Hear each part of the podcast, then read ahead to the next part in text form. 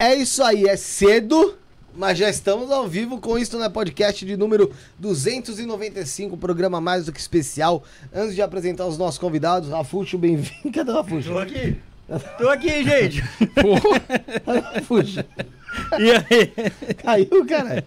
Rafuxo tá aqui. aqui conosco. Maicão também, mandar um abraço pra Sarinha My Love, José Alcântara, Bruneca, Fernanda, Larissa Suelen, todo mundo que sempre ajuda a gente, tá bom? E falar logo de cara dos nossos colaboradores. Primeiro, falar da rede Trevo de Estacionamento. São mais de 150 pontos em toda São Paulo para você poder parar o seu veículo com toda a praticidade e segurança que exi- existe nesse mundo, em outros também. Então não perca tempo, entre no site redetrevodeestacionamentos.com.br e procure a Rede Trevo mais próximo de você, porque sempre tem uma pertinho de Você. é, porra. Tem a Com Biovida certeza. Saúde também. Biovida Saúde tá com muito mais facilidade e praticidade para marcar suas consultas e exames. Então não perca tempo, entre no site biovidasaude.com.br. Você consegue marcar por WhatsApp, é rápido, é tudo. Meu, precisa de endócrino? Ah, precisa de endócrino. Marcou pra amanhã, agora quebrou tudo de uma vez. Aí preciso disso, eu preciso. Cabe mais umas coisas. Aí preciso de cardiologista? Marcou. Preciso de TDAH? Médico pra TDAH? Precisa. É isso. Vamos achando. Então, biovidasaude.com.br, Biovida promovendo a saúde e prevenindo. Você. Rede Líder para você fazer o seu programa aqui a partir de 700 reais mensais, gente, tá? O melhor preço da região, se bobear, do mundo, do universo, tá? É Aqui é a Rede Líder, 700 reais mensais. Vocês não vão achar esse valor em lugar nenhum. A gente cobre o valor de todo mundo por aí e é ao lado da Estação Joaquim, 30 passos da Estação São Joaquim no metrô. Uma localização excelente. Entre no Instagram, arroba rede.líder, ou no meu que tá aí na descrição, arroba Felipe, underline, que é das Torres. Tem também o WhatsApp da produção do programa, não é podcast, tá aí, tem o link direto. Manda mensagem, você quiser fazer o programa aqui, tem a oportunidade de começar o seu projeto, tá bom? Aqui na Rede Líder. Rafael, adiantei rápido, o pessoal colabora com a gente. Chega aos nossos convidados e insira as primeiras perguntas para Wagner Borges, Diego Roque. Sejam muito bem- bem-vindos. Wagner, feliz ano novo. Diego também, feliz ano novo. Wagner, primeira vez nesse ano aqui. É, sejam É. bem-vindos aí, ó. Feliz Bom, ano novo, Wagner. Legal estar ano aqui de Diego. novo. Um abraço para quem está assistindo. Hoje com o meu grande amigo Diego aqui, tarólogo, reikiano, manja pra caramba de um monte de temas. Vamos bater um papinho sobre energia, sobre chakras, aura, o que a gente puder contribuir aí. Eu e o Diego estamos aqui para isso. Né, Ó, Diego? Isso aí, Dá um salve, oi pessoal. salve. Gratidão pela oportunidade de estar com vocês, estou feliz. Gratidão ao professor Wagner pelo convite. Estamos caminhando juntos aí há bastante tempo, né, professor? Estou feliz de estar aqui, gratidão. Legal, a felicidade é nossa de receber você aqui. A gente tentou, a gente conversou algumas vezes para você vir, não batia agenda. Graças a Deus dessa vez deu, você tá aqui conosco aí. pra gente conversar, pra gente descobrir um pouco mais de você, quem é o Diego, seu trabalho, Lu. Meu, é, eu sei que você faz é multitarefas. é, a Wagner já adiantou. Multitarefa. É, mas antes, eu já quero avisar o pessoal que tá no chat, como é que você faz para enviar pergunta? É fácil, gente. Para você mandar sua pergunta, você tem que se inscrever no canal, ativar o sino de notificações. Lá você consegue mandar sua pergunta, sugestão, elogio, qualquer mensagem. Para isso, tem que se inscrever no canal. Se inscreveu? Fecha a tela, abre de novo você que tá no celular ou tá no computador, dá um F5, atualiza a página aí, que você já vai estar automaticamente é, apto a, mandar a sua pergunta, tá bom? É, para quem quiser que a pergunta fique em destaque, que seja mais fácil de fazer a leitura dela, Superchat tem aqui embaixo o cifrãozinho. A partir de 5 reais a pergunta fica em destaque. Ou também através do Pix, que está aqui em cima de mim em algum lugar. Isto não é podcast, arroba gmail.com. Tem na descrição também, isto não é podcast, arroba gmail.com. Que é também por onde você consegue enviar suas sugestões. Você consegue enviar também é, sugestão de convidado, né? Elogio, crítica. Se você quiser fechar público a gente também através de lá. Ou através do WhatsApp, que também está aí na descrição, assim como nossos grupos de WhatsApp. Ah, tá tudo na descrição. Também tá o Instagram do Diego, Instagram do Wagner. Tudo na descrição bonitinho pra vocês. E você quer se tornar membro, ajudar o canal, ao lado do botão inscreva-se, tem o Seja Membro. E a partir de R$ 4,99 por mês você tem acesso a conteúdos exclusivos que estão lá no canal, na playlist, que é só pra membros, tá bom? Rafael, tem pergunta no chat já? O pessoal já Tem, tá. tem pergunta tá pra caramba. aí, né? Olha, eu falei pro Diego, eu falei, como a gente vai fazer a live de tarde ao vivo, não vai ter muita gente, o pessoal tá no trabalho, né? É verdade. Porque é, eu normalmente vinha de quinta à noite. Mas agora eu tô com o programa de quinta na, na, na Rádio Vibe Mundial ao vivo, às sete e meia da noite. Inclusive, vou sair daqui para ir para lá. Né? Sim. Então só podíamos fazer nesse horário. Eu falei, vai ter pouca gente, mas eu já tô vendo que tem um monte de Não, gente tem, aí. tem, já tem quase 100 pessoas aqui já simultaneamente assistindo a gente aqui já. Wagner. e sentindo falta aqui do nosso querido Josiel, Bobeira, daqui a pouco aquele anão a. Sara e tá o Michael ali também na parte técnica. É, o né? Salve, Michael. Então, cola. Isso aí é um bosta, né? Brincadeira. Vai que a gente boa demais. O que, que tem de interessante? O que, que o pessoal já tá oriçado, hein, Rafael? Pô, já tem aqui, ó, o Renato Pereira, que é de Santos. Só quem tá aqui, o Rodrigo Betim tá aqui na live. Olha, um abraço, um abraço Rodrigo pro Rod- Betinho. Essa Rodrigo, um abraço. Ali tá ali a mandala que ele deixou ali. não é? O, o mandala não, o gráfico radiônico. É, tá lá, tá aqui. É, o Rogério Lima, Ricardo Santana, Daniela Ferraz, Maria de Fátima, a Tatiana Pa- Pagung tá aqui na. Ah, é, ela Tatiana, ô, Gong. Tatiana, a gente tá falando com o Felipe aqui, eu e o Diego indicando É. você pra uma entrevista aqui. Me chame no WhatsApp, que eu tenho certeza que deve ter, Tatiana. Deve estar tá, lá no grupo do WhatsApp. Eu vou passar o contato passa vocês que eu- depois, eu- que a- ela fala de meditação racha, é um trabalho muito legal. Legal. É, ela, ela tá tá aqui, o canal dela é Meditação e Autoconhecimento. É, ela é muito verdade, legal. Ela tem um canal legal no YouTube, ela tem também o Instagram, é Tatiana Pagung. Ela vai fazer uma entrevista é ótima com vocês. Professora de meditação. É verdade. Uma- tem uma pergunta aqui, a primeira, que é do Renato Pereira, que ele é lá da cidade de Santos. Aí, Meu Santos, conterrâneo. aí garoto, aí Já garoto. vem de um, de um É um lugar bom. santista de time um santista Não, de eu também, eu sou nascimento. Botafogo no Rio e Santos aqui em São Paulo. Pô, aí, Aí, né, Rafa? tamo Eu sou junto. Santista raiz, Santista Ah, de é, o nascimento. Diego, o Diego pô. também Nascimento. ele nasceu em Santos. Criado exato. na Vila Belmiro. e ele perguntou aqui, Jogou com o Diego. jogou com o Diego, Diego. é, também. Eu vou falar que jogou com o Robinho, pega Diego Ribas. Não, aí quem? Falar que jogou com o Robinho hoje complica. Eu não- só não pode falar que foi pra balada. Não, mas jogar tem uma também. geração boa no Santos, né? O Giovani, tem. Pô, o Giovani, pô, uma é Jogar, geração. jogar com o Robinho não era o problema. O problema era ir pra balada. É, jogar tudo bem, depois ia pra casa. né? Eu ia pra casa. O problema é a pelada, né? É, pergunta: é, através da projeção extrafísica, é possível acessar uma época passada da minha vida nessa encarnação atual? É, sim, isso é chamado de retrocognição, né? Retro do latim atrás, cognição, conhecimento. Então, conhecimento anterior. Então, quando uma pessoa tem uma regressão de memória, ou seja, dentro do banco de memória dela, ela retroage né, para o passado dessa vida ou de outra, o nome é retrocognição, popularmente regressão de memória. Isso pode acontecer por várias vias: hipnose, relaxamento, estados alterados anímicos ou mediúnicos, ou durante as saídas do corpo, porque é, o- é o Renato que fez a pergunta, né? Na saída do corpo, o, o corpo espiritual longe do cérebro, porque o cérebro limita a percepção aqui, a mente pode se expandir, o corpo mental pode se expandir e a noção de tempo e espaço ela muda. E aí a pessoa pode acessar dentro do banco de memória integral do corpo mental flashes de memórias de vidas passadas ou de períodos desta mesma vida. Por exemplo, Rafa, você entra no estado alterado e lembra quando você tinha 5 anos de idade nessa presente vida. De repente foi nessa época que surgiu um trauma por um- um- uma situação. Então, ao observar aquilo, o teu cérebro, se você está encaixado aqui, tá? Porque lá fora a condição é outra. O teu cérebro vai compreender o seguinte, que aquele evento foi lá atrás. Então ele entende que já passou, desaparece o sintoma que você estava tendo e não sabia de onde vinha, ou seja, um desbloqueio de um trauma no passado, lá na infância, por exemplo, ou de outra vida, através de um acesso à informação. Fora do corpo, mentores extrafísicos ajudam.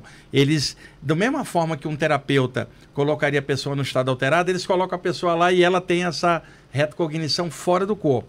Quando ela voltar para o corpo, pode ser que ela lembre, pode ser que ela não lembre, porque o cérebro, de repente, retém a informação e trava. Mas ela acorda liberada daquele trauma. Tipo assim, acordei tão feliz e não sei porquê, como se alguma coisa tivesse removido um peso de dentro dela. Eh, Eu passei por isso em saídas do corpo, casos meus pessoais de coisas que eu lembrei e conheço muita gente que passou por isso. E sei que há trabalhos do lado de lá, durante a saída do corpo, de mentores especializados em fazer a- a- essa regressão, seja para um tempo passado dessa vida, anos atrás, ou uma vida anterior ou outras coisas. Ô Wagner, complementar o que você falou também, a gente, a- além de acessar é, registros passados, também é possível acessar tendências energéticas futuras, né? Eu te falo isso porque eu tive uma, uma experiência, uma projeção astral, Rafael, que eu fui levado ah, para ver uma situação, para ver uma cena. Era um casal. Era uma mulher que ela estava muito envolvida numa energia de paixão com, com um cara, com um rapaz. E os mentores espirituais, a pessoa que me, que me orientava ali, ela fala, é, é, eles estavam falando que eu fui levado para lá, que tinha um contexto terapêutico, que essa mulher ela sofreria um golpe financeiro desse cara, ludibriada por conta da paixão, que depois por de alguma forma ela chegaria para eu, eu atender. Isso seria uma informação complementar para ajudar no atendimento. E de fato aconteceu, bem interessante. É, que né? legal, tipo assim, o Você Diego está contando que ele viu isso numa experiência. Uma pessoa que ele não conhecia ainda, Sim. uma mulher, uhum. que por todo o, a, a, o prognóstico de como estava ainda a paixão dela por um cara, ela seria lá na frente enrolada pelo cara. Os mentores já sabiam que esse cara deve ter enrolado outras pessoas antes. Era uma tendência. Situação, Aí ele viu a, o simulacro daquela situação, porque essa pessoa iria passar por terapia com ele depois. É e ele já tinha que ter esse dado para poder ajudá-la. Então, é, pode acontecer uma visão de tendências. O que acontece tendências, é que passado é absoluto, já foi. Você não tem como mudar o passado.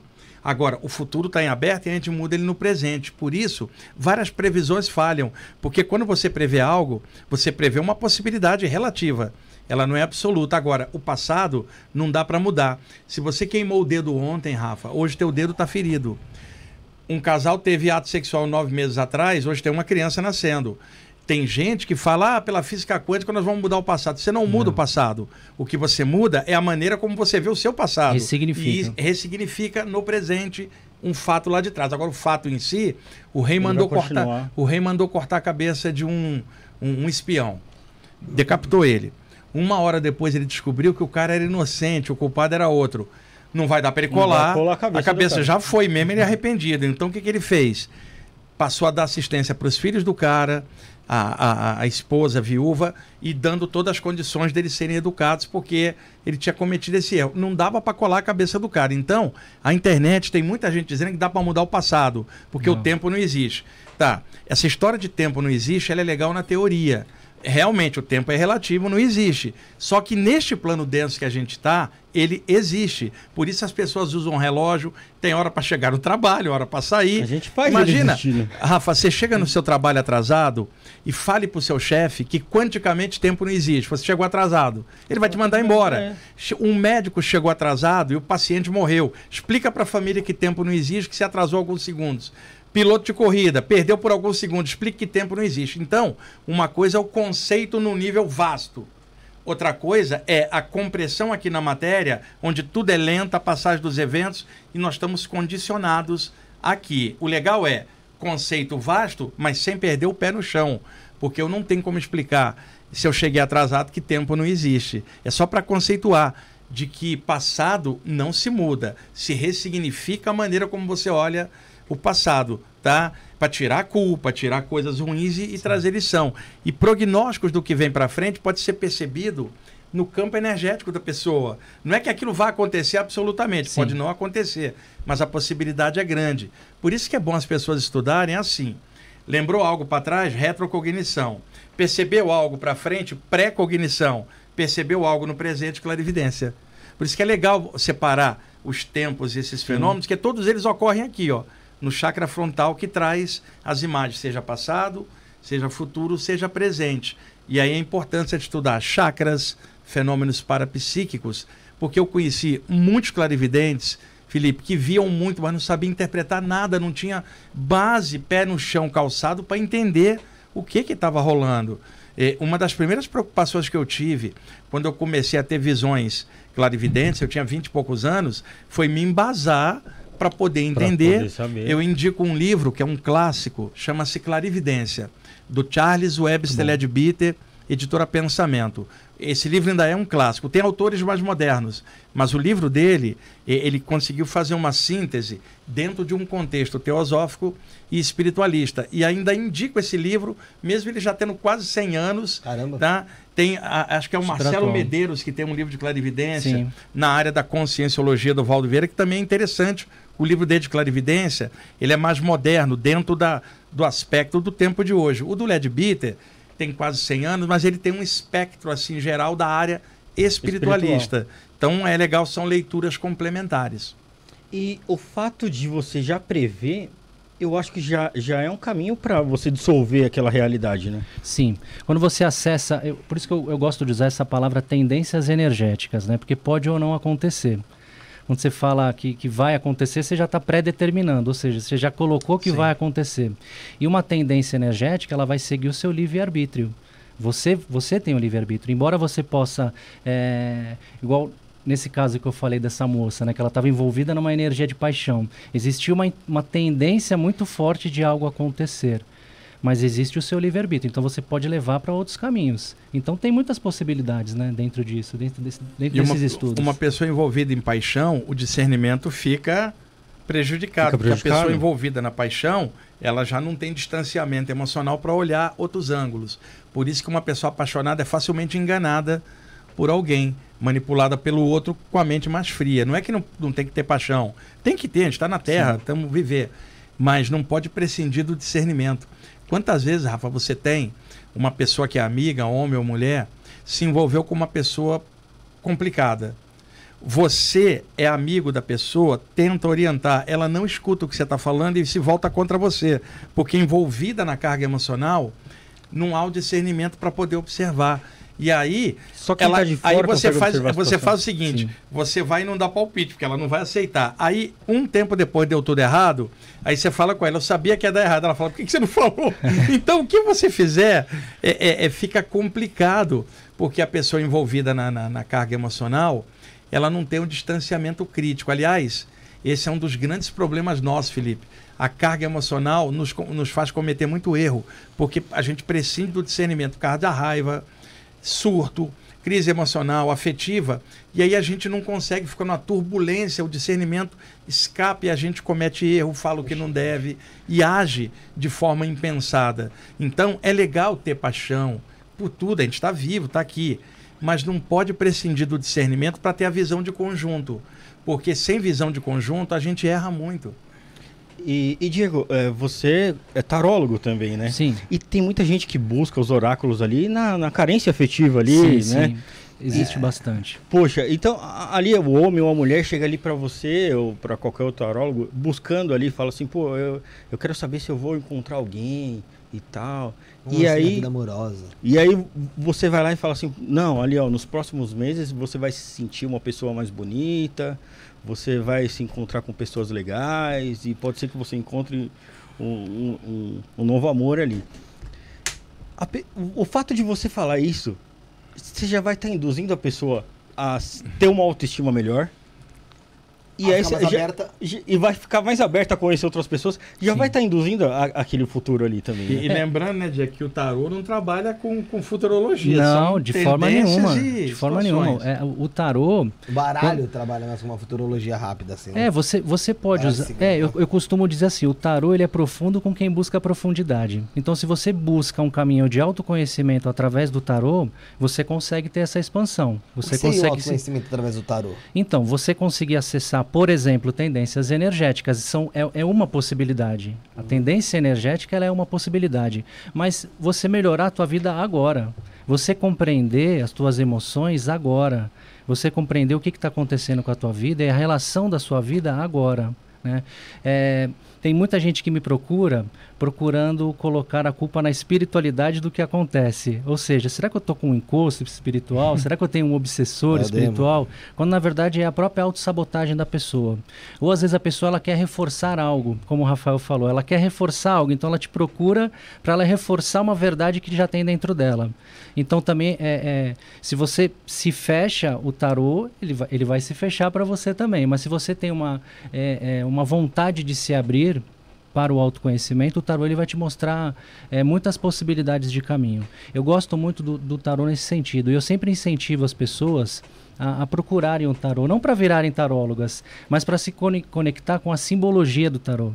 Porque o tarô ele é simbólico. E nós somos seres simbólicos. Ele também é interpretativo? Eu, eu prefiro chamar de análise na, no meu caminho. Não tenho nada contra quem usa essa, essa nomenclatura, vamos dizer assim, né? Mas a interpretação, o Wagner, eu sinto que ela, que ela fecha um pacote. A análise, ela, te pro, ela propõe você analisar uma situação. Você compreender o que você está vivendo através da simbologia do tarô. É igual a análise de sonhos. A análise ou interpretação de sonhos, por exemplo. No tarô você interpreta um símbolo. Então, por exemplo, aparece lá o arcano o louco. Né? Que é o despretensioso. É aquele momento na sua vida em que você está iniciando algo novo, que você tem uma despretensão, você tem aquela energia de criança, de descoberta. Se eu for é, somente interpretar, eu posso olhar aquele arcano e falar, ah, o Rafael ficou louco, né? Ou eu posso expandir, né? Mostrar possibilidades de caminho. E eu, eu gosto muito do tarô Isso por conta disso. mais. E mesmo nos casos em que a pessoa possa até ter uma obsessão ou alguma coisa junto, sempre bom lembrar, eu já falei isso em outros programas, se veio alguma coisa ruim de fora, veio atraído por algo dentro da pessoa. A entidade extrafísica, ela não é a causadora do problema dentro da pessoa, ela é a exploradora invisível do que ela encontra dentro da pessoa, semelhante atrai semelhante. Daí muita gente terceiriza e coloca toda a culpa das coisas que acontecem em, em É. entidades extrafísicas, seja o diabo, o elemental, o obsessor, sendo que boa parte das coisas é dentro dela. E mesmo que dela. tenha algo fora, veio atraído por alguma coisa dentro dela. Então esse processo é sempre em conjunto. Como é que a entidade vai ser afastada? Mudando a causa dentro da pessoa que atrai ela. Aí você conversa, aumenta a autoestima, abre a mente, muda o padrão, a entidade se afasta. Isso seria uma desobsessão na causa, não no efeito. Então isso que o Diego está falando, a inte- é- a- é- essa análise ela expande um pouco mais o leque. Além de uma interpretação mais convencional. Você tem várias abordagens no tarô. E outra coisa que eu, uma vez eu comentei aqui, Felipe, que pouca gente comenta, mesmo os tarólogos. Semelhante atrai semelhante. Tudo tem atmosfera espiritual. Então existem os mentores espirituais da área do tarô, É. que acompanham tarólogos, utilizando-os como elementos interplanos, canais, e invisivelmente ajudando com energia. Sabe, o cara entra lá com, com uma entidade, ou está à distância, tem uma entidade, o Diego está conversando com ela, o mentor está tratando do cara. Então esse trabalho é legal quando ele é multiplanos, assim, integral. Então tem muitos tarólogos que sabem disso, tem mentores invisíveis que trabalham. Agora, tem tarólogos que sequer percebem isso, de que eles estão trabalhando com uma área que tem uma egrégora, uma atmosfera, não é só a pessoa encarnada. Tem as presenças Tem um- extrafísicas. O que, que um tarólogo bom faz? Pô, antes de começar, ergue o pensamento Sim. a esses mentores invisíveis para inspirar que haja uma coisa boa nessa consulta, que passe um valor legal para quem está ali. Então, isso é de uma responsabilidade enorme, cara. Não é só jogar, interpretar. É o conjunto interplanos. Isso é de alta responsabilidade. Sim. O- o- eu- Diego, e o, o Wagner tinha comentado com a gente aqui antes de começar que você é um terapeuta junguiano, né? Sim, sim. Poxa, e, e- e o Jung é um cara que ele, ele fala pra gente fugir um pouco do padrão de normalidade ali pra, pra buscar o conhecimento, Sim, né? O Jung era espetacular, né? Espetacular, E- sofreu muito preconceito na É, área então, dele na época. justamente por isso, um né? pioneiro, né? Quase que à beira da, da, da loucura do, do padrão da sociedade, né? Sim, Você acha que o, o, o fato de ser junguiano te ajuda no tarô pra buscar esse, esse fora do padrão? Sim, o, o- na verdade o tarô assim eu utilizo como uma ferramenta. É o que o Wagner falou. Muitas vezes o tarô ele é a isca energética para a pessoa é, encontrar algum um, um caminho, né? É, muitas vezes a pessoa, é, em alguns momentos já aconteceu, né? Uma pessoa me procura para uma consulta de tarô, mas desdobra para um, pra um outro caminho, né? Que é um caminho de, de maior expansão. E o Jung ele me ajuda muito, né? Os ensinamentos do Jung, o que eu aprendi, o que eu aprendo com é, com a psicologia junguiana, que é a psicologia analítica, né, que utiliza esse nome analítica, é essa parte simbólica. Essa parte simbólica que nós temos. Nós somos seres simbólicos, porque nós somos seres da natureza. Só que a gente esquece isso e a psicologia, a, a psicologia junguiana, ela vem resgatar isso. Ela ajuda a, a- gente com, com esse resgate de que nós somos seres naturais, nós somos seres da natureza e a natureza também tem, tem muito simbolismo, né? O É, Jung- ensina muito pra gente. Quem quiser conhecer o Jung assim um, po- um pouquinho mais fora da caixinha, tem um livro que eu adoro, chama-se Memórias, Sonhos e Reflexões. Daniela Jafé, que foi a secretária do Jung no último ano de vida dela. Ele contou várias coisas que ele falou para ela, só publica depois que eu passar por lá de lá. E o Jung, ele tinha a mãe e a avó médiums. Ele conta isto para ela, que as duas, tanto a mãe quanto a avó, eram médiums. O Jung teve do- dois infartos e teve experiências fora do corpo. Ele narra, inclusive, a visão de um hindu durante uma dessas vivências. É só pegar o livro e conferir. Memórias, Sonhos e Reflexões, Aniela Jafé, onde ela conta os casos do Jung, vamos chamar assim, mais fora da caixinha. Ainda é um livro delicioso Lado de B, ler. o lado B do, do É, Jung, né? e, e uma hora, Diego, você falou em simbolismo.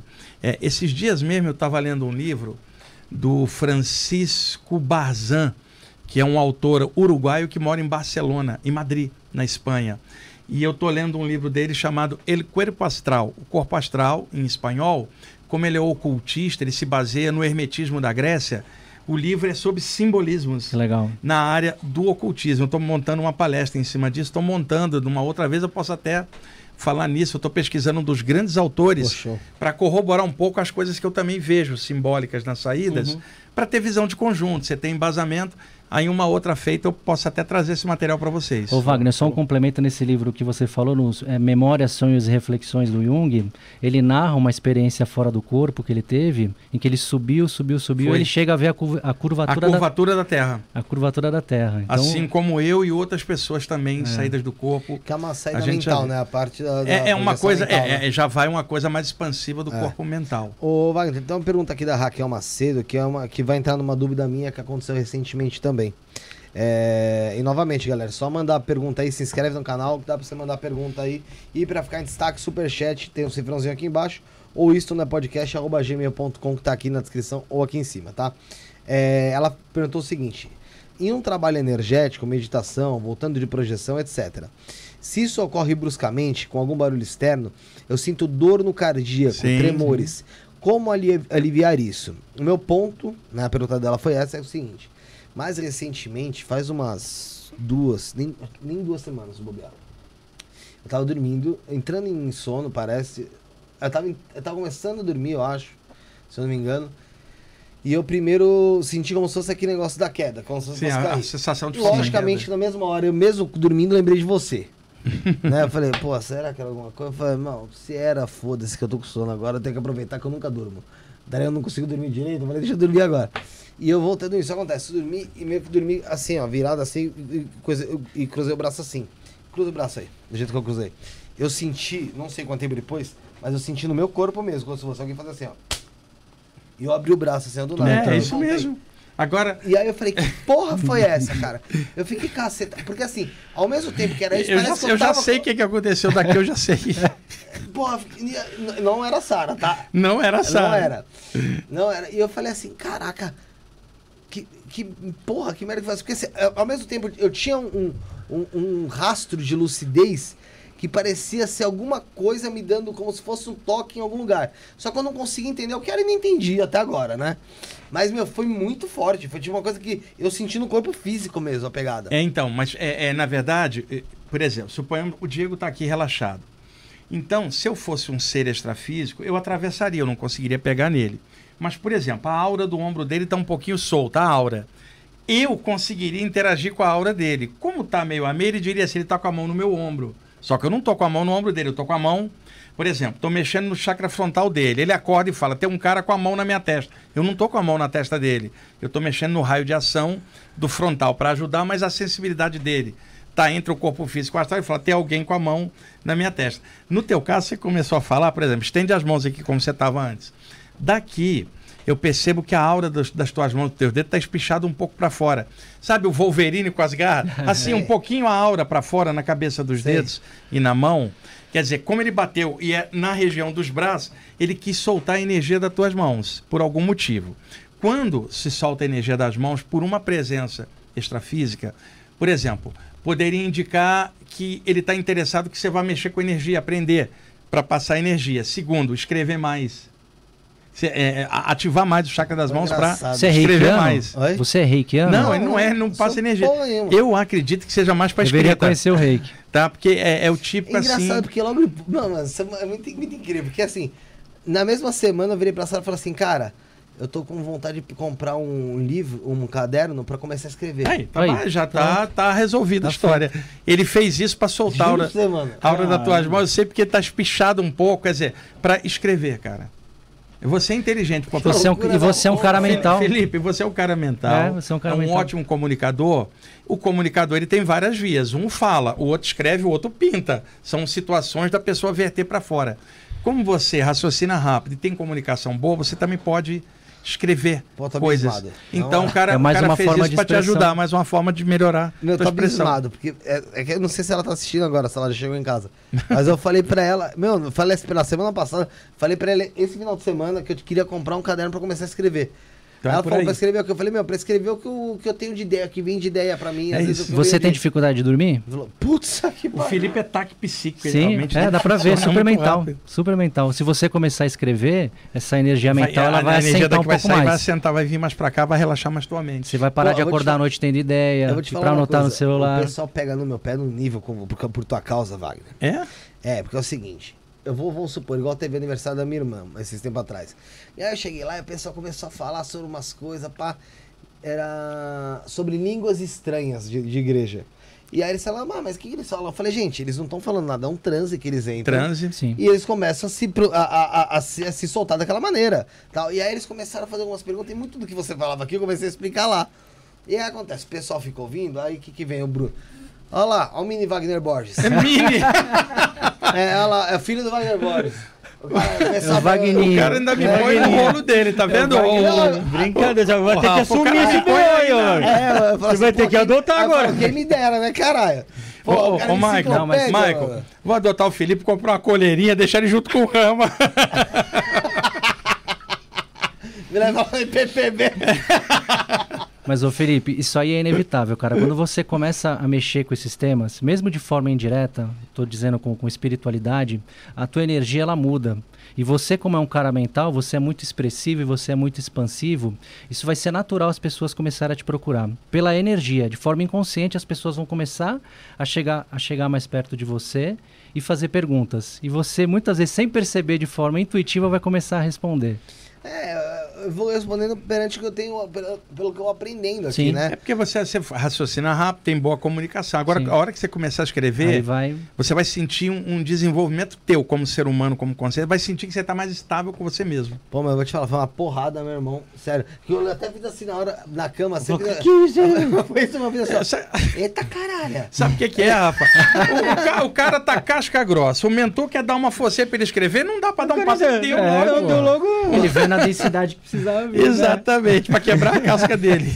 Ô, Tem umas perguntas aqui, deixa eu ver aqui. Tem, Tem, tem, tem, tem um, tem um superchat aqui, ó. tem superchat aí? Mas, Tem. mas tem uma pergunta interessante da Silvia Shell, antes Manda dos lá. superchats, que dá pra descer pra ele depois aqui. Ela falou o seguinte: Quando faço a movimentação de energias, sinto arrepios nos glúteos, Tá. que descem para a parte das pernas e que se estendem para os órgãos genitais. Sim. O que seria isso? É, é- é efeito da movimentação da energia. Tem a É ver com chakra Tem a ver também? com chakras. Legal. Ah, cada um dos grandes chakras tem chakras secundários que funcionam como satélites em torno ajudando. Por exemplo, o chakra da palma da mão, que nem é um dos sete principais, mas é importante para pessoas que passam energia com as mãos.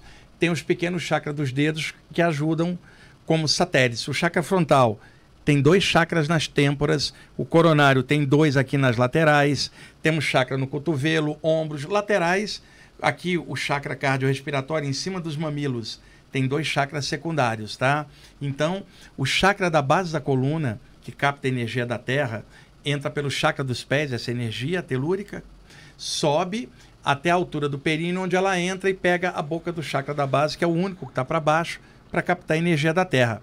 Essa energia então entra, sobe pelo eixo da coluna e espalha a vitalidade da Terra para o corpo da Terra, que tem o sangue que é vermelho, a energia da Terra que sobe é avermelhada.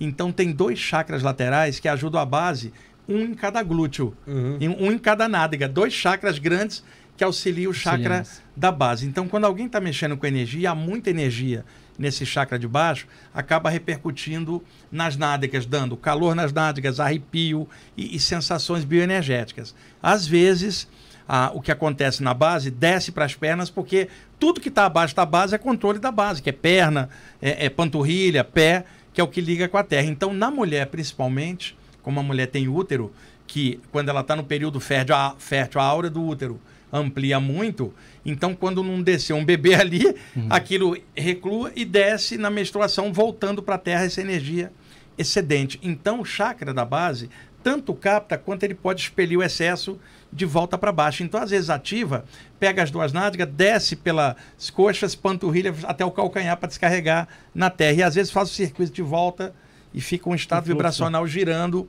desde a base movimentação. até os pés num circuito ida e volta. O taoísmo chinês já falava nisso, ó, na, só que era daqui da base pegando a cabeça e chamava isso aí de órbita microcósmica. Mas pode acontecer da base para os pés, dos pés para a base, uma ida e volta. é normal no caso dela. Vamos fazer, Ô, vamos fazer ô, assim, Wagner. Rafael. Você, você lê os superchats hoje e eu vou selecionando as perguntas aqui, tá? Tá, Só mandar um abraço aqui, ó, pra Carla Souza Hall, que, é, é, que tá aqui, ó. Nossa, não acredito que vou conseguir assistir ao vivo. Moro na Inglaterra e sempre só consigo assistir depois. Ó que legal. Que legal. Aí, Ela tá conseguindo ver ao vivo hoje. Ontem, on- ontem legal. tinha um casal na, na, na aula do grupo de estudos Sim. aqui que eu tenho, que são Sim. 100 pessoas lá no IPPB. É a Sheila Bauer e o marido dela. Eles moram em Londres, estavam passando férias aqui. e Todo ano eles vêm e Faz ela tá, visita. ela tá organizando alguns grupos lá em Londres, grupos de reikiano, de cura. E uma hora dessa eu vou para lá, ela vai me levar para lá para dar uma palestra lá. Legal, legal. Ô, Wagner, é, você falou sobre essas energias que vêm da Terra, né? E, e fazem esse, flu- esse fluxo, que as energias são vermelhas. E quando a gente está na praia, que tem aquele. a- a- a- o mar, a água salgada, a energia é diferente? É diferente. Cara, o mar É a Iemanjá, coisa hein? mais Hoje é viva dia de desse Iemanjá. planeta. É, hoje é dia de Pô, Iemanjá. O mar é a coisa mais viva que tem no planeta, cara. A massa de energia em torno do prana marítimo. Ele é diferente do prana do subsolo. Prana, estou usando a expressão hindu yogi, né? É, aí você está, por exemplo, numa montanha, a energia que sobe é de um jeito, você está perto da praia de, um, de outro jeito, você está num outro florestal, é de outro jeito. São energias da natureza e a gente pode estabelecer aí é, os elementos: terra, água, fogo, ar e a energia, porque matéria é energia condensada. Então, os quatro elementos são a condensação de um, que é chamada energia. Só que quando se condensa nessas quatro expressões, vai ser mais aérea aqui, mais telúrica ali, mais aquática aqui, mais ígnea ali, com uma energia que é a mesma expressada em quatro elementos. Por isso que no Oriente sempre se falava em cinco elementos, que era em sânscrito Prithvi, que é a terra, Apas, que é a água, é, Terras, que é o fogo, Vayu, que é o ar, e Akasha, o éter, o universo. Então, dependendo do ambiente onde ela está, muda o padrão da energia da natureza pela influência do ambiente. É marítimo, é telúrico, é vegetal, é montanhoso, e todas são energias planetárias que afetam a saúde da gente. Então, eu particularmente me sinto muito bem perto do mar. A energia do mar me faz muito bem, me recarrega rapidinho e também está perto de muitas árvores. Para mim, me faz um bem danado. O outro sobe a montanha.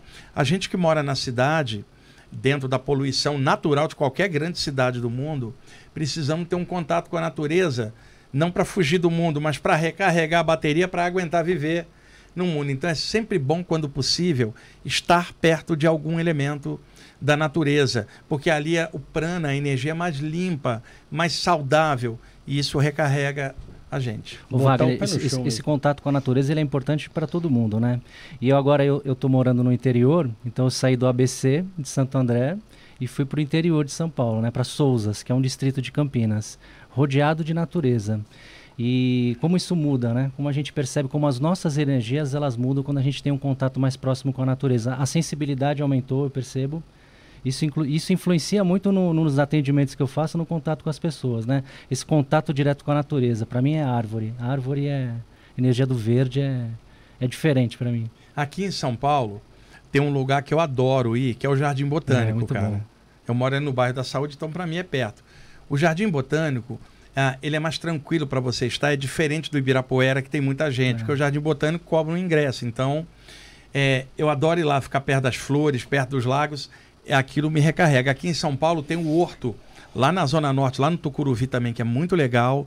E, e é claro, as pessoas conhecem os lugares de natureza. Lá no Rio, onde eu cresci, eu ia muito ao Jardim Botânico. Era pequeno, minha mãe me levava na Quinta da Boa Vista, mas eu gostava mesmo do Jardim Botânico do Rio, que é imperial. Ele é diferente do daqui de São Paulo. Ambos são ótimos, né? Como eu estou morando em São Paulo há 30 anos, eu vou no daqui. Não precisa fazer nada, basta passar uma tarde, não precisa mexer com energia, fazer simplesmente Contato com a respirar natureza. o contato com a natureza fica ali quietinho e as pessoas, Felipe, cometem um erro. Elas entram num lugar de natureza, mas a mente delas não está aberta para a natureza. Deixa eu dar um exemplo.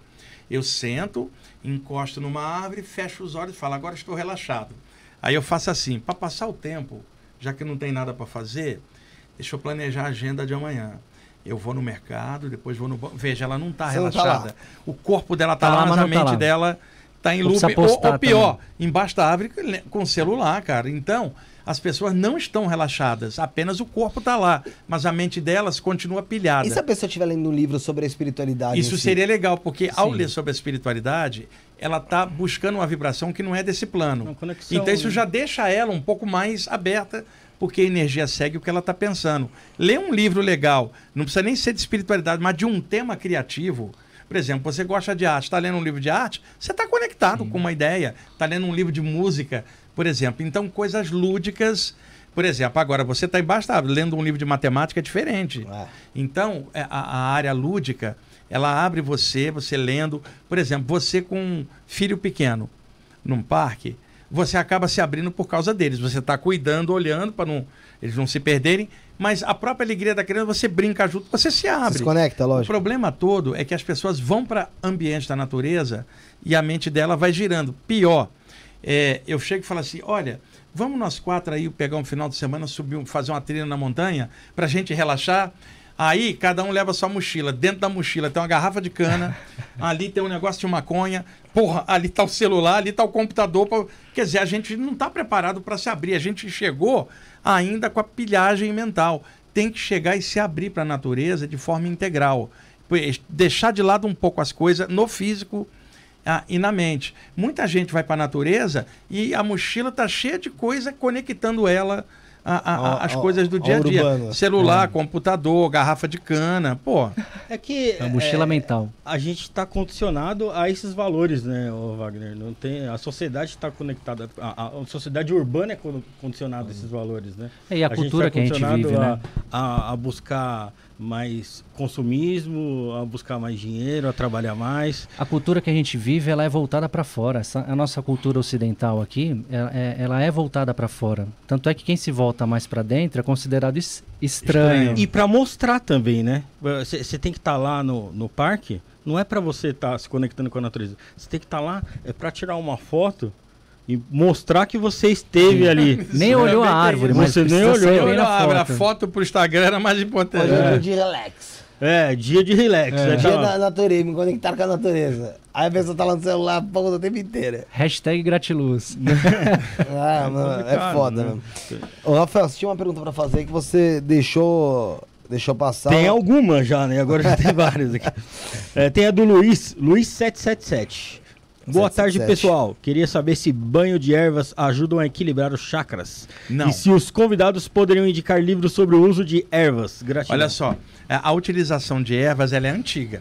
Todas as culturas praticamente tinham algum É tipo. milenar, né? E milenar, por quê? As sociedades antigas viviam muito perto da natureza. Não não estavam em, em metrópoles, mas cidades onde você sai um pouquinho já estava perto de uma floresta ou um lugar campestre. Então, práticas com ervas sempre existiram.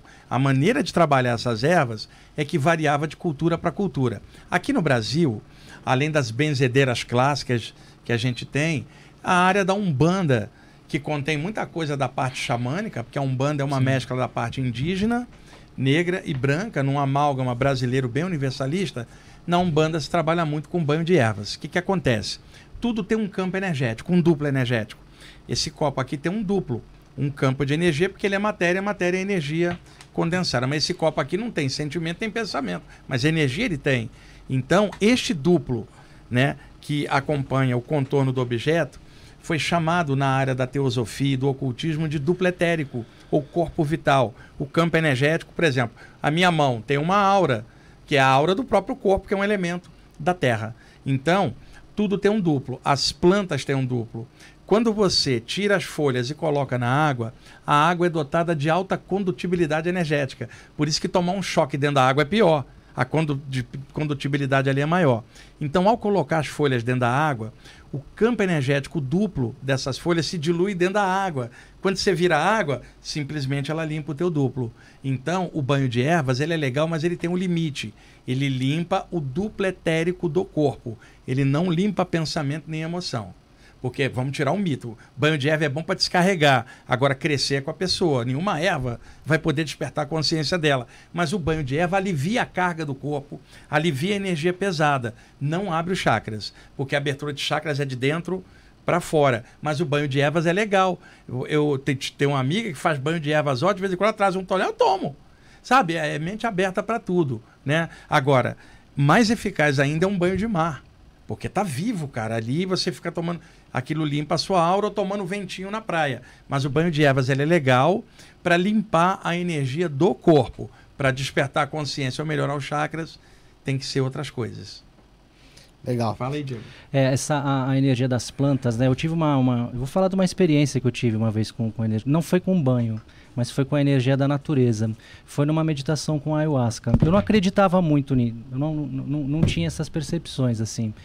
E, e, na volta de um, de um transe muito profundo, eu abri os olhos, e quando eu abri os olhos, eu percebi a energia de uma árvore, mas a árvore como energia, Wagner. E, um, e um, e um, um DNA espiritual que tinha naquela árvore. Eu já tive uns pega desse também. Cara, e é muito interessante, assim, é muito profundo, porque você percebe a força que existe Sim. com você. Então, um banho ele é legal, mas um contato, que eu ia falar assim, um contato próximo de uma árvore né, próximo da, da, natureza, ele também tem uma interação energética conosco, né, Wagner? É, e eu vi essa questão de árvores nas saídas do corpo, cara. E seres da natureza dentro, elementais, tem, eu vi várias vezes. Não estou falando de doente com um casaquinho para dar sorte no amor, não é nada disso. Eu via seres de energia no duplo da natureza. A natureza é habitada por seres é. vivos invisíveis. Eu vi isso nas saídas do corpo. Você olha para a árvore, parece uma árvore de luz, cara. É Você vê mesmo. por dentro. A própria seiva é energia correndo.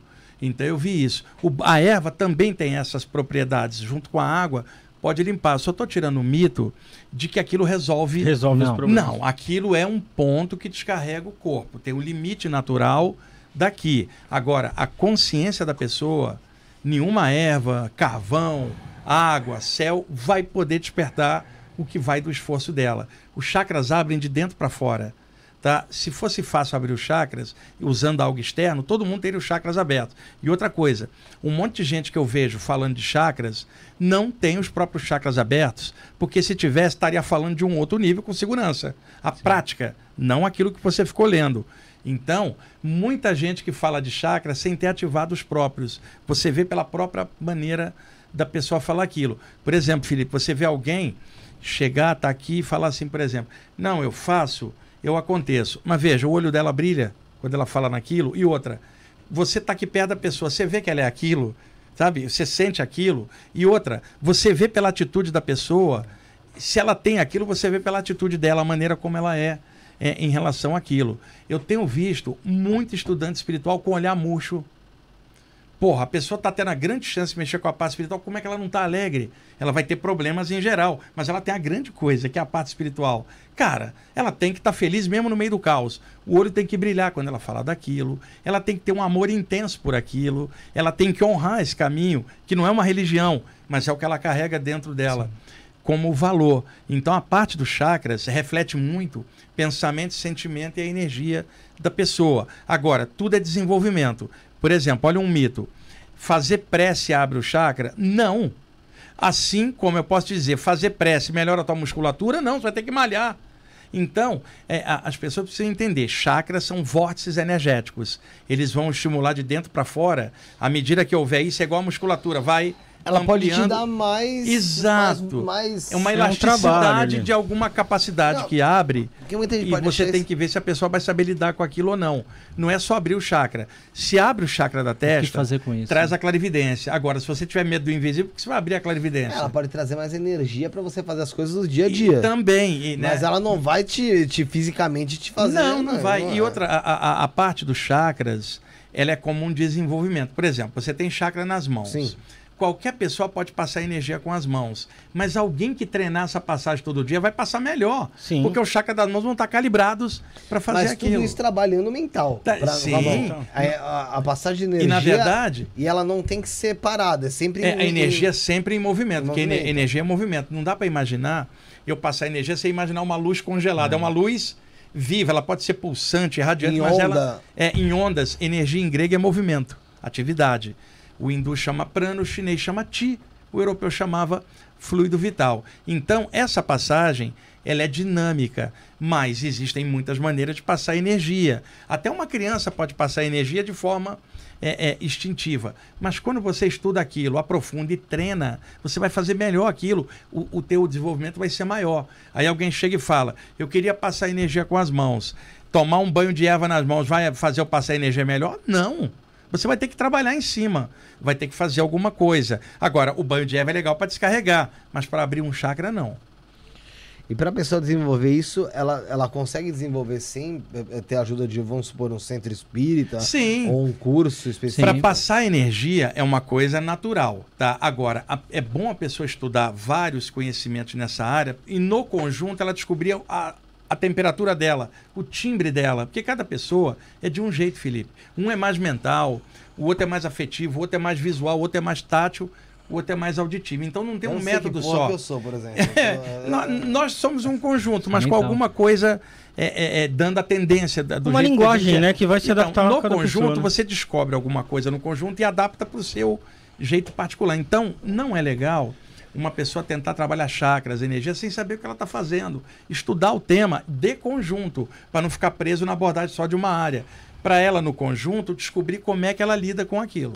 E, Wagner. e- só um, só um ponto, Diego. Geralmente quem passa energia sente alguma coisa também ela, enquanto ela tá passando? Na maioria das vezes, sim. Por exemplo, se você usa as mãos, porque você pode passar pelos chakras também, dá calor, formigamento, pulsação, arrepio, bocejo, lacrimejamento, uma série de sintomas correlacionados. Mas tem um percentual das pessoas que passa energia e não consegue sentir. São as pessoas mais mentais. Elas dão o comando, sabem mexer, mas não tem a sensação. E outra coisa, as mãos estão nos braços, os braços estão colados no tronco, que é a área do chakra cardiorrespiratório. Então, mesmo que a pessoa tenha uma técnica, Felipe, é o sentimento que está falando por ela. Você tem é que ter amor pra fazer aquilo. Ela precisa ter conhecimento aqui e afluência aqui. Se ela só tem conhecimento aqui e joga para as mãos, ela vai mexer com energia, mas não vai sentir. Se ela trouxer para cá e daqui fluir, ela vai sentir mais. E a, e a efetividade também é maior. A efetividade. E, e se ela unir os dois principais, tipo conhecimento, sentimento e isso aqui, vai favorecer bastante o que ela estiver fazendo. Agora, precisa estudar um pouquinho para observar como é que se abre melhor, como é que funciona melhor. Sobre esse ponto de energia, é até interessante falar, porque você falou alguns programas atrás e a gente aumentou de inscritos, então outras pessoas chegaram. Que você até falou sobre a pessoa dormir melhor, ou ela ter- um sono mais em paz, em ela em conseguir fazer esse, esse exercício de energia na cama, pra cama dela antes dela dormir. É, é porque assim, para pessoas que, que estudam saídas do corpo, por exemplo, e que deitam para tentar um exercício, uma prática, ela fica ali, ou ela cai no sono, ou fica uma hora ali sem sair do lugar, Sim. em looping, prisioneiro da própria técnica que ela está fazendo. O que, que eu aconselho? Senta, faz sentado, qualquer prática. Logo depois você deita e deixa o efeito acontecer. Porque você se livra da pressão de estar fazendo deitado. Da ansiedade. É, da ansiedade. Faça sentado. Depois deita e se estica igual uma criança, cara. Igual o cachorrinho deitando, sem a compressão mental da prática. Faça um pouquinho antes, depois deita, para ela dar o efeito na sequência. Não, mas eh, nesse ponto eu falando aquele quando você falou de você passar energia pra cama mesmo. Ah, você... tá. Isso, eu, eu, eu faço muito isso, tá? A, a- eu chamo a cama, no caso das saídas do corpo, plataforma de lançamento. o avião decola do aeroporto e pousa no aeroporto. A cama é o espírito oposto, cara. Você decola para fora e volta, seu corpo está deitado ali. Então o que, que você faz? Limpa a base, Sim. né? Dá um passe para que a cama fique com uma aura incrível, para você deitar o corpo num campo já preparado. Eu faço isso com certa frequência. Mas você faz mentalizando algo? como Estendo é as é? mãos, eu dou um passo igual faria com uma pessoa. Encho a cama de luz, imagino um campo dela dilatado, como se fosse um campo neblinoso, branco, brilhante, crescendo. Depois eu vou. Como se fosse uma cápsula ali. É uma cápsula e eu deito, mas não a cápsula. É é bom você perguntar isso. Existe uma técnica ocultista chamada de concha áurica, que é você se fechar num campo energético para algo de fora não te afetar.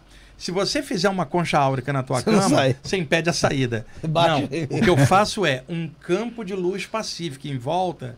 Não é uma. Não estou ficando encapsulado, eu estou tipo energizando uma neblina. uma neblina energética em volta, como se, tipo assim, tá calor, vou entrar naquele quarto com ar condicionado, ai que delícia, porque aquilo tá meio Certo. neblinoso e, e confortável a temperatura. Eu deixo a cama confortável para a hora que eu vou deitar. Entendi.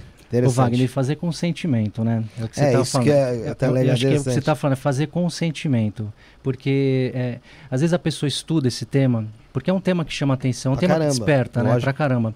E quando a pessoa é mais mental, ela, ela vai ficar procurando ou a explicação intelectual Uhum. ou o fenômeno. E ela se perde no meio disso. Quando na verdade é sentimento, é você acessar aqui, é expandir o cardíaco. O legal é a mistura de inteligência com amor fluindo É. na energia. Inteligência, amor Luiz. E sentimento É você conjunto. sente, né? Você não explica. Sentimento você sente. E, e você, e é difícil de você forçar. O sentimento você não força, não, cara, ele acontece. sentimento É. você não força. Você é. começa inicialmente pela crença, acreditando em algo que alguém contou. né? Quando a gente assiste, eh, por exemplo, uma live do Wagner, ele contando uma experiência, ele está contando a experiência dele, né? através da caminhada espiritual dele. E aí você acredita ou não no que ele conta. E aí, a partir disso, você vai despertar uma crença em você.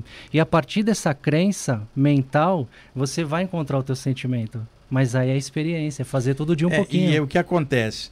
Experiência é muito individual e cada um tem, tem o Sim. seu jeito. Mas quando você tem a visão de conjunto, você leu experiências de tantos outros, você percebe um padrão médio, que é o padrão humano. O ser humano é muito parecido. Então, muitas coisas que você leu, elas vão acabar acontecendo em algum momento com você, porque seres humanos são muito parecidos. Por isso que eu sempre falo, a visão de conjunto, lendo várias áreas, posiciona você dentro de uma média. É. Para a tua experiência, que não é igual a do outro. Mas a dos outros dá uma média que você pode usar para ficar mais tranquilo na tua. Que aí já não é uma crença, é observação média.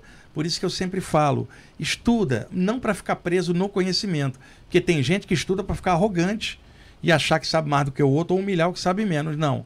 A função de quem sabe mais é ajudar o que sabe menos também a saber. A alegria do compartilhamento daquilo. isso é verdade. Isso é importante. Se o conhecimento vira uma gaiola, ele te prende na mente. Agora, se o conhecimento tem sentimento legal, o sentimento dá alicerce para o conhecimento para compartilhar ele com o próximo. Aí não, não surge ego, arrogância. Quando eu falo estudar, para abrir horizonte, não é para ficar preso nem em nomenclatura, nem no que está lendo. Porque tem gente que estuda, estuda e fica engaiolada dentro do campo de estudo dela e não admite nada fora e todo o resto está errado. Ela tornou aquilo uma gaiola. Não estuda para ampliar horizontes, é, para tornar-se mais consciente, mais lúcido, tranquilo e ao mesmo tempo compreendendo diferenças, entendendo o outro que sabe menos, ajudando na forma que você pode com o conhecimento. Porque eu imagino, ô, ô, Wagner, você com, com tanta leitura, porque a gente aqui, a gente, é, eu pelo menos, eu, não- eu não li muita coisa. Eu aprendi muita coisa aqui, Aqui. no programa. Depois de quase 300 programas aqui, a gente já, já aprendeu muita coisa. E, meu, a quantidade de expansão de perguntas que você tem.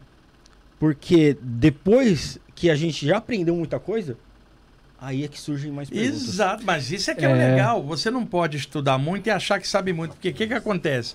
Quanto mais você abre a mente, mais noção do infinito você tem, descobre que o que você sabe é pequenininho no meio do infinito. Novas dúvidas vão surgir, mas não aquelas dúvidas anteriores. Essa o conhecimento tirou, mas dúvidas à frente que o conhecimento futuro vai tirar e a gente vai indo. Então, o mais legal é à medida que você vai estudando, amplia o horizonte e mais questionamento vai surgir para você avançar. Então, aí que está o erro de alguém que estuda muito achando que chegou no topo e que sabe tudo. Isso é uma falácia.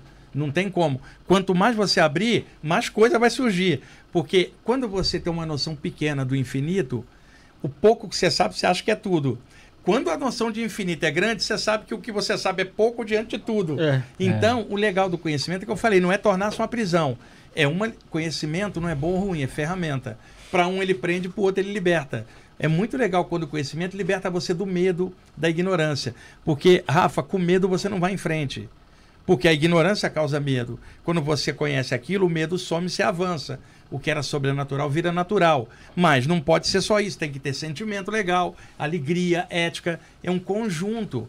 Por isso que eu sempre falo para estudar, porque ah, eu, eu sempre tive a sorte de ler muito, ter uma memória boa, sempre eh, comprei muita coisa de fora para poder estudar, para entender o que, que acontecia praticamente comigo. Então fui vendo essa visão de conjunto. Por isso, o tema que você falar, eu vou ter algum tipo de abordagem, não total, porque ninguém sabe tudo, Sim. mas dentro do geral, na média, você sabe mais ou menos como é que aquilo funciona. Então isso ajuda muito a entender. Alguém que quer estudar um tema precisa estudar as obras principais daquele tema em geral. Não fica só no autor. Você vai ficar engaiolado e aí vai cair na crença que o Diego falou, vai ficar seguindo o padrão do outro. Você tem que descobrir o teu. Caminho não é o do outro, é o seu. E o caminho de ninguém é igual ao do outro. Por isso, estudemos, somamos e desenvolvamos, desenvolvemos o nosso próprio caminho. Ô, Rafael, tem a Fernanda Jaquel, mandou aqui, ó. No elogio, né? A gente tem que ler também. É, no que quer dizer interação e atenção com o público, esses meninos são os melhores. Estão sempre ligados em como o pessoal está reagindo, acho que é regando. Continuem assim. Obrigado, Fernanda. Valeu. É, tem Bo a Bosque Sagrado, tá conosco aqui também, sempre Ah, é a conosco. Priscila, A Priscila, do Bosque né? Sagrado Priscila. também, que É. muito querida. Luana Oliveira ah, perguntou quando você vai voltar a fazer palestras em Suzano. Diz que é Mogi das Cruzes. É, eu ia muito em Suzano antes da, da, da pandemia, porque tinha um grupo lá. Eu ia em vários lugares, na Umbanda, no grupo espírita, no grupo esotérico, e aí não fui mais lá depois da pandemia. Quem organiza para lá é o Ricardo Gafanhoto, meu amigo. E, a- as atividades ainda estão voltando, a hora que o pessoal me chamar, eu vou voltar a ir lá. Eu ia também a Mogi de vez em quando, mas ia mais em Suzano e também Itacoaquecetuba. E aí é só o pessoal de lá organizar e convidar que eu vou, voltarei a ir lá. Eu gosto muito do pessoal de lá. Legal. Tem uma pergunta aqui, um superchat do Ítalo Ous. Ítalo OLS. Mas antes disso, novamente, para você que não se inscreveu, se inscreve no canal. Aí. Tem o Instagram Luz Consciência do Diego. Tem o Instagram arroba Wagner Deloy Borges, do Wagner Borges. Arroba isso na podcast. Tira uma foto, printa, marca a gente lá, Lu, arroba Luz Consciência, arroba Wagner Deloy Borges, arroba isso na podcast. Põe lá nos seus stories que a gente vai estar repostando vocês, tá bom? E também não esquece, dá pra você se tornar membro do canal, ao lado do botão inscreva-se. Seja membro por apenas R$ 4,99 por mês. Você tem acesso a conteúdos exclusivos. A mensagem do Superchat, você tá com ela aí? Sumiu aqui. Sumiu pra você? Tá aqui, então deixa eu ler aqui. Wagner.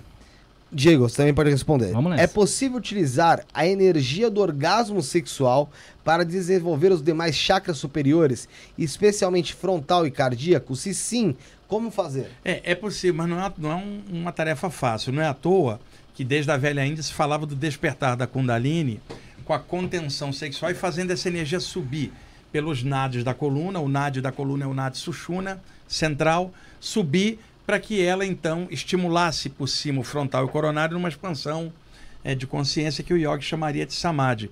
Isto é possível. Agora, na vida cotidiana, com a correria que é aqui, fica difícil a pessoa se concentrar só nisso.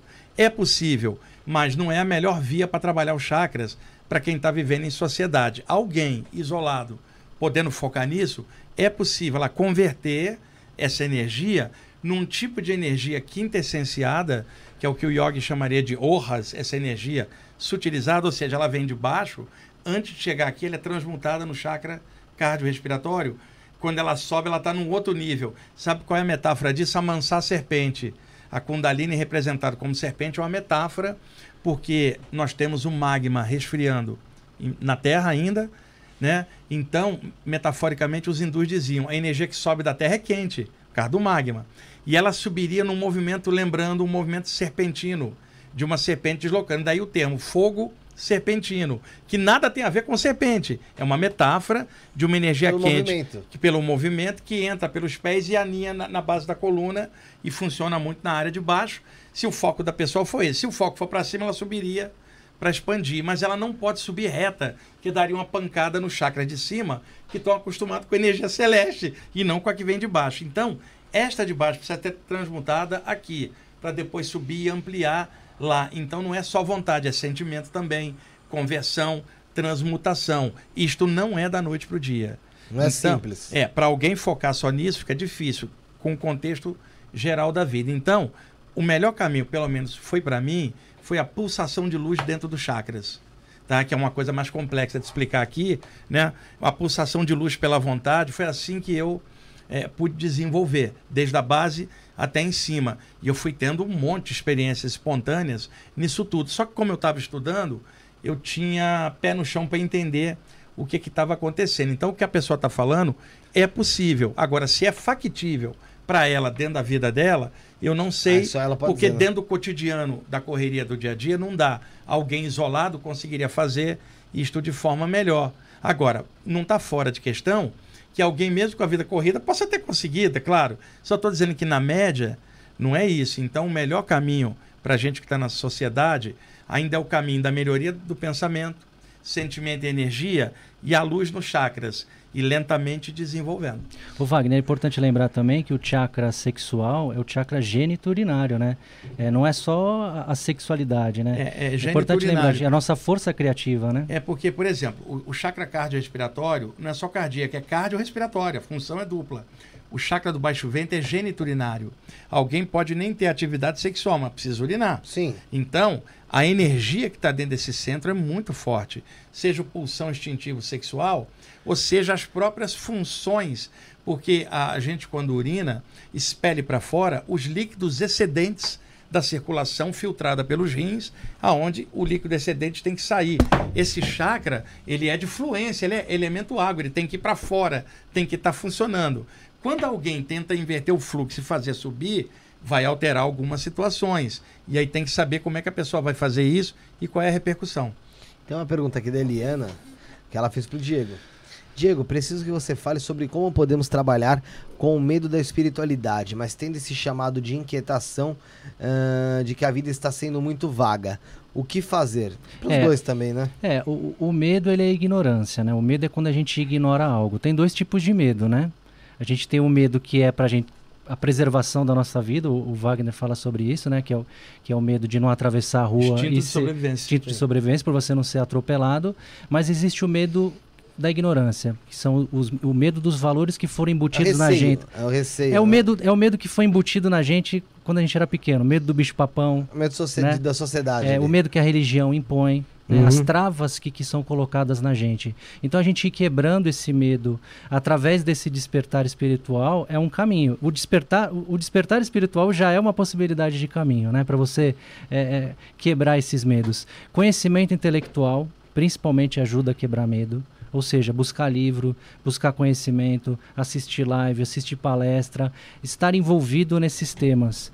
É, é muito importante você estar tá em contato não só intelectualmente, mas com a energia disso. Então, você está numa palestra, você percebe a energia do lugar, você vai perceber que outras pessoas sentem o que você sente. E aí você consegue quebrar o medo. Ela falando sobre isso, eu lembro das experiências que eu tinha quando eu era pequeno que para mim eram experiências normais. Depois, quando eu percebi que as pessoas no meu entorno não sentiam ou não viam o que eu via, aquilo ali despertou um medo em mim. Por exemplo, eu era pequeno, eu era criança, eu lembro de eu sentir, de eu, de eu ver coisas em casa, né? Ver espíritos, né? Depois tinha nome, antes não tinha. E aí, para mim era normal aquilo. Tinha uma interação, eu via, só que teve um momento em que eu decidi comentar com a minha mãe, que era a pessoa que eu tinha mais próxima, dessas percepções, do que eu via no ambiente. E quando eu contei para ela, aquilo despertou um medo nela. E aí eu percebi que aquilo que eu, que eu via ou que eu sentia, nem todo mundo percebia. Então, a partir daquele momento, criou-se o um medo. Criou-se uma trava. Isso para depois, para perder isso com o tempo, pra é, é desbloquear. Cara, você pode levar uma vida inteira, às vezes, para você quebrar isso. Então, você conhecer pessoas que estão nesse despertar espiritual, nesse meio, nessa energia, é um caminho muito, é, muito saudável. É, e deixou só o estudo também ajuda muito, né? Co corroborar o que ele está falando. É, o que ela perguntou, tipo assim, o medo da espiritualidade, no sentido assim, tô levando minha vida, não tá meio vazia, meio vago eu estou sentindo um chamado para a parte espiritual, mas eu tenho um medo. Quer dizer, é medo, às vezes, da própria, do próprio despertar. Isso é uma coisa. Deixa eu contar o caso do meu pai. Meu pai está com 95 anos, está no Rio de Janeiro, lúcido. Eu tive com ele tem semana retrasada. E o meu pai, a vida inteira, dizendo que nada existe, nada existe. Ele é um cara bem inteligente, sempre dizendo que nada existia. Descobri... Na base do ateísmo? É, no ateísmo. Meu pai sempre foi cético, Sim, sempre me respeitou muito. Meu, meu pai foi o maior exemplo de democracia que eu tive. Uhum. A minha mãe, com a Bíblia, tentava dizer que eu estava com o diabo e queria queimar meus uhum. livros. O meu pai falou assim: deixa ele ler o que quiser. Eu ainda me lembro meu pai brigando com a minha mãe, dizendo assim: eu não acredito na tua religião, mas nunca te disse para você não ir. Porque eu acredito na liberdade de expressão. Se eu estou dando liberdade de expressão para você ir na tua religião que eu não acredito, o garoto vai ter liberdade para estudar o que ele quiser. Se você pressionar ele, eu vou pressionar você. Uhum. Veja, e aí o exemplo de democracia que eu tive foi do materialista, não da evangélica, que a minha mãe era fanática. Sim. E eu não estou falando da mãe dos outros, estou falando da minha. Que às vezes tem gente que no entende errado. No meu caso, a minha mãe era fanática, queria queimar meus livros. E aí, o meu pai a vida inteira, cético, a, ele vinha às vezes aqui em São Paulo assistir uma palestra ou outra, mas ele assistia assim só. Falava, é, você fala bem e tal, só que sistema que você fala eu não entendo. Assim e descobri que meu pai tem medo do escuro.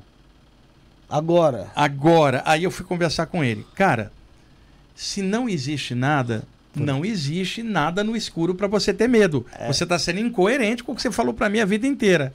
Ele falou assim: Eu sei que não tem nada no escuro, mas vai que tem.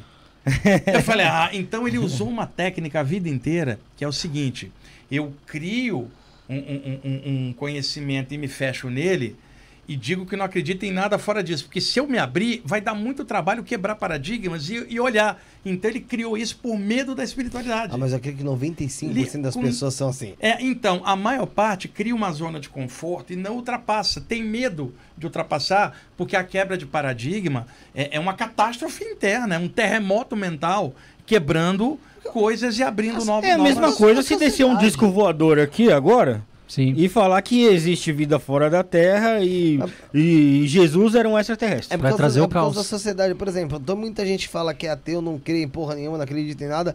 Aí você fala o seguinte, beleza, então vamos fazer o seguinte. Vou te pôr sozinho no cemitério das, das duas da manhã até as quatro e meia, cinco horas. Você fica?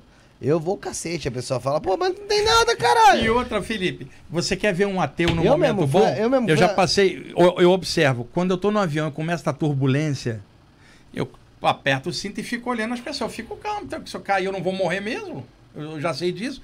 Eu fico olhando. Você vê as pessoas apavoradas com qualquer sacude dela. Aí você vê ateu fazendo Pai Nosso. O outro faz Ave Maria na hora do perigo. É o condicionamento tá? que tem. O, o instinto de sobrevivência É. vem e É o que ele supera. tem na hora, vai É, fazer o e, quê? e É a o que eu outra tenho na coisa, mão. para acrescentar na pergunta dela, é que além desse medo, o que eu vou falar agora não é o dela, mas pega muita gente. Isso é chamado pneumofobia. Pneumo, coisas aéreas invisíveis, fobia, medo. Popularmente, espiritofobia, medo de seres invisíveis. Então, o medo que muita gente tem, às vezes, não é nem da espiritualidade. O que, que eu vou encontrar? Por exemplo, se eu sair do corpo e encontrar um espírito, o que, que eu faço? Porque na mente dela o espírito é um capeta, isso é educacional. Ou o espírito é um elemental, ou é criação da mente dela, e de repente se vê o Diego, o, o avô dele, ele sai e encontra o avô, ele sabe que é o avô dele, uma, uma pessoa, não é um ente sobrenatural. É o mesmo avô que segurou ele no colo. Falei, e aí, vô, tudo bem? Agora, o Diego cheio de condicionamento. Será meu avô? Ou um capeta disfarçado? Ou um elemental disfarçado? Uma criação da minha Nossa, mente? Veja, ele começa e de repente era o avô dele de frente, um ser real, vivo, em outro plano, natural. Então, o medo que muita gente tem é do encontro, a possibilidade de abrir e perceber algo. E esse algo, dentro da, da- do conceito geral de condicionamento, é o diabo, é isso, é aquilo, a pessoa morre de medo. Até o dia que ela tem uma, por exemplo, uma experiência fora do corpo, dá de frente com uma pessoa que ela conheceu aqui, que está lá, primeira surpresa, o espírito é uma pessoa.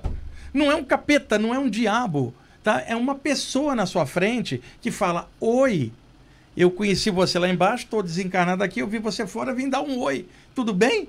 E você, porra, tudo bem, cara, que seu corpo astral tá legal? Você está morando numa comunidade extrafísica, veja a diferença. Agora, a pessoa com medo, ela não vai aproveitar essa experiência, Felipe. Ela vai olhar e corre para dentro do corpo. Então, o que, que adianta uma pessoa ter uma saída do corpo se não tiver estofo para conviver? Então, ela precisa estudar para tirar o viés sobrenatural, para tornar aquilo natural para ela, ela usufruir da experiência. No contexto terapêutico, a gente trata medo Agora, enfrentando. Né? Então você encara o medo que você tem, só que para você encarar, você precisa compreender o que, que é esse medo. Primeiro é intelecto, né? Antes de você se expor. Então você vai compreender o que, que é esse medo, de onde vem.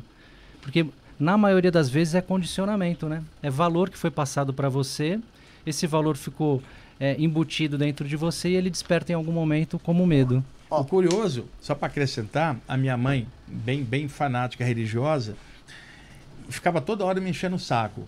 Você vai para aquele centro de macumba. Eu falei, não é centro de macumba, é um grupo espiritual que eu vou. Ah, matei o capeta. Eu falei, ó, vai cuidar da sua vida, eu já um adolescente forte. Tivemos muitas crises por causa da religião dela. causa da religião. Né? E aí eu tinha saída do corpo, apareciam os mentores espirituais, que para mim são pessoas, não são divindades, nada, apenas pessoas do lado de lá. E eles falavam assim: tenha paciência com a sua mãe, porque ela não teve a condição de estudar que você está estudando.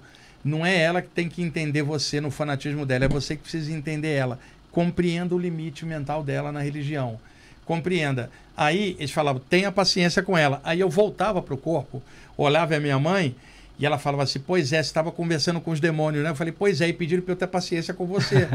Imagina um demônio que pede para você ter paciência e compreender a ignorância religiosa de outra pessoa. Quer dizer, são pessoas, não são capetas, coisa Aí você nenhuma. já quebrava a paciência de novo. Já. Aí já quebrava a paciência de novo.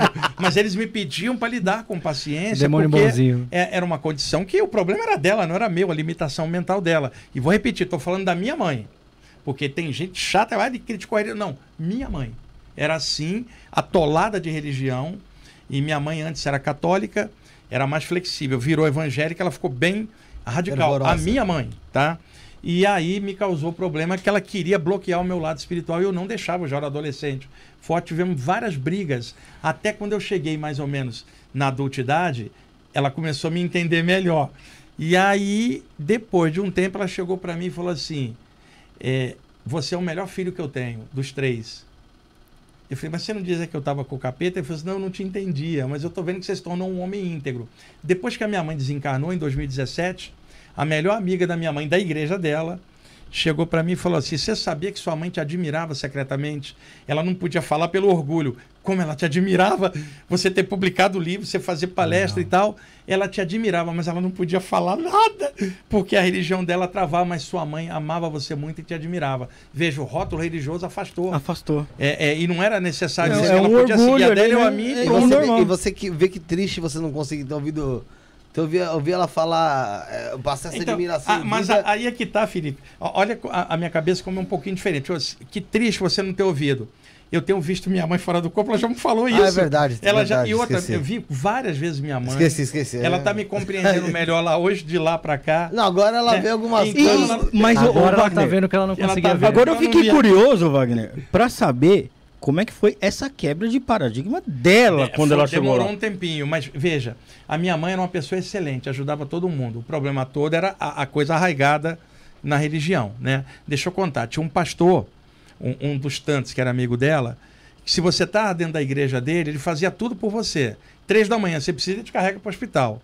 Agora, se você saísse da igreja, você tá ferrado com ele. Nem liga. Você entende? Ele vai te ajudar enquanto dentro do rebanho. Você saiu, você virou capeta, tá perdido no mundo, o diabo que te levou e se torna seu inimigo.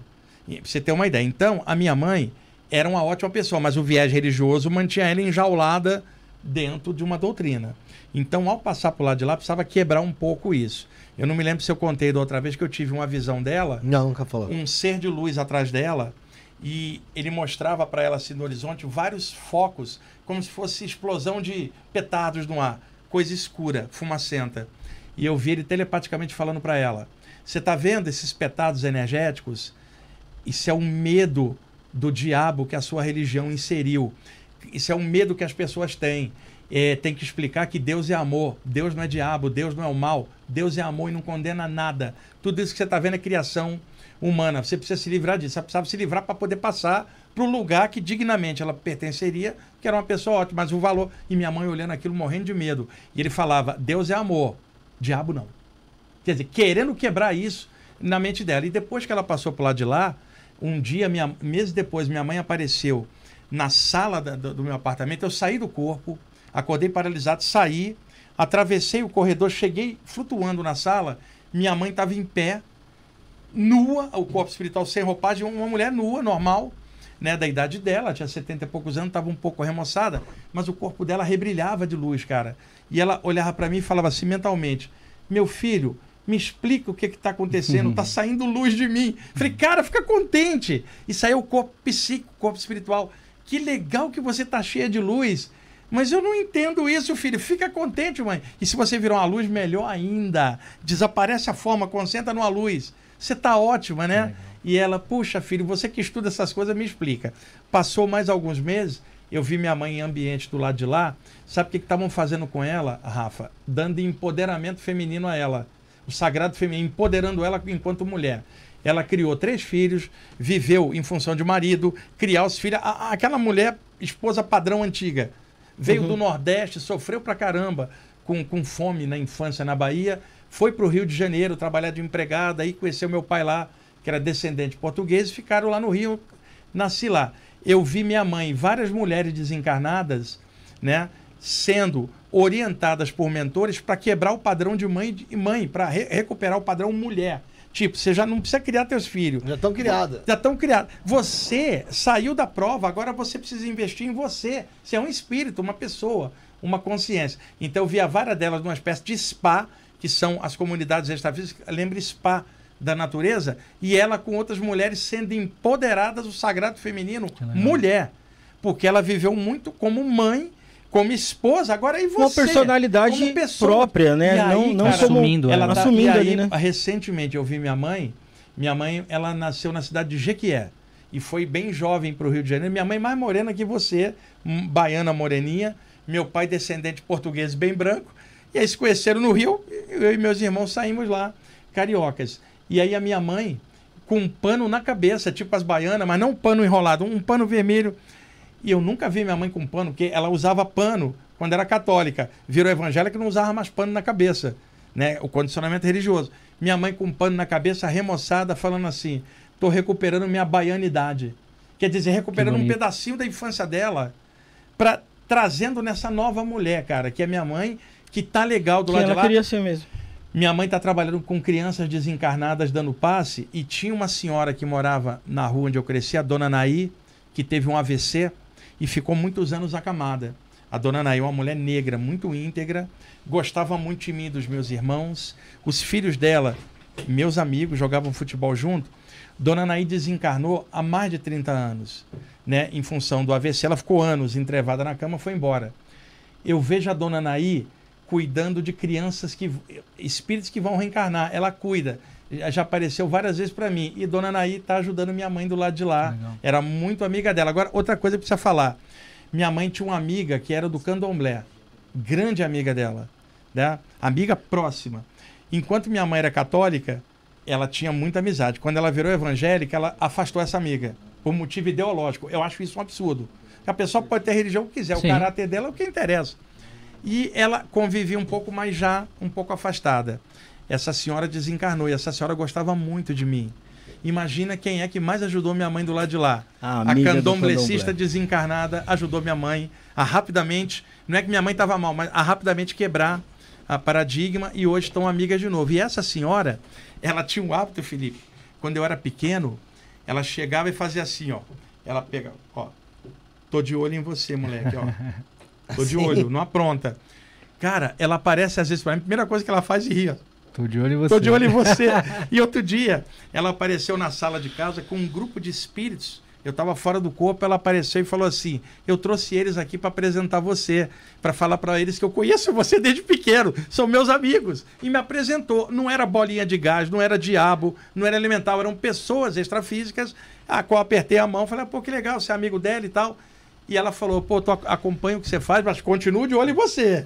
Brincando, cara. Então é legal falar de mundo espiritual de forma humana, natural. Repare, não estou falando de doutrina X ou Y. Sim. Eu estou falando de vivência espiritual. As saídas do corpo me deram isso, mais a mediunidade, tudo que eu pude desenvolver para ter a segurança para falar disso. Agora, eu falo disso com paixão, com amor, e eu sei que tem gente que está assistindo que não acredita em nada, e eu entendo isto também e não pretendo converter ninguém a nada, porque quando você está feliz, você transborda. Se você transborda, você não enche o saco de ninguém. Não. Eu não estou preocupado em provar para o outro, porque para mim isso já é o natural, não é sobrenatural. E por isso que eu falo com essa naturalidade dos temas que eu abordo. Alguém pode não concordar, o que é normal, e se a pessoa for feliz do jeito dela, é o que importa.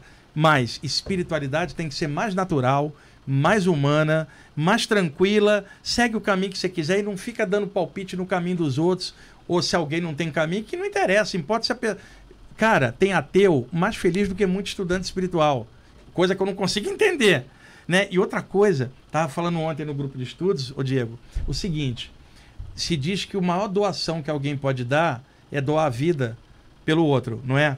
Veja, um materialista que não acredita em vida após a morte, se ele doa a vida para salvar a tua, ele doou tudo que ele tinha, porque ele não acredita em nada além. Agora, o espiritualista, se ele vai doar a vida, ele não doou a vida, porque ele não morre, ele doou o corpo, que ele continua vivo do lado de lá. Então, o espiritualista, quando doa, às vezes tem um pezinho atrás querendo ganhar recompensa kármica.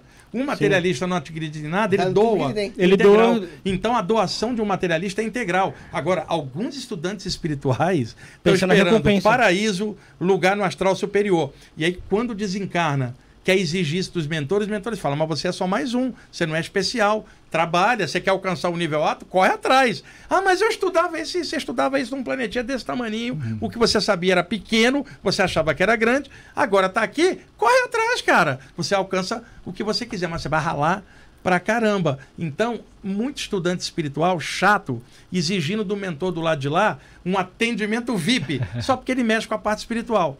Tá esquecendo que ele é pessoa com qualidade e defeito, igual todo mundo. O médium, por detrás do médium, tem uma pessoa. Então, além da capacidade espiritual, existe a pessoa que precisa aprender a melhorar pensamento, sentimento, energia e usar a espiritualidade para crescer com tudo isso.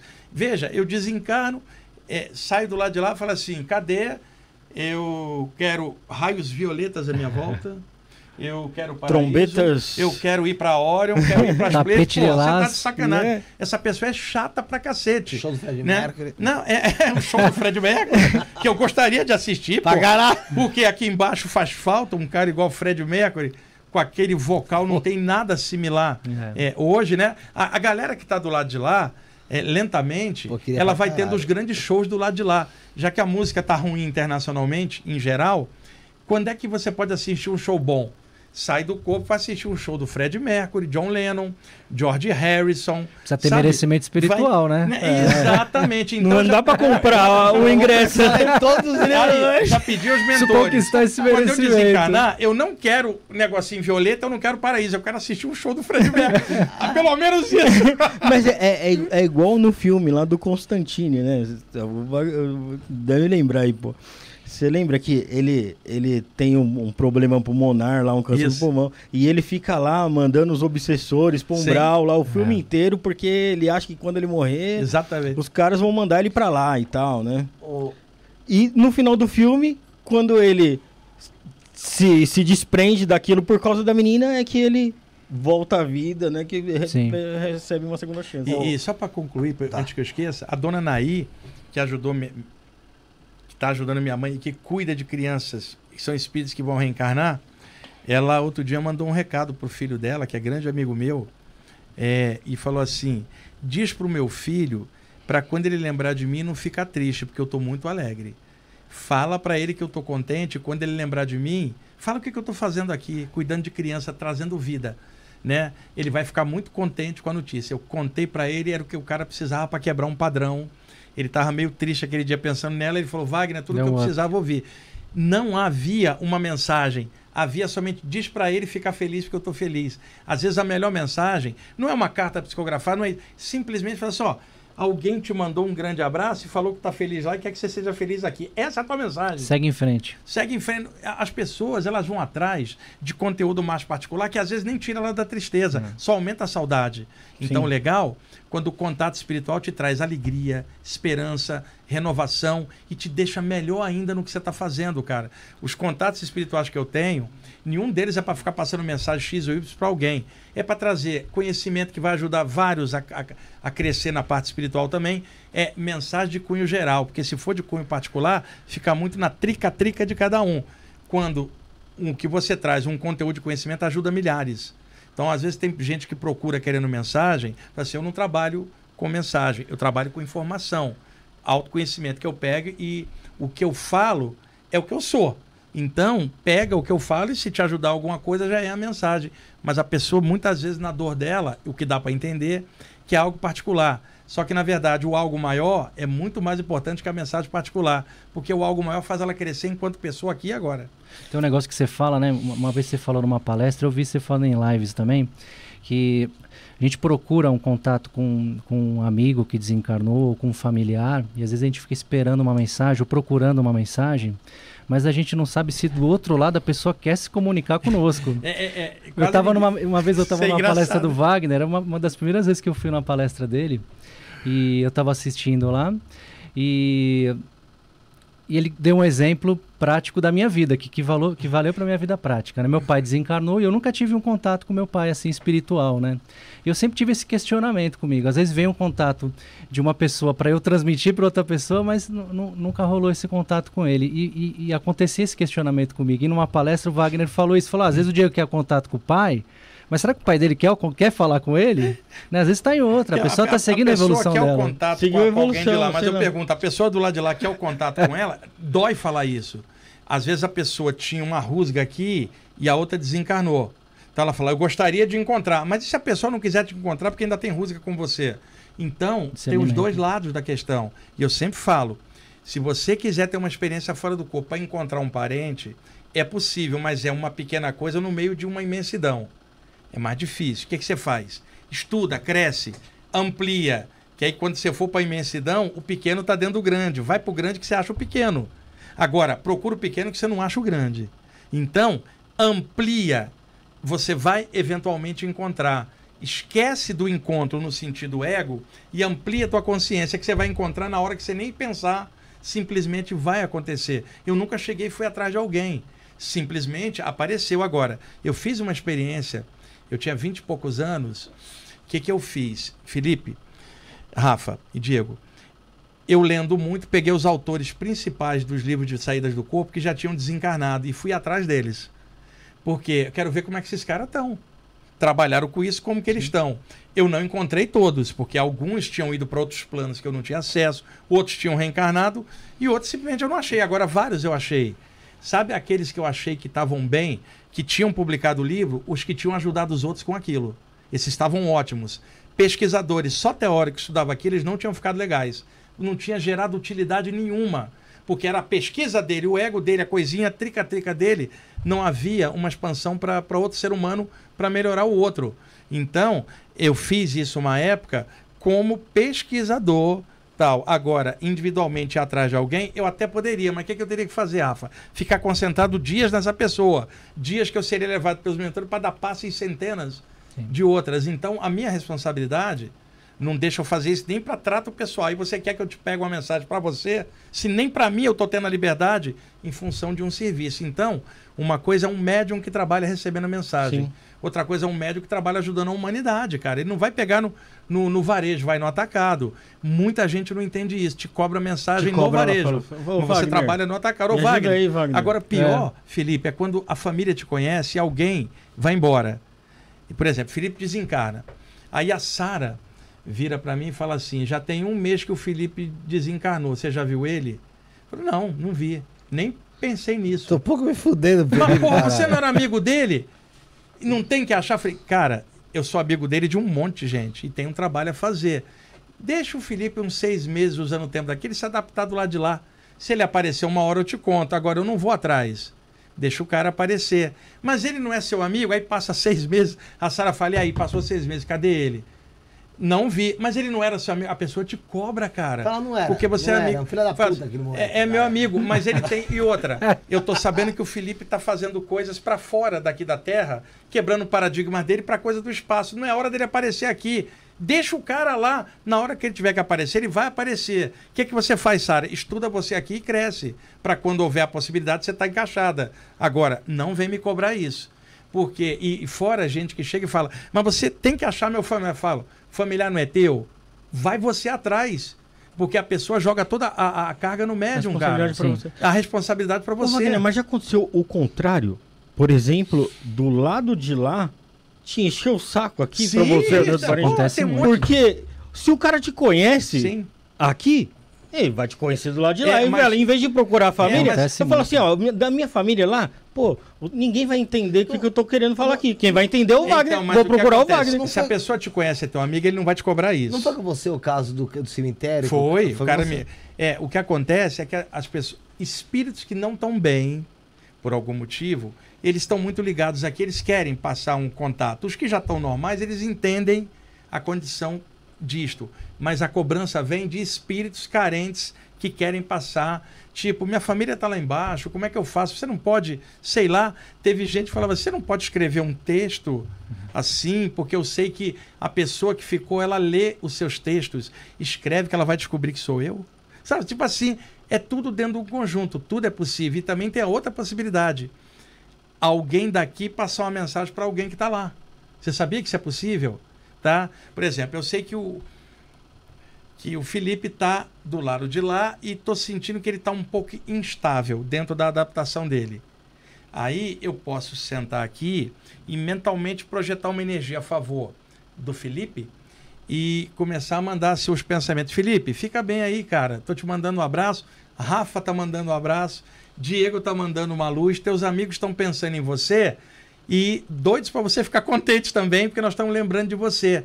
Sabe? A mensagem nossa aqui, fica bem que a gente vai ficar contente. Veja, é uma mensagem daqui para lá como poderia ser de lá para cá. Mas não pode haver tristeza, choradeira. O encontro precisa trazer alegria, noção de imortalidade da consciência. Sabe, você volta para o corpo e fala: encontrei alguém desencarnado. Porra, que legal, encontrei meu avô. Não é um monstro, não é um capeta, é uma pessoa, me dá um super abraço. E que legal que o meu avô tá bem. Volta contente, conta pro, ó, viu meu avô, que legal. Agora, dá uma olhadinha. Eu vi ele. Ah, porra, esse contato não te trouxe crescimento. Então, muita gente é vedado o contato porque não vai trazer crescimento. Se o contato trouxer crescimento, vai acontecer. O universo ajuda. Agora, de lá alguém tem. Agora, do lado de cá, você precisa se preparar também. Melhor contato, cresce, melhor, estuda, eventualmente acontece. Sabe o que já aconteceu também, Ivan? Você estava falando, eu, eu lembrei.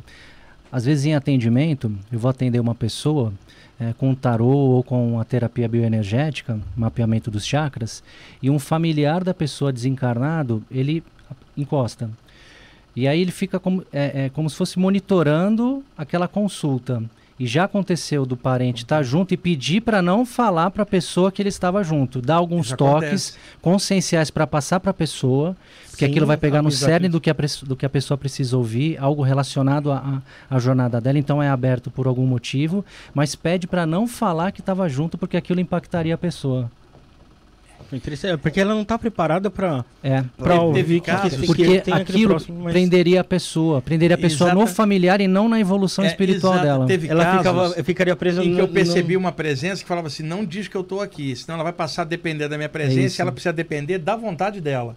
E teve outros casos que era o contrário. Pelo amor de Deus, fala para ela que eu estou aqui para ela ter confiança na imortalidade da consciência. Então uhum. depende do caso. Agora, independentemente de qualquer coisa, eu sempre vejo do pessoal que passou pro lado de lá, olhando o pessoal do lado de cá, esperança de que o pessoal do lado de cá cresça, cara, Sim. melhore, amplie. A terra é um campo de provas e é uma escola. Então a passagem aqui é importante. Então quem está do lado de lá torce para a gente passar pela prova o melhor possível. Perfeito não vai dar, mas que entre qualidade e defeito a qualidade esteja maior do que o defeito. Vários deles torcem por nós, cara. Eles já passaram por aqui, não estão aqui, estão de lá. Sim. E eles não estão torcendo, não é importante a mensagem, o importante é a tua evolução. A evolução é o que chama a gente. O que, que você veio fazer aqui? É uma vida inteira, não é só a perda de alguém, é sua vida. Alguém foi, você ficou, você precisa ter algo a aprender aqui, senão você teria ido. Se você ficou, sua experiência é aqui, não é lá. Fica aqui até a hora certa de ir embora que o universo decida. Agora, vá crescer o que eles mais gostam. É, é, o que eu vou falar agora pode até gerar polêmica, tá? Eu vou falar a minha visão, que eu não estou dizendo que tem que ser a visão de alguém, é, é o meu. Rafa, desencarna alguém que você gosta, você manda fazer uma estátua. É uma homenagem à pessoa, tá? Mas a estátua é um imóvel, tá ali parado. Ah, eu sou a tal pessoa que você está homenageando com a estátua. E aí eu vejo o teu carinho ao mandar fazer aquilo, a sua forma de, de expressão eu vou entender, mas eu preferiria que você fizesse outra coisa. Falar, puxa, eu adoraria que em lugar de gastar dinheiro nessa estátua, que o Rafa ajudasse uma comunidade carente ou uma instituição que ajuda pessoas carentes e lembrasse de mim, fizesse aquela ajuda e pensasse em homenagem a quem partiu, eu me sentiria muito melhor uma ajuda viva. Aí, quando eu falo isso, tem gente que fala, mas você não respeitou o apego do outro. Não, eu estou dizendo a minha maneira de ver. É, em lugar de homenagear como estátua ou com um monumento parado, homenageia com uma atitude viva. Monta um orfanato em nome da pessoa. É. Monta um, um asilo. Como é uma troca de energia. Aí eu, eu, já falei isso em outros podcasts, o pessoal fica danado quando falo isso, como se eu estivesse falando algo errado. O, o, parente desencarnado, que é um ser vivo, não é homenageado por um, algo imóvel, cara. Energia é movimento. É movimento. Nós estamos estudando isso. Então, coloca uma homenagem em movimento que impacte outro ser humano para melhor em nome daquele que passou. Como que as pessoas não entendem uma coisa dessa? Mas nada contra a estátua do cara. Eu estou querendo dizer, do ponto de vista extrafísico, Eles gostam mais quando você põe algo em movimento do que quando você cria algo parado em nome deles. É porque uma estátua não vai imortalizar ninguém, Não. O- né? É, eu, eu vejo é, por conta do, do meu avô, a gente falou tanto do meu avô, eu perdi meu avô há, há poucos dias aí, né? E meu avô, cara, era um cara que ele não era nada materialista. Se, você, se ele tivesse vestindo uma camisa e alguém falasse assim, pô, Jaime, que camisa bonita, ele falou, "Ah, você gostou? Que é pra você Tira a camisa dá. Ele era desse tipo mesmo. E, meu, a primeira coisa que aconteceu depois que ele, que ele partiu, a gente pegou as coisas dele, já separou mesmo. Falei, ah, eu vou pegar essas Dá coisas. já prostituição dá pra alguma poder coisa, essa roupa ser usada, né, cara? Porque, meu, não, não era da. da- Não é, não é, não, é- não, não é, tinha apego nenhum com aquilo ali. não é falta de homenagem ou de amor você dar os, os pertences para outras pessoas usarem. Puxa, é- você está gerando movimento, gerando vida, cara. Não é, não é que você não ame quem partiu. É a inteligência e a estratégia na hora de, em lugar de algo parado, algo em movimento. É interessante isso que o Rafa falou do vô dele até agora. Eu quero fazer uma pergunta, porque passou muito. Acabou passando algumas perguntas aqui. Você salvou o superchats? Eu só vi. Eu, só, eu que só- dar uma olhada lá. Não, lá lá já era. Mas, olhadinha não, não, lá já era, mas só vê. depois o Diego também pode falar um pouco de reiki. Sim, eu quero. Diego- é, não, mas sim, aí, é, eu tenho uma pegada reiki. do reiki aqui pra falar. É uma Vamos pergunta lá. que acabou passando, eu não peguei, mas eu lembro alguma coisa dela, acabei não salvando. Mas é, o vô do Rafael, porra, é como se fosse um pai pra ele. Ele sempre, desde quando conhece o Rafael, fala do vô e do medo de perder o vô, assim como eu tenho medo de perder minha avó. E o vô dele faleceu dia 9, se não me engano. Dia 9. Dia 9 de janeiro desse ano. E lógico, ele sofreu nitidamente. Mas ontem, quando eu falei com a esposa dele, ela tava aqui, eu perguntei pra ela como é que o Rafael tá. Ela falou, tá até melhor do que eu achei que ele ia estar. E eu acho que deve muito ao que ele, ao que ele ouviu aqui já algum- muitas vezes. Sem dúvida. Principalmente do que das vezes que você veio aqui. Porque assim, é lógico, de início tem aquele baque, aquela pancada. é- e a bancada pelo. Sim. E ele falou, ele até falou, é, é pelo saber que eu não vou ter mais ele ali. Sim, sim. Sim. Mas é. Mas ele teve uma recuperação, teoricamente, mais rápida até também do que eu esperava. Lógico, não sei como ele tá por dentro, Não, mas eu não, digo por tenho, fora. não tenho um dia que eu não penso no meu avô. Eu mas eu sinto ele muito bem. Não faz Então, mas, mês, né? mas veja, E a forma que ele com pensando nele é saudade que tem que ter, porque senão a gente não É. só não tô falando, Porque. mas a administração disso é melhor, né, cara? Não, não, eu sinto ele muito bem. E assim, meu avô era um cara que fazia parte do meu dia a dia. Não tinha um dia que eu não via o meu avô ou que eu não falasse com ele. Mas é. Até, até é fogo, fala. A espiritualidade, ela não vai fazer você, ela não vai te fazer fugir da dor que você está sentindo, Sim. mas ela vai ressignificar isso que você está Ressignificar. sentindo. Então, Então, organizar. é, mas eu sinto ele bem. E, e aqui, e assim, eu, eu a gente conversar sobre espiritualidade, pô, me ajudou pra caramba. Que é, faz a gente pensar que, que existe. E, e faz eu sentir que, que ele tá bem, né? Ah, tá- E mas eu esse sinto papo falta- de hoje que a gente está tendo aqui também já eu é sinto, uma forma o que eu de- sinto falta é, é do, do, do dia a dia, da da presença, dele, dia a né? dia. Sim, mas, assim, Da presença. mas vale a pena falar pra pessoa também. Ele morreu com 90 aí? 91 anos. E era uma pessoa ótima, tá? E a pessoa é do lado de lá como ela era do lado de cá. O, Rafa, você falando dele assim, pelo amor que você tem, fica tudo azul, azul marinho, cara, a tua energia, sabe? Assim, é o sentimento que você tem. Não é de sentimento, é rosa. Não. Mas é, é, no teu caso, você fala do teu avô, admiração, fica em azul, cara, azul marinho. É O que eu- não é que eu tô vendo, é o que eu- minha mente entende pela cor. O azul marinho, quando você fala dele, mostra o, o sentimento que é legal. E como essa cor tá aparecendo, deve ser mais ou menos a, a faixa que ele tá do lado que fala azul marinho, é cor do céu, cara, céu noturno, espaço sideral, coisa expansiva. Um cara que ajudava os outros, como você está falando, jamais vai ficar ruim, cara. Não tem, ele ajudou muito, tem crédito espiritual. Então, Sobre o reiki, que eu tava fazendo pergunta que eu acabei perdendo, então vou ler mais, lembrar eu mais ou menos o que eu perguntei. Não, eu só veio aqui. Só veio. É, já veio. Já vejo. Então, assim, é, teve uma moça que perguntou, não lembro o nome dela, ela falou que ela se formou em reiki faz cinco dias aproximadamente. Uhum. E desde lá parece que ela tem sofrido alguns ataques. Né? É, parece que tem algum espírito, não sei se é, é trevoso, alguma coisa do tipo, Uhum. tem se plasmado como se fosse o pai dela para realizar ataques nela.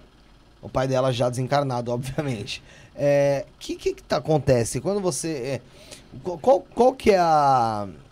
é, A gente vai entrar nos outros tempos, teve, teve mais superchat, mas assim, qual que é o trabalho do reiki e por que, que algumas pessoas sofrem esse tipo de ataque quando, quando acabam se aprofundando mais dentro desse tema? É, vamos compreender o que, que é o reiki, né? O reiki, ele, ele também é um método de captação e envio de energia. Por que, que ele também é um método? Porque o reiki ele pode ser considerado uma filosofia de vida. Porque com o reiki você aprende a meditar, com o reiki você aprende alguns princípios que eles vão dar norte para a sua vida. Então, naturalmente, a sua energia já vai mudar se você seguir essa filosofia, se você seguir o reiki como filosofia. O que, que é o reiki? O reiki, a palavra reiki, ela se divide em duas, é, em duas outras palavras, rei e ki. Rei é a energia universal, energia de Deus. O ki é o fluido vital. Pode ser conhecido também como chi, como prana, né? que, é essa, que é essa energia para a nossa vida, essa energia vital.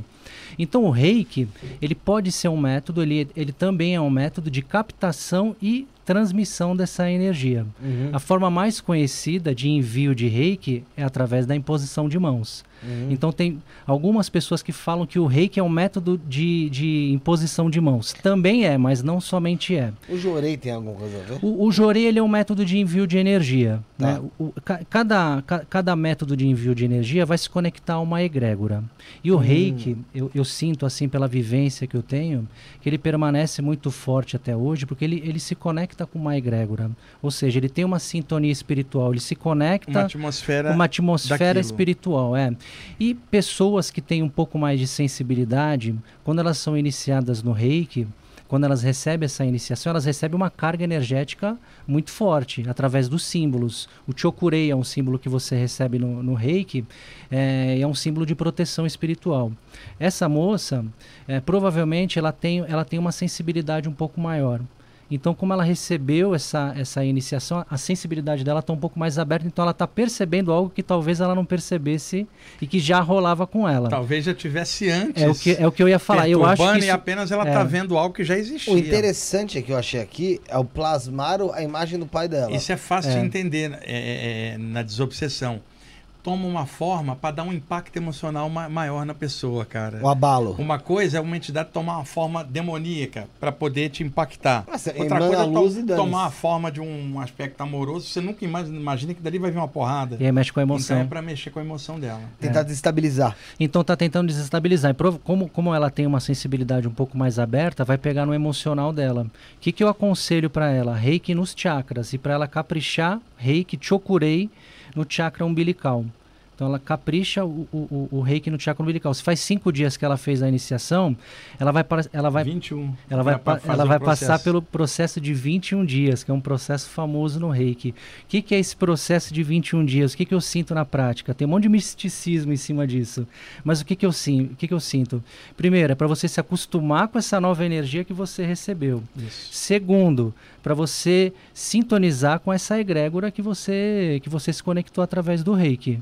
Então, pra, leve a sério esse processo dos 21 dias, não como algo pesado, como um peso, né? mas como uma responsabilidade espiritual que ela assumiu para a jornada dela. Durante esses 21 dias, capricha no chokurei e no chakra umbilical, vai ajudar bastante. E outra Legal. coisa para ela fazer, já que ela agora é reikiana, estende as mãos, dá um reiki no quarto, no ambiente dela, enche de luz.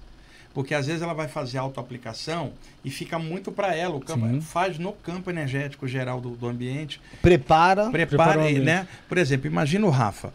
Ele mora numa casa que tem uma entidade pesada há 30 anos que está lá, desde antes dele morar lá. A entidade está lá. Aí ele faz uma ativação por qualquer meta e fica um pouco mais sensível e começa a perceber o cara. Ele vai falar assim: caramba, porque eu fiz isso, agora o cara tá vindo. O cara já tava. Já tava lá. Ele ela apenas- passou a perceber a agora. sensibilidade aumentou, ele passa a perceber agora. Como se fosse uma limpeza. É, e aí, agora, como é a pessoa mais sensível da casa, é ela que tem que limpar. Antes ele não sabia, agora que ele viu que tem algo e sabe, ele vai tomar providência. A entidade, vendo que agora ele pode ser um ponte de luz, não quer esse ponte de luz em casa, vai em cima dele. Ela mexeu no fundo da gaveta. É, exa- É isso é teia de aranha. É. É isso. O Leonardo Tiradentes, aqui lendo o superchat do pessoal, mandou o seguinte: Boa tarde, Wagner e Diego. Boa em tarde. qual obra podemos encontrar mais informações dos chakras das palmas das mãos? Número de pétalas, cor, yantra, etc. Na cura prânica. Procurei É, no Teoria dos Chakras Motoyama, mas não encontrei. É, Não. o Teoria dos Chakras é do Hiroshi Motoyama. O- ele era um pesquisador japonês excelente, acupunturista e professor de yoga. Em 1981 ele lançou o livro Teoria dos Chakras, que é um clássico internacional, mas ele fala dos chakras de forma geral. Charles Webster Leadbeater lançou o livro Chakras da editora Pensamento, que é um clássico, os chakras de forma geral. Ramatiz, Elucidações do Além, tem capítulos sobre chakras de forma geral. Na cura prânica do Showa Koksui, como trabalha muito as mãos, falou mais do chakra das mãos e dos chakras secundários. Então, falo para ele procurar o trabalho do Showa Koksui, da cura prânica. Na internet tem muita coisa e muitos livros dele tem muitas coisas sobre os chakras das mãos, é por onde eu aconselharia ele aí. Ah, o, o outro livro também do Showa Koksui é o Psicoterapia Prânica, também fala... Mas, mas esse é mais complexo, porque... É, é, é ela esse... pode começar com esse, depois ela aprofunda no Psicoterapia Prânica, porque também fala de chakra ela das pegar mãos. o clássico, É. o Pranic Healing, o Cura Prânica, que é o principal, e depois ele pegar o Psicoterapia, que é um pouco Depois mais frente. aprofunda. Mas a maioria dos, dos trabalhos da cura prânica tem muito a ver com chakras das mãos. O Shoa Koksui fez um trabalho excelente, a cura prânica eu gosto muito, e é um bom caminho para ele pesquisar as mãos. Tem um livro também mais antigo, eu não sei se ele está. Eu acho que ele está em catálogo ainda, que é da, da, da IUSA. Andrade, que é o dia- diagnóstico, diagnóstico bioenergético. Está Esse, esgotado. esse Esse, li- seria o ideal. esse Eu livro é muito bom. Porque está esgotado. É o diagnóstico bioenergético da editora universalista da Ilza Andrade. Tem muita coisa de chakra das mãos, mas está esgotado, é esse difícil. livro é muito bom. Se- seria interessante. E também para ela, de forma geral, para ele, o livro Mãos de Luz, da Bárbara. Ambrena, que também pode ser interessante. Legal. É, mandar um abraço pra Glazer de Petrolina, Pernambuco, disse que tava numa palestra sua Tava. lá. Legal. E novamente, pedir pro pessoal que não deu like ainda, dá o like aí no vídeo. Você que tá chegando agora, deixa o like no vídeo. Às vezes você esquece, tenho certeza. Tem muita gente que esqueceu aí. Inscreva-se no canal. Torne-se membro, ao lado do, do inscreva-se tem o Seja Membro, a partir de R$ 4,99 por mês para você que tem Android, para você que tem computador. Pelo iOS, você tem que fazer pelo Google Chrome ou pelo Safari, tá? E tem que entrar no modo computador, aí você consegue se tornar membro. E tem também, dá para você fazer pelo PicPay. Como? Não sei. Mas dá pra fazer pelo PicPay, pelo, pelo que eu fiquei sabendo. R$ 4,99 por mês. E dá pra ajudar através do isto não é podcast arroba gmail.com. Presta atenção, gente. Isto não é podcast arroba gmail ponto- arroba gmail.com. Porque tem muita gente que tá mandando pix pro isso não é podcast. E tem um cara que fez um e-mail como isso não é podcast arroba gmail.com. Pra- Você acredita? É Que brincadeira. Como né? que é golpista, né, malandro? velho. É f... Tem que mudar essa chave depois, agora não sei como fazer isso, enfim. É, Teve, teve mais perguntas aqui é, do Caio César Pádua, que ele falou, galera do bem, quando estou em oração, ou quando estou em oração ou meditação, s- ah, eu sinto sem, contro sem eu controlar, eu sinto o redemoinho acima da cabeça. O que é? Como fazer conscientemente? Adoro vocês, abraços. chakra Obrigado, Caio César. do topo da cabeça dá essa sensação de remoinho aqui quando a pessoa está meditando. A aura da cabeça solta, parece que ela está um pouco acima e a sensação de um vórtice girando. O chakra coronário em português é chamado em sânscrito Sahasrara, o lótus das mil pétalas, como se fosse uma flor que se abrindo para o infinito. É o único chakra que aponta para cima na direção das estrelas. Captamos a energia cósmica por ele. A pessoa está meditando, as ondas cerebrais relaxam, a aura da cabeça faz isso aqui. A- na maioria das vezes tende a fazer para lateral em vez de para cima. Então, por exemplo, soltou. Daqui a pouco, quando encaixa, você faz assim, Hã? como se tivesse. Volta. Muito comum pessoas sentarem meditando. Quando expande para cima, dá a sensação de remoer, porque o chakra é um vórtice de energia. Está normal isso aí que ele está fazendo. Agora, se ele quiser expandir um pouco, pela vontade, é pulsar luz no alto da cabeça para fora com calma. Todo dia um pouco, visualizando a aura da cabeça dilatando. Uma pulsação de luz suave, tá? Para se ele quiser entrar mais consciente nesse tipo de estado. Ô Wagner, também tem a experiência pessoal, né? Porque eu percebo também essa ativação do, do, do coronário quando tem presença extrafísica Ah, no ambiente. Eu Sim. sinto isso também. Pode, não sei se é o caso dessa É pessoa que no ou caso não. dele, ele É, está no- citando a meditação, em né, Felipe? meditação, né? Se é na meditação, tende a ser anímico. Mas às vezes, o que o Diego está falando, uma pessoa está ali quietinha, vê um mentor e dá um passe em cima, ela não sabe. Começa a formigar de lata e começa É. a girar, que aí seria uma soltura por mediunidade. No caso da meditação, uma soltura anímica. Mas não está fora de mão que possa ter uma presença extrafísica É. na meditação também, É, dando me veio isso também quando um estava falando. toquezinho, também é possível. É, e o hoje- Michael dali, eu tô sentindo dele lá, tá querendo pão de queijo e café, cara. Hein, Michael? Ah, ele sempre quer. Ele Hein, sempre Michael? quer. Pão de queijo café é isso? Ele, quer- ele gosta de pão de queijo com O leite. Marco tá privilegiado. Ele ali, daqui né? eu tô Ele- sentindo ele a vontade, ali que a gente a não vontade tem ali, dele ó. de tomar um café, mas ele não pode sair dali, né, Michael? Dá pra Não, sentir ele daqui, tá de castigo cara. hoje. Tá de Tá de castigo. castigo ali. Mas ele tá privilegiado, é só esticar o braço ali que ele pega. Não, não fala isso não, pô, não fala isso não, ali. É, a, Ô, Bru- Diego. a Bruna Lima, deixa eu só matar o Superchat aqui, vocês vão me É que, é que tá, senão tá, tá, matar. tá nesse, tá nesse do, do, do, do formigamento. Lá. Eu já senti várias vezes um formigamento nas costas. Sim. Tá? Na- nas laterais, geralmente do Boca lado de esquerdo. trás do, do chakra cardíaco. Normalmente a boca de trás do chakra Mas quando qual- abre, qual di- situação? dilata a aura das costas. né? Aleatório. Mas Ah, tá. pode ser também a boca de trás do chakra É. umbilical, que na, na cura prânica é chamada Meng Men, que na verdade é uma expressão chinesa que o Shoa tirou da medicina chinesa, Meng Men, ou mar de energia, que seria esse ponto atrás quando abre, dá uma- um formigamento enorme nas costas. Agora, tem dois chakras nas escápulas, tá? São secundários também do cardíaco, também pode dar a mesma coisa, mas normalmente é uma sens... Você tá um cara, um encruado, um doador de energia encruado. Eu ia falar Ô, isso, Rafa, ele tem uma expansão Você, de- se você está numa reunião, seja lá onde for, e você irradia uma energia e pensa no bem, você pode ser um ótimo doador de energia para a humanidade num trabalho, estando junto.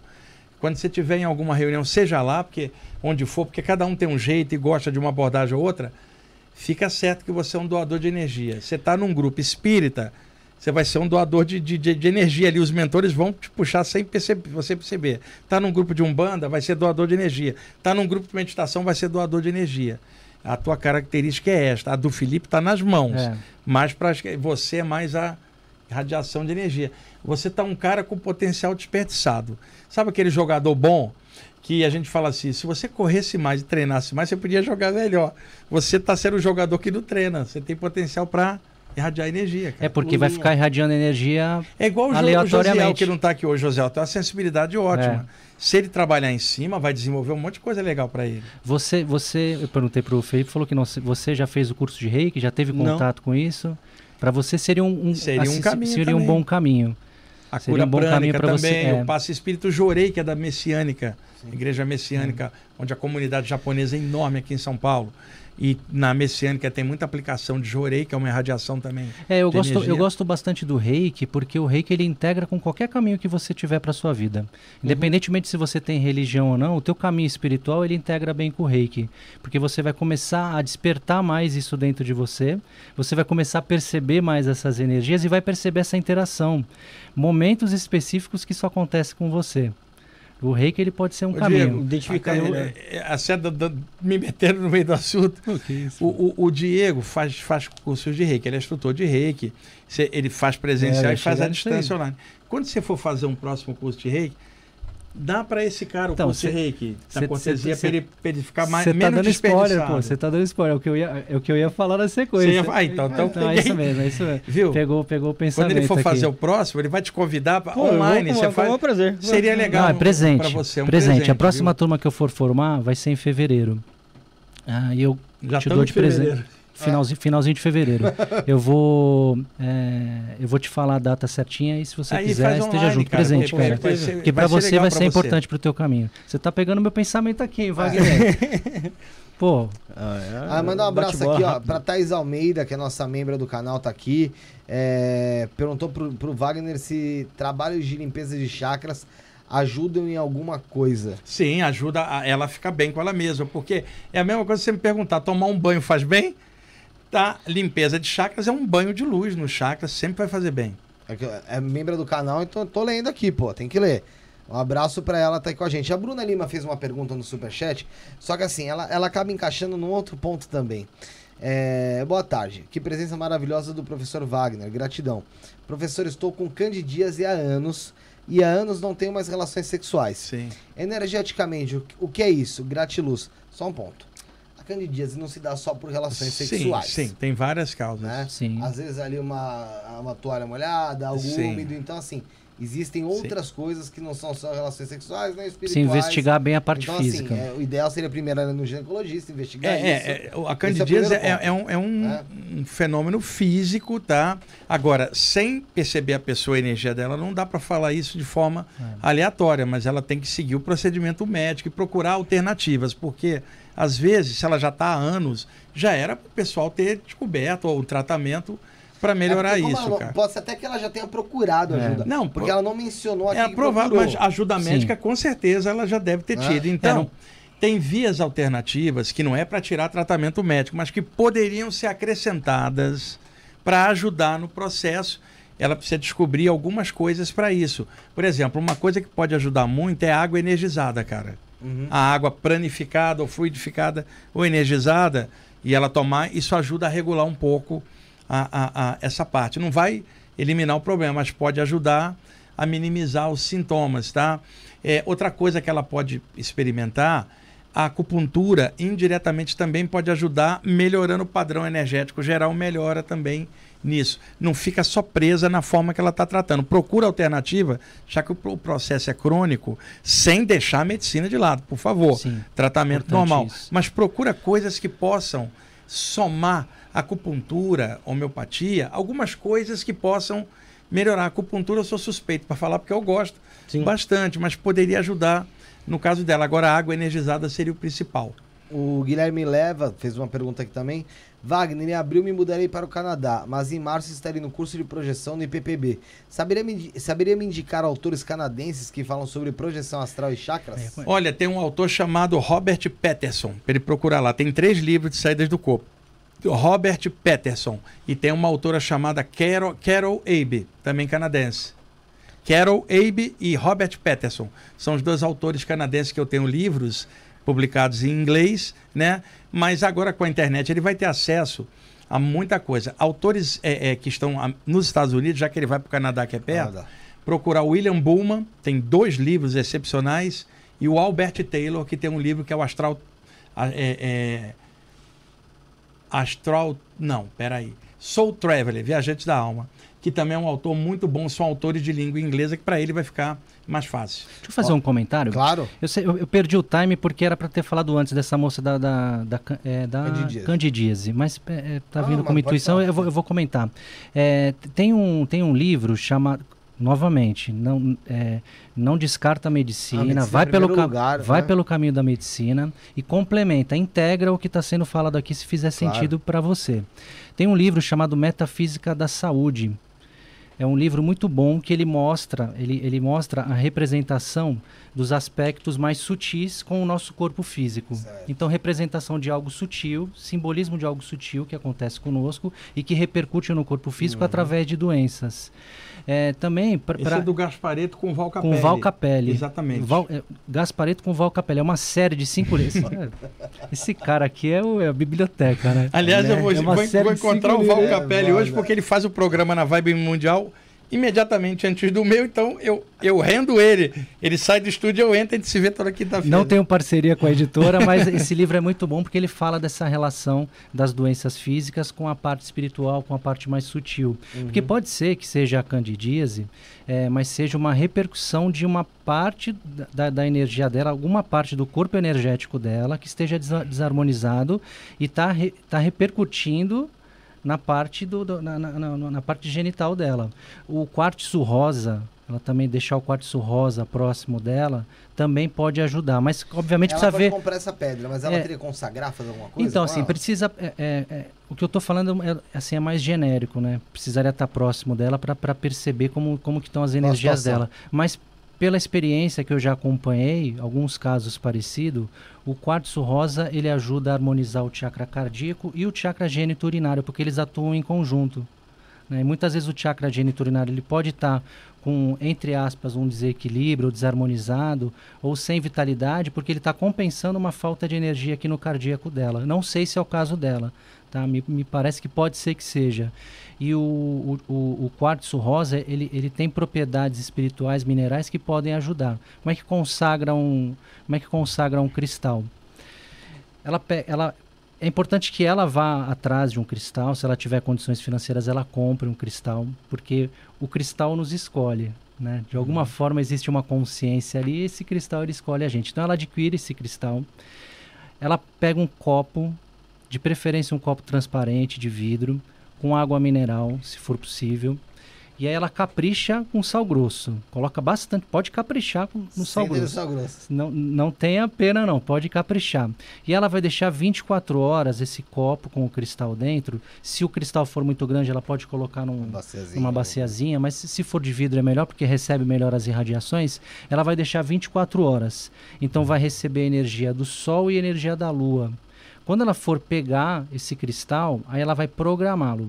Como é que ela programa? Ela vai fazer uma programação mental. Ela vai colocar palavras positivas nesse cristal, No- de forma no momento intuitiva que ela estiver indo lá no momento ele. que ela for retirar. Não dá pra ela retirar fumando um cigarro, brigando com o marido, ou enfim. No, Ela já seja. vai e já vem aqui no Ela- estado mais meditativo, vamos dizer assim, quase. É, é, ela, ela procura ter uma, uma, uma postura, uma postura espiritual que não é uma pose, é uma postura Sim. espiritual de elevação. Porque ela está em contato com uma, com uma outra consciência ali. E ela está entrando em contato com ela mesma. Então, isso é energia. E a partir desse momento ela está transmitindo uma energia para esse cristal. Então ela vai programar com palavras positivas. Por exemplo, ela não vai colocar uma, ela não vai colocar palavras de medo, palavras negativas. Eu não quero que tal coisa aconteça. Não. Paz, eh, relaxamento, discernimento, cura, saúde, tudo que for voltado para uma elevação espiritual dela. Ela vai pegar esse, esse cristal todas as noites quando ela for dormir. Se for um cristal grande, obviamente vai ficar desconfortável para ela colocar eh, eh, nessa região do corpo, mas ela pode deixar próximo. E antes de dormir, ela fica com os olhos fechados por cinco minutos, repetindo essas mesmas palavras que ela falou quando ela pegou o cristal. Isso é uma forma de, de reforçar. Quase que um mantra É, ali. é uma forma dela reforçar a, a- a informação que ela passou para aquele cristal. Isso vai trazer a cura? Não, mas pode auxiliar, pode integrar nesse processo de cura. Mal não de- vai trazer. não, mal não vai trazer. isso. o ideal é que a cada sete dias, uma vez por semana, ela reenergize esse Faça mesmo- cristal. mesmo- Só que se ela sentir que, que se ela sentir antes, cinco dias, por exemplo, ou um pouquinho Mas depois, o mesmo processo? você o mesmo o processo, grosso é tal? o mesmo processo. E a água ela pode descartar. E se ela já está com esse processo crônico há tantos anos e provavelmente ela está tendo acompanhamento médico, é claro, Sim. e não está adiantando, tá na hora de ver outras coisas em volta, cara. É. Integra. abrir a mente e integrando ao que ela já está. Mas que você está tantos anos e não está tendo solução, que tem caso de candidíase realmente crônico, que É. fica Perdura anos, ali. É, O que eu sinto é que é uma repercussão de outro ponto do corpo dela que está reverberando lá, cara. É um desequilíbrio, né? É, Um- é. Às vezes até o pH ali da, da, da, da área mesmo acaba. Isso é o físico, isso já É, está no já físico, mas é o que tem é. antes. É, Mas tem eu tô, antes. é, tô por isso que assim, mas é, é sempre bom deixar ciente melhor. Primeiro vai lá, Sim. procura. Se caso já procura tudo que ajuda e não conseguiu também. Continue procurando e continue integra isso. procurando e coloca, logicamente, algumas coisas em prática, Tô né? sentindo até o cheiro do café do, Do Michael. do Michael, Acho cara. que Ele o Wagner tanto, quer ele café, quer eu- tanto tomar Quer café, café? que o cheiro do café tá vindo aqui, Se quiser cara. café, eu mando ele fazer. Ô, Michael, você tá com tanta vontade de tomar café assim, cara? Que deu vontade no Wagner, né? Hein? Não sabe fazer? Ah, mas Não tá morrendo de vontade de tomar café, cara. Ali- E daqui dá pra ver o cheiro da mente dele. Vontade, você quer Não precisa fazer café, não é só pra ele, cara. É ele que tá ele, pensando, não é só eu, não. Eu adoro café, mas é ele que tá querendo café. Aline Capelli aqui, ó. Por que podemos ficar sem a visão quando determinados seres encostam na gente? Aconteceu comigo uma vez. Fora do corpo ou dentro do corpo? Ela não Ela não especificou, especi- né? Não especificou. Não Mas Me dá a se, impressão se que isso é- acontece, seja aqui ou lá, quando encostou uma entidade, a energia da É. entidade tapou a percepção dela. Tipo assim, eu, eu saí de um pântano, tô todo sujo, cara, de, de lama, de sanguessuga agarrado, e encontrei o Diego de banho tomado e roupa limpa. Se eu abraço o Diego, eu vou sujar ele. Quer dizer, ele vai falar, pô, esse cara me, me sujou. O contato com uma entidade densa pode sujar o teu campo energético e bloquear as percepções enquanto está conectado. Sabe o que eu percebo também? É, nos atendimentos que eu faço, a pessoa ela me procura, me procura antes, assim, Felipe. Por exemplo, ela, ela me procurou uma semana antes. Aí ela agendou uma consulta. A partir do momento que a pessoa agendou, cria-se uma conexão. Né? Não é uma dependência, nada disso, mas cria-se uma, uma conexão, cria-se um laço e aí esse laço ele vai se efetivar no dia do, do atendimento. E no dia do atendimento, antes de atender a pessoa, eu, eu procuro me conectar. Não é só um atendimento, né? Claro. Existe a parte da, da- eh, existe a parte espiritual, né? Que é Sim. uma responsabilidade que a gente carrega. Ah, e quando você se conecta com a pessoa que você vai atender, pelo menos isso acontece comigo, eu passo a sentir um pouco do que a pessoa sente. Vem uma Sim. sensibilidade. Teve uma pessoa uma vez que eu atendi, Wagner, tá- é, eu lembro, me veio isso agora quando, quando o Felipe contou esse, o caso dessa, dessa pessoa. Eu comecei a enxergar tudo vermelho. Comecei a enxergar tudo vermelho. Ah, depois, quando eu fui atender a pessoa, aí eu percebi que tinha uma energia vermelha Uhum. de um obsessor espiritual, no caso, de uma entidade próximo dela. E isso eh, trazia uma desarmonia para o chakra cardíaco dela e para o chakra umbilical também. Então tinha uma energia vermelha em volta dela. Então não é que eu estava enxergando vermelho, eu estava percebendo a energia dela da forma como estava. Eu não sei se é o caso dela ou não, mas é. é é, é um- como se fosse um filtro, como se fosse um filtro na, na visão. E não é a visão física, né? Sim. Não é a visão física, é, é a percepção energética. E já te aconteceu, Diego, de, por exemplo, uma pessoa ter marcado uma consulta com você daqui a uma semana e tem uma entidade obsessora por cima dela e antes, dias antes, ele vem em cima de você, antes mesmo da consulta? Vem e aí e- e vem, vem forte, e aí, e aí eu, eu passo a sentir o que a pessoa sente e depois ela me relata na consulta. Esses é o- são os bastidores, né? Esse é- esses são os bastidores, é o que a gente não conta, né? Interessante, né? o Dias, não sobre o assunto da Aline Capelli, né? Que ela tava falando, mas sobre o assunto da Bruna Lima, que falou da, da Candy Dias, e fa- ela acabou dando um feedback aqui. Uhum. Eu acabei me perdendo um pouco, eu tava olhando o que eu tinha printado do Superchat. Tá, Mas ela falou que já procurou alguns, já, logicamente já foi em vários médicos. excelente. Agradeceu aí o que vocês tinham dito, né? É, e falou o seguinte aqui, cadê ela? Falou ah, que ela tem um quartzo rosa que ganhou da mãe. Aí, que esse legal. quartzo rosa. Então, Então ela agradeceu, que maravilhoso tal. Provavelmente vai fazer esse trabalho energético que foi aconselhado aqui. Vamos ver. Depois você volta aqui na live, manda mensagem também pro Diego lá no Luz Consciência, sim. Wagner Deloy Borges. Conta pra gente se deu certo. Espero que dê certo, viu? De qualquer forma, a Legal. a acupuntura É, para ela pode também, é. ter benefícios gerais para ela. A acupuntura também, então. E se legal. ela ganhou esse quartzo da mãe dela, Pô, melhor ainda, né? cara, tem uma energia de De amor, amor, ali. né? Você vê, então nada vem por acaso, existe uma sincronicidade aí, né? Você estava falando sobre sentir entidades ligadas às pessoas que eu, que eu vou atender. Isso acontece bastante, né? Teve um dia em que eu tinha agendado um atendimento, faltava três dias para eu atender essa pessoa. Três dias, hein? E eu comecei a sentir uma angústia, uma tristeza. A gente p- pode acontecer algum dia de você estar angustiado, mais triste, mas eu percebia que aquilo era recorrente, que não era meu, né? Aquilo não era meu. E eu percebi que ia e voltava, ia e voltava. E aí eu comecei, aí eu começa a ficar atento, começa, come- começa a, a, a observar, né? E aí eu comecei a perceber que é que, que quando eu estava no ambiente onde eu atendo, eu atendo à distância, mas tem um ambiente que eu preparo energeticamente que é ali onde eu atendo. Quando eu estava indo ali, então era o contrário. Em vez de eu me sentir bem ali, eu estava me sentindo estranho. Por quê? A entidade ligada à pessoa tinha sido encaminhada para o ambiente onde eu faço o Antes, atendimento. Então eu sim. come, parecia sentir o que aquela entidade sentia. Sim, sim. Muito interessante isso. E aí no dia do atendimento abri um pouco mais o que, que era esse processo. Não foi autorizado falar para essa pessoa, Claro. né? É, porque não, não, não era importante para ela saber. Na verdade, se ela soubesse, isso ia prendê-la mais ainda num processo de medo. A gente estava falando sobre medo. Então, na verdade, um- foi um, um encaminhamento espiritual e um realinhamento das energias ali da pessoa. Mas acontece sim. Ó, é, tem pergunta aqui é, no, no nosso grupo do WhatsApp. Pra quem quiser entrar no grupo do WhatsApp, tá na descrição também, tá? Tem o grupo 1, o grupo 2. Você entra no grupo do WhatsApp e lá também dá pra você fazer algumas perguntas quando a gente consegue ler, que foi o caso da Daniela que me marcou aqui no grupo e falou: Felipe, você consegue fazer a pergunta do Ricardo Santana? Eu tenho a mesma dúvida. Aqui diz respeito à boca de trás do, do chakra laríngeo. O laríngeo ativado provoca sinaléticas nos dois chakras escapulares? Sim. Sinalética de arrepios no ombro direito indicam algo? Sim. Sinalética é o conjunto de sintomas bioenergéticos que uma pessoa sente. Tipo assim, um sensitivo chega e fala assim: toda vez que o meu mentor encosta em mim, minha orelha direita esquenta. É um sinal da presença desse mentor. O outro fala assim: toda vez que eu entro num ambiente que a carga está pesada, o meu dedo esfria. Quer dizer, sinalética, Sim. sensações. O outro vai falar de Sinais. arrepio, mas sempre numa situação específica. A pergunta ali é se a ativação do chakra da garganta causaria repercussão e sinalética Sim. em outros pontos. Sim. A boca de trás do chakra laríngeo, ela amplia muito para trás e ela tem uma diferença da boca da frente. A boca daqui está ligada à comunicação. O chakra da garganta, ele trabalha comunicação, a primeira parte da respiração, a- melhor, a parte média pela laringe e a traqueia, e a primeira parte da digestão, que é língua, boca submetidas aqui. Então, ó, parte da digestão inicial, parte da respiração e parte da comunicação. Tem várias capacidades. Do lado psíquico, todo médium de psicofonia tem esse chakra aberto, que é por aqui que o mentor vai.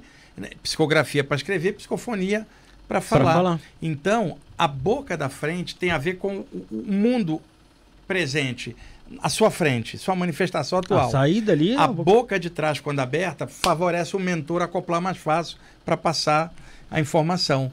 Então, a boca de trás ela é mais importante que a da frente na questão bioenergética. Porém, a maioria dos livros fala mais da boca frontal, que é o mais fácil de sentir.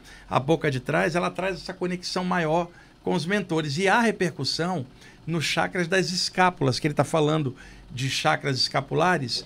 Tá? Um deles, chamado de chakra humeral, em cima da ponta alta esquerda do pulmão, que é muito sensível para a mediunidade. Então, quando abre a boca de trás, pode repercutir no chakra humeral, em cima do pulmão esquerdo e também nas escápulas. Eu, ambos estão certos no que estão falando. Sabe o que eu percebo também, Wagner? Bastante é, processo de é, conexão energética negativa, obsessão espiritual através do chakra, dessa boca de parte- Então, trás do porque chakra a, a abordagem, por exemplo, até estrategicamente, é melhor atacar o inimigo pelas costas. Pelas costas. né? Então a tendência de vir alguém para tentar jogar um conteúdo aqui é maior do que o cara vir de Sim. frente. E por isso, normalmente pega aqui e na maioria das vezes na base da nuca, cara. Sim. São ataques muito pesados, de, de rajadas de energia pesada. Se uma pessoa está acostumada a trabalhar os chakras, por exemplo, é- é o laringe, ele está acostumado, que faça um pouco para trás também todo dia. Ele vai criar uma concha protetora, né, que seria a boca do chakra aberta, porque quando você trabalha um chakra, a outra boca também é ativa, mas não tanto. É igual você. Você usa mais a esquerda, você vai ficar mais propenso a usar a esquerda, o outro a direita. A propensão da gente usar esse aqui, se começar a trabalhar aqui atrás um pouquinho, vai equilibrar mais. Vai equilibrar lá. Tem até um, um- um amigo meu que ele tá desenvolvendo mediunidade, né? O Alex, ele até perguntou aqui pra mim no, no WhatsApp. É, vocês falaram, você falou sobre, sobre esse lance do, do- da mediunidade, da psicofonia e tal. E ele falou pra mim uh, um- um- que acha que é sobre o chakra frontal. Ele falou aqui, ó. Principalmente, ele falou que ultimamente, nos dias de que ele tá desenvolvendo mais, ele sente uma vibração no chakra frontal, como se tivesse um gremlin querendo sair. Perfeito, É isso aí. perfeito. Ele- Definiu bem. Seria- É, é- é uma ativação do chakra frontal, mas normalmente, se é na hora da reunião, vai ter a mãozinha de um mentor É. espiritual aplicando a repercussão no chakra, vai ser previsível e natural para ele ficar contente. Agora, daqui, você falando dele, eu sinto ele lá, cara. Você tem uma ideia. É. Ele tem muita energia nas mãos para passagem de energia com passe, só que quando ele fica triste, a autoestima dele cai. É assim, você falaria para alguém assim, a aura da cabeça fica escura, a aura do peito fica escura. No caso dele, a aura das mãos fica escura. A expressão dele está toda nas mãos. Seja para o melhor dele, seja para o pior dele. Que quando ele estiver triste, enche as mãos de luz, porque as mãos dele ficam escuras quando a autoestima dele cai, cara. E quando ele, ele, deve Legal. ser um ótimo passador de energia. Essa dica para ele é importante. Você fala na pessoa, é como se fosse um É. link. Ele é pura mãos, para o melhor e para o pior. Se ele souber disso, ele vai sempre manter as mãos acesas. E como ele tem uma show. sensibilidade maior, como ele tem uma, uma sensibilidade mais ampliada, quando ele ficar triste, ele vai ficar muito triste. Porque é o dobro do normal. É sempre Pede o a dobro ele do- para botar aí no chat se, se a característica dele é essa aí, É. até para. E eu vi que entrou uma entidade ali, sumiu. entrou. Cadê a Era- entidade? era. Cadê? Era um Era elemental? elemental. É ali, elemental. ele Ela entrou tava e materializada, hein? É, era uma coisa Não, estranha é que eu- chegou é, ali. É, que eu- é que eu vou explicar. Eu tenho um amigo aqui do meu lado, o Rafael, que eu pedi pra ele pôr uma porra de uma água pra esquentar. E ele me colocou num copo metalizado dentro do micro-ondas. Energizou, energizou. É, o Ítalo perguntou o seguinte. Wagner, certa vez você falou. Plástico, pô. É de plástico, mas ele é do que ele é revestido, caramba. Aquele metalizado. É, Wagner, certa vez você falou que espíritos trevosos estavam tramando. Olha a pergunta que eu tô fazendo dando risada. Pera aí. Seriedade. Porque eu, é, é, eu cheguei lá e falei, que porra que tá acontecendo aqui? Desliguei e fui Fazendo meu copo. pipoca? É, eu comecei a apitar lá. É que a gente tá falando de energia, ele quis manipular a eneria é, mais mas- lá. Mas lá fora. Materializar. Wagner, certa vez você falou que espíritos trevosos estavam olhando um tempão sua lá. morte a ponto de você ter que pedir ajuda. Pra mim foi novidade saber que esse desfecho seria possível. Você pode falar sobre? Não, ele está confundindo. Eu falei isso num podcast ah, que houve uma armadilha montada para causar minha morte, mas isso nesse plano aqui. Tá? Era uma viagem que eu ia fazer, não vou falar o lugar, Sim. e lá haveria um atentado contra mim. Mas atentado contra a minha Isso vida. você foi avisado. Não, eu não sabia de nada, eu ia fazer a viagem.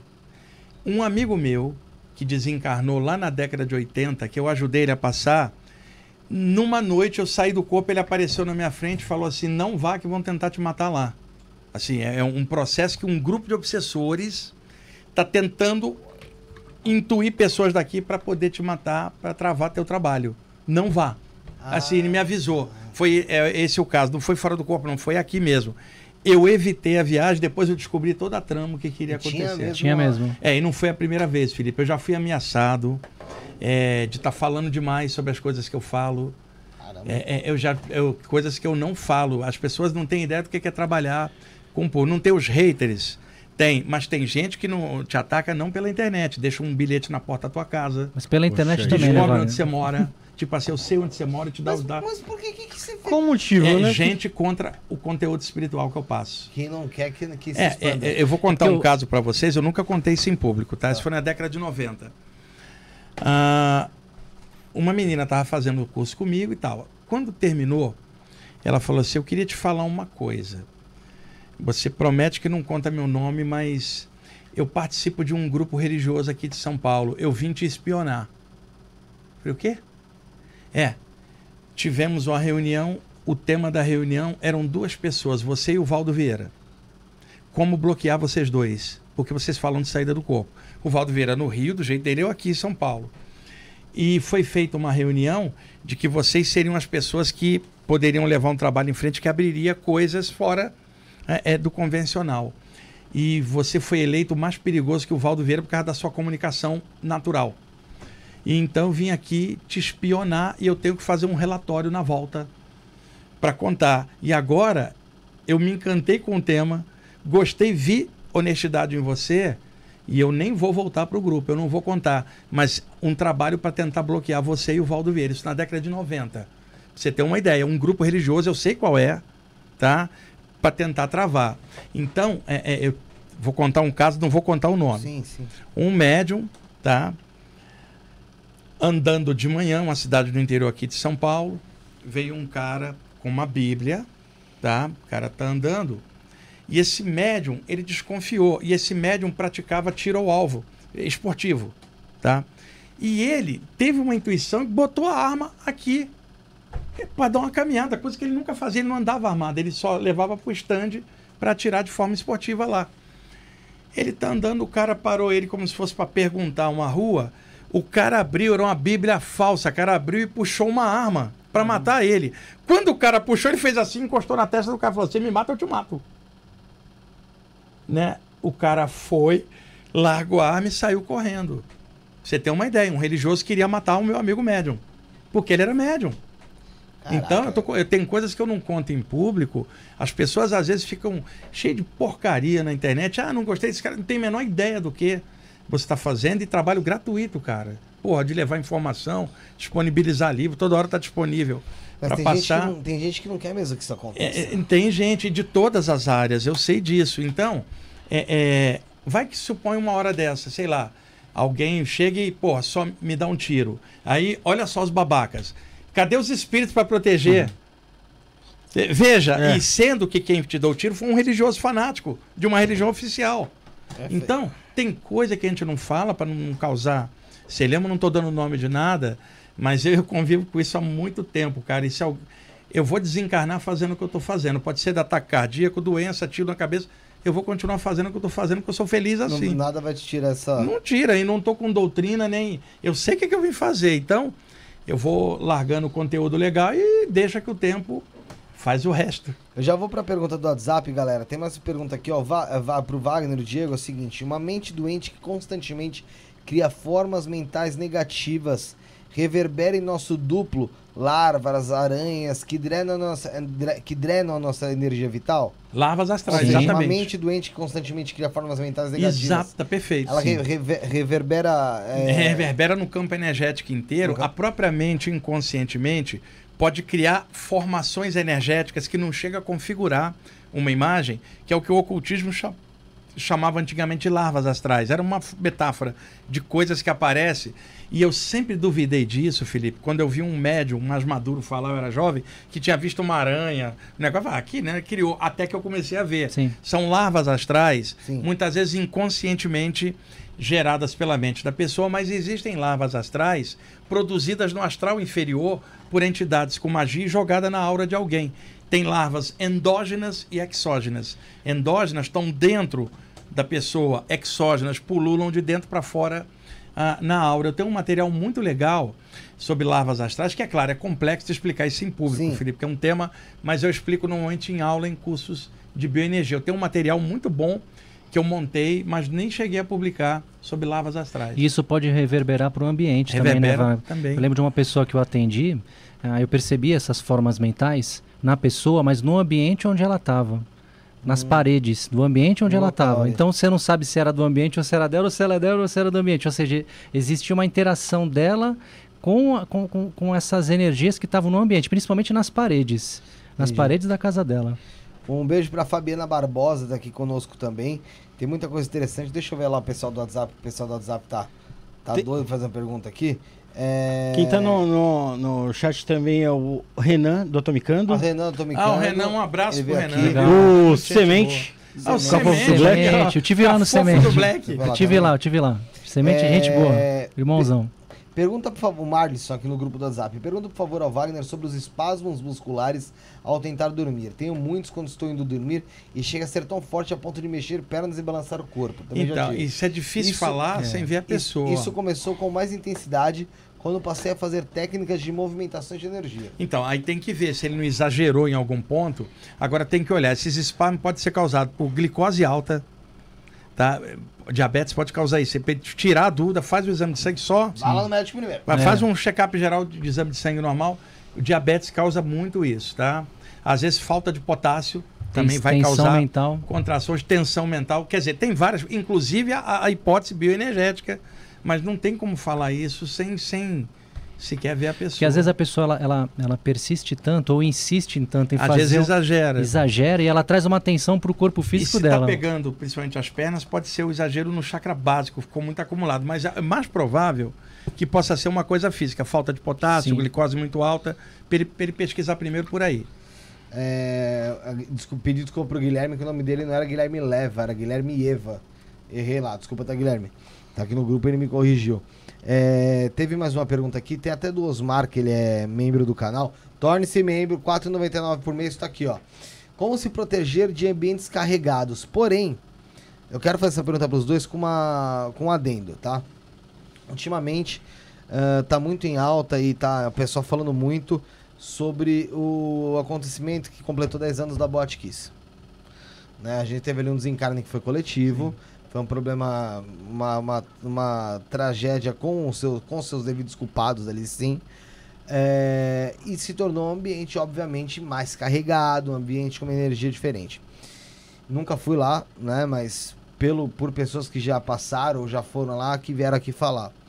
É, passar na frente de um local como esse, onde naquela rua tantos corpos foram ali depositados já sem vida, ou de pessoas que estavam lá para desencarnar, é, e você consegue absorver esse também esse tipo de energia que, que, que, que rolou lá, ela fica por lá durante esse tempo. São algumas perguntas. Ela fica por lá durante esse tempo e depois eu quero fazer uma outra pergunta sobre entidade em relação a isso. Tá. Vamos falar Primeiro, a, a, a energia do fato ela se dilui, é claro. E não é que o pessoal desencarnar estaria. Só que tem um problema, o pensamento das pessoas que ficaram. Isso vai causar um campo de energia bem condensado, sempre renovado pela memória das pessoas. E é claro, o sofrimento delas, tudo entendido. Não estamos falando consequências. Uhum. Tá? Na cidade lá, Eu, eu já tive convite, inclusive, para dar palestra lá. E a pessoa que me convidou falou assim: Wagner, vem dar uma palestra aqui, porque o clima da cidade ficou uma parte em cima disso, cara. Já não é mais o local. É a, A atmosfera cidade, geral. Você pode E falar o- o nome da cidade é, você já liga. E outra Já- coisa, o sofrimento das famílias é, é compreensível. Não estamos falando disso, estamos falando de energia. Sim. Então, ficou uma energia pesada realmente. Não é nem tanto no lugar, na atmosfera do- da cidade, mas principalmente no lugar, porque é o foco onde as pessoas falam mais. É igual você andar num ambiente que está todo sujo, você suja os pés, cara. É, não é moral, é, é- é energético, é circunstancial.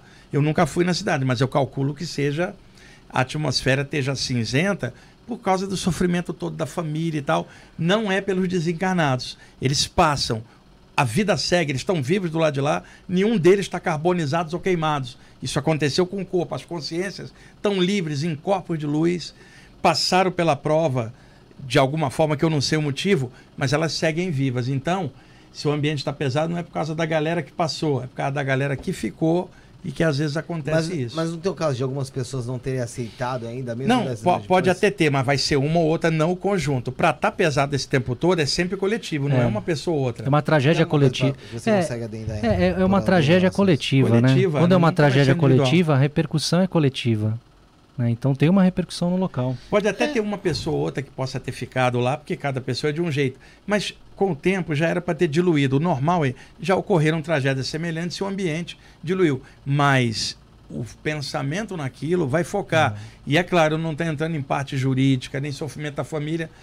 Tá, é, eu entendo tudo isso. Eu estou falando é da energia que foi o que Mas, você local ali. mas até a falta de justiça faz a família continuar em Também, cima, então é um conjunto de. É um coisas ciclo no, co- no vicioso. coletivo. É, é um ciclo vicioso. É, outro ponto sobre esse caso, interessante, né? Assim, interessante, eu digo até, de- pode ser de coincidência, falei ontem sobre isso. O caso aconteceu dia 27 de janeiro, que acho que é o Dia, Interna- Dia Internacional das Vítimas do Holocausto, algo do tipo. É, dentro do banheiro da Botkiss tinha, tinha, dentre outras imagens de genocidas, tinha uma imagem do Hitler. É, já são duas junções aí. A maioria das pessoas morreram envenenadas por Cianeto? cianeto, que era o mesmo utilizado nas câmaras de gás. E algumas pessoas dizem que viram, aí é o ponto de identidade. Eu quero saber dessa coincidência geral ali, que, que se tem alguma coisa a ver, talvez com o mundo astral por conta desse desencarne coletivo. E algumas pessoas dizem que viram uma entidade lá dentro, vestido de vermelho, uma moça, fosse uma moça bonita, que apontava para as pessoas o caminho de saída como se fosse o banheiro. E a maioria de 242 pessoas, se não me engano, 180 foram encontradas dentro do banheiro. E foram para o lugar errado. Que, que foram encontradas. Tentando é, a saída, foram para o É. lugar errado. E muitas pessoas eh, sobreviventes né, disseram que viam essa mulher in- indicando isso. Eh, mais recentemente, né, por conta do, de ter completado 10 anos, teve uma série que saiu na Netflix, uma outra na Globoplay, e uma moça no, no, no- no Instagram, no TikTok, enfim, que sobreviveu, ela fala que assim, que é- ela, dando esse relato, que ela particularmente não viu essa mulher que falam, porém, enquanto ela estava em coma e logo que acordou do coma, até antes de saber disso, ela fechava o olho para tentar dormir, né? Foi depois do coma, ela fechava o olho para tentar dormir e ela via essa mulher de vermelho chamando ela para algum lugar. Isso em sonho ou em uma possível projeção. É, a entidade, existem entidades que têm, trevosas nesse caso, que têm o poder para conseguir se plasmar dessa maneira dentro de um local que está prestes a, a acontecer esse desastre. É, nesse é nível. raro, mas é, é possível, cara. E outra, eu e ela sei- aparecer pra menina assim, ela nem saber dessa entidade, desse assunto depois, Então. que eu achei muito louco. Então, pode ser várias possibilidades, tá? Uma entidade, sei lá, pesada, se aproveitando da energia pesada de um momento de Sim. pânico e, e usou a energia da adrenalina para plasmar, né? É uma possibilidade. Agora, o, Felipe, pode ter uma outra possibilidade. Tem alguns espíritos que trabalham especificamente na passagem das pessoas daqui para lá. Supõe que essa entidade seja uma que está ali para pegando pessoas que vão desencarnar karmicamente, está marcado aqui e passar por lado de lá. Portanto, ela está aparecendo ali e o pessoal pode ter confundido alguma coisa, falando que ela estava apontando para lá e de repente ela estava dando um passe. Eu não sei, eu estou especulando, tá? Então é, é possível, mas é raro. Agora, ô, ô, Felipe, é, o que me preocupa mais num caso desse não é a galera que passou, que eu tenho certeza que está viva, mas os parentes que ficaram, a tristeza, a dor da perda. É para eles que eu vou mandar uma energia. E fiz isso na época pensando na família. Eu estava escrevendo um texto na hora que o acidente estava acontecendo lá, escrevendo um texto Na vida madruga. após a morte, cara. Na mesma hora. Porque eu você. escrevo. é, você É, madrugada. sensibilidade. eu vibrei, eu vibrei energia para as famílias, cara, não para quem passou, porque essa galera tá viva, mas para quem ficou. Porque quem tá É, sofrendo quem de é quem está sofrendo e, é- e é, é sempre por onde eu olho. O que eu posso dizer, essa galera não está morta, está do lado de lá em corpos de luz, como é o natural é, para todo mundo. Agora, o pessoal aqui embaixo fica num envoltório de tristeza, que eu entendo, e eu ficaria muito contente se o pessoal também pensasse na galera que passou como seres de luz. Isso que você falou da energia, ela é muito interessante, né? Que a energia, às vezes, ela é, ela é emanada pela gente mesmo e cria no ambiente isso. Porque, vamos supor, tem, os, tem o, o Auschwitz, por exemplo, que ainda é aberto, não sei se você já chegou aí pra lá, pra não, Polônia. não fui lá. Você chegou aí? Não, não. Mas eu tenho, eu tenho um amigo que foi, o Campanelli, né? Sim. E ele é um cara meio cético e tal, mas ele também me falou que, assim, a sensação ali dentro é algo muito estranho. Imagina algo Denso, pesadíssimo. Penso, Agora, além do que aconteceu, tem toda a parte histórica Mas do aí que tá. condicionamento Sabe das qual que é a minha, ideia, a minha ideia em relação Reforça a isso? isso, É o seguinte, e se, vamos supor, ele não tivesse consciência nenhuma de que ali foi um campo de concentração que morreu gente pra cara, será que ele sentiria a mesma coisa? Então, poderia sentir, mas bem menos do que a repercussão, É, que são as porque tá formas mentais das condicionado, né? pessoas. Agora, tem uma amiga que visitou Auschwitz, médium. Ela entrou e se abriu para sentir. Sentiu uma onda de liberdade e êxtase. Ela me ligou de lá, cara. Wagner, não tô entendendo. Eu tô em Auschwitz, Tô bem pra caralho. me abri e tô sentindo uma onda de felicidade. Como que pode num lugar tão terrível? A explicação veio na hora, cara, por intuição.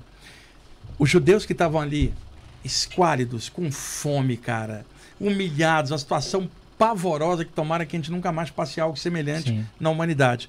Eles já estavam tão magérrimos, tão sofridos, que ali a uni- última liberdade seria a morte para ir para o colo de Jeová. Então, na hora da morte, a liberdade, cara. Ela sentiu a libertação de um monte de gente assassinada ali nas câmaras de gás. O momento da passagem, tipo assim, o encontro libertando, foi um conforto ali, foi uma- espiritual. Ela pegou uma outra faixa por psicometria. Enquanto que o normal seria pegar a faixa mais densa aqui. São outras possibilidades. Aliás, a entidade chegou ali, vem cá, apareça aqui que o pessoal te vê, veio. Será um duende, um elemental? E aí, Josiel, tudo bom, cara? Ao Diego. E esses caras aí, você quer cumpri- cumprimentar eles ou não? Não, acho melhor não. Melhor não. José é médio, cara, tem uma sensibilidade enorme, viu? Não, não é médio, não. Ele é, É baixo, baixo. Ele é baixo, né? é igual eu, eu sou médio, sou baixo. ô, ô, ô, ô, Wagner, você vê a, a sua sen- sensibilidade aí, a própria sua sensibilidade aqui, ó. Meu amigo aqui me respondeu e ele falou aqui, ó, que ele tá num grupo de desenvolvimento mediúnico que tá fazendo muito bem a ele. Ele tá lendo atualmente um diálogo com as sombras Do para saber Miranda, lidar melhor com os irmãos que precisam de ajuda. e que realmente a autoestima dele baixa é, e a energia baixa eh, traz pensamentos depreciativos e boicotes a ele mesmo. Pra ele vai sempre ampliar. Pra ele sempre nas Sempre mãos é o ampliar. ponto-chave pra ele. Ó, é, tem mensagem aqui também, vamos lá. É, a Daniela, ela, ela tá não entendi direito a pergunta que ela insistiu aqui. Deixa eu ver aqui. É, ah, sobre os espasmos, né? É, ela falou se, se a sinalética de arrepios no ombro indicam algo, acho que você chegou a Sim, responder, né? falei. Acho que foi essa que eu esqueci de fazer, perdão, Daniela. Sinalética de uma estrelinha pulsando dentro da coluna na altura do cardíaco, indica algo? Indica estrela prânica. É o nome, ela pela procurar estrela prânica. É, a estrela prânica é um símbolo que aparece, aí vai voltar naquela questão da simbologia. É. A estrela, tradicionalmente, representa um iniciado. Estrela de cinco pontas. A cabeça, dois braços e duas pernas. Aonde a cabeça é a inteligência controlando os instintos. É um homem em pé, uma estrela. Se passar um círculo em volta, é a aura dele. Então, quando você pensa em estrela, Felipe, você não lembra de terra, você lembra de céu. Então, o iniciado busca o valor do céu, o valor das estrelas. Então, aqui no Ocidente, o pentagrama, lá no Oriente, a estrela prânica. Prânica vem de prana. É um símbolo yogi passado pelo Krishna para o Arjuna. Isso foi perdido ao longo do tempo. Séculos depois, o mestre Babaji, dentro da linha da Kriya Yoga, resgatou algumas técnicas, inclusive a estrela prânica. O Babaji tinha um, um- um discípulo chamado Lahiri Mahasai, espetacular, que tinha um discípulo chamado Ilketesua, que por sua vez tinha um discípulo chamado Paramahansa Yogananda, que escreveu o clássico Autobiografia de um Yogi, aonde ele conta um pouco da Crioga, menciona a estrela prânica, não só nesse livro, mas em outros, mas não diz o que fazer ali. E eu, nas experiências fora do corpo, os mentores fazem iniciações fora do corpo com a gente. E me foi apresentada a estrela prânica visualizada ou nos chakras ou no eixo da coluna, que é uma técnica yoga de visualizar uma estrela dentro de um ponto. Entretanto, às vezes o mentor vem, cria a imagem de uma estrela e insere num ponto para um desenvolvimento, que seria uma plasmagem superior na figura da estrela prânica dentro de um ponto da pessoa. E aí a pessoa, toda hora que concentrar, ela vai ver a estrela pulsar ficou uma coisa na sinalética dela, porque um mentor marcou ela com a figura da estrela. Então tá respondido aí, Dani.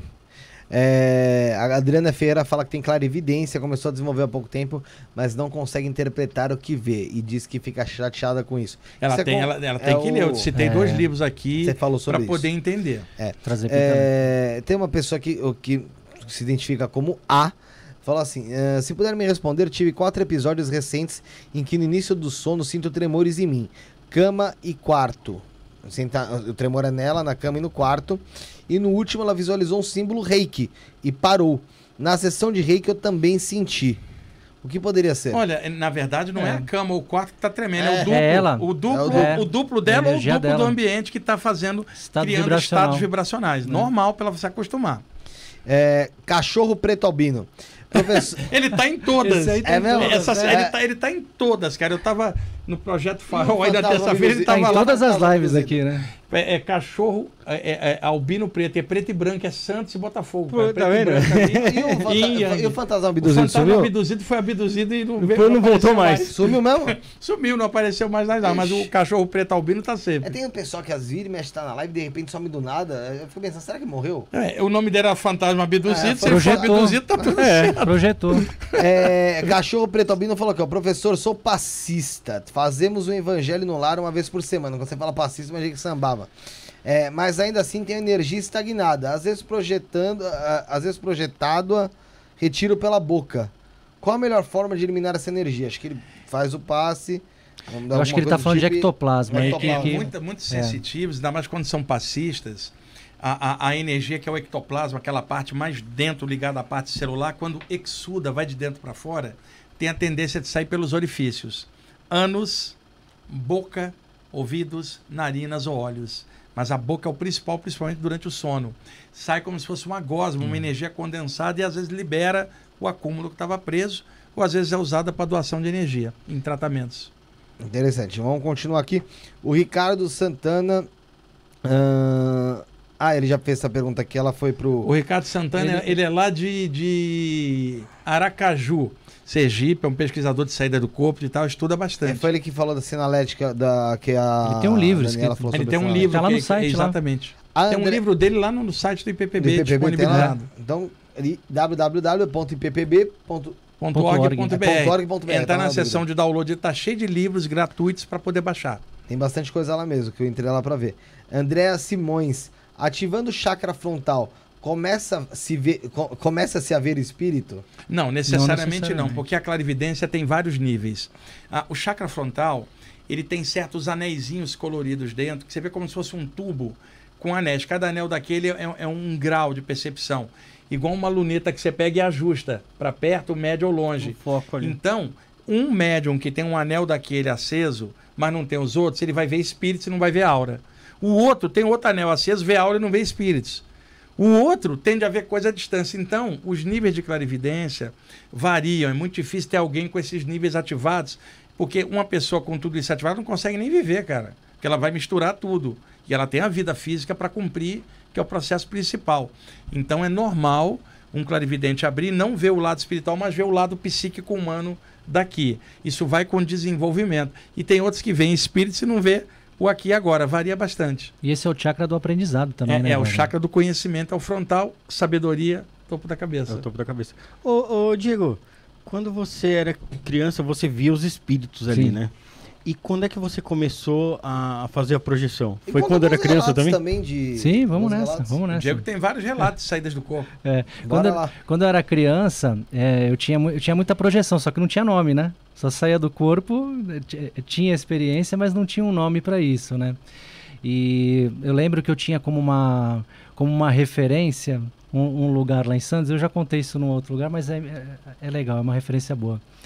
É, tem, tem um local em Santos que fica num bairro chamado Marapé. É, e tem um mercadinho lá em Santos. É perto da Vila Belmiro. A gente está falando da Vila Belmiro. E lá tem uma caixa d'água que é um tubo assim, Wagner. É, um, é, é uma caixa d'água em formato de cone. E eu lembro que todas as noites eu me sentia entrando nessa caixa d'água porque era uma referência que eu tinha. E depois eu fui descobrir que era um portal energético. Então quando era criança, eu, eu, tinha essas experiências fora do corpo, tinha as projeções astrais, e eu, eu lembro do, da volta, né? Eu lembro do, da volta dela.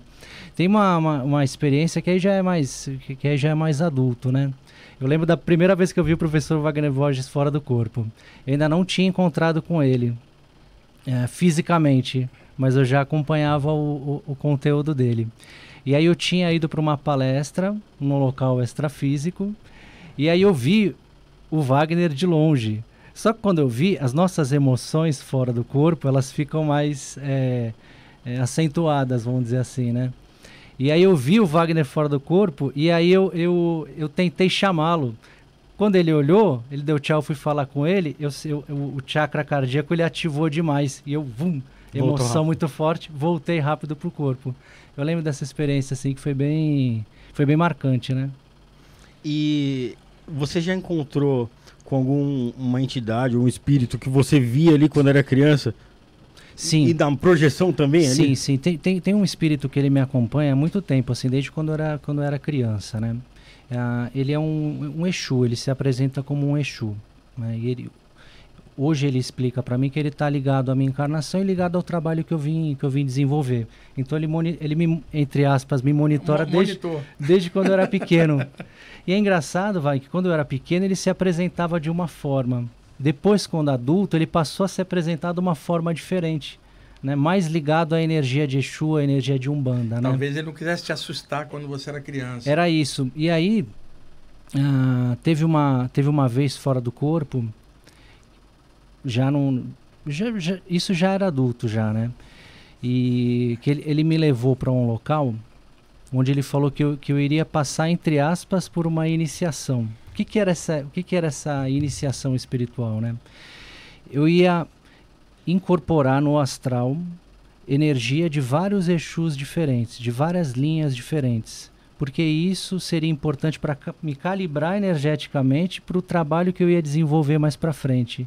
Então foi uma experiência muito intensa, assim, de, de receber é, energias diferentes. Então aí tem nomes diferentes e você perceber as energias desses nomes diferentes na prática, é, isso é muito intenso, é muito forte. E esse esse Exu que eu chamo de amigo, na verdade, né? Esse amigo espiritual, ele estava comigo. Então ele está desde pequeno, desde quando era criança e até nessa experiência como adulto que foi, vamos dizer assim, foi uma experiência muito marcante, né? como você está trabalhando com atendimento, pô, lida com pessoas, tem entidades que vêm. É. Precisa de uma proteção, uma retaguarda. Eu vou falar, não é, é, é muita responsabilidade, não é só trabalhar com essas coisas pro forma. Tem gente aí na internet, eu queria me formar nisso.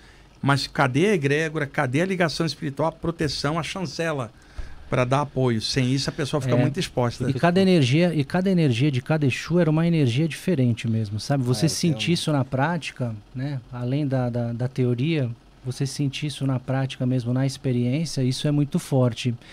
E depois você utilizar isso na vida prática, né? Você perceber. Então, tem determinados momentos em que essa energia que eu recebi lá no astral, ela, ela se manifesta no físico. E aí é interessante porque eu consigo compreender o que, o que eu vivenciei é, o Diego está falando, para mim, assim, me vem uma sensação, não é um cheiro. Sabe com um, um, um, ervas assim, lote queimada, erva é. de cura queimada, sálvia, essas coisas que passam, me vem esse cheiro na, é. na mente, não é no canal auditivo, que é essa atmosfera dele. Acho que da última vez, ou da, da penúltima, se não me engano, que você teve aqui, você. Ou foi das duas últimas vezes, você viu alguma coisa referente a alguma. Algum. Alguém que tava para encarnar. Cara, não lembro, porque é tanto, tanto podcast que eu já não lembro. Foi. E da outra vez você viu um, um animalzinho. Que um cachorrinho. Um cachorrinho. Que a, que, que a pessoa iria ter lá na frente. É. Hoje você viu alguma coisa do tipo? Não, não. Não, não até agora não. Tá, A única coisa que eu vi foi o Josiel chegando ali. Eu falei coisa boa, Quero- Wagner, coisa... aí, Que é uma entidade pesada aí, você me, aí, aí você me arrebenta. Olha né? lá, olha lá, olha lá a entidade, ó. Olha, eu tam- olha ele dá risa- essa risadinha de infeliz dele. Ai, que raiva. A Andrea Diusti falou aqui, ó. Wagner, você poderia falar sobre a magia para desencarne? Sou terapeuta e uma cliente minha estava com essa magia em processo de AVC e cadeira de rodas. Uma magia realmente é capaz mesmo de tirar a vida de alguém? Vocês dois podem. Olha, é, é, não ne- exatamente isso, mas um trabalho de magia forte pode arriar o campo energético da pessoa, ela ficar exposta a um monte de coisa e adoecer e ir embora em função dessa queda da energia ou de energia intrusa travando. Pode causar problemas sérios, acarretando a morte por repercussão. Não é tipo assim, te dou uma rajada e te mata, não é isso não.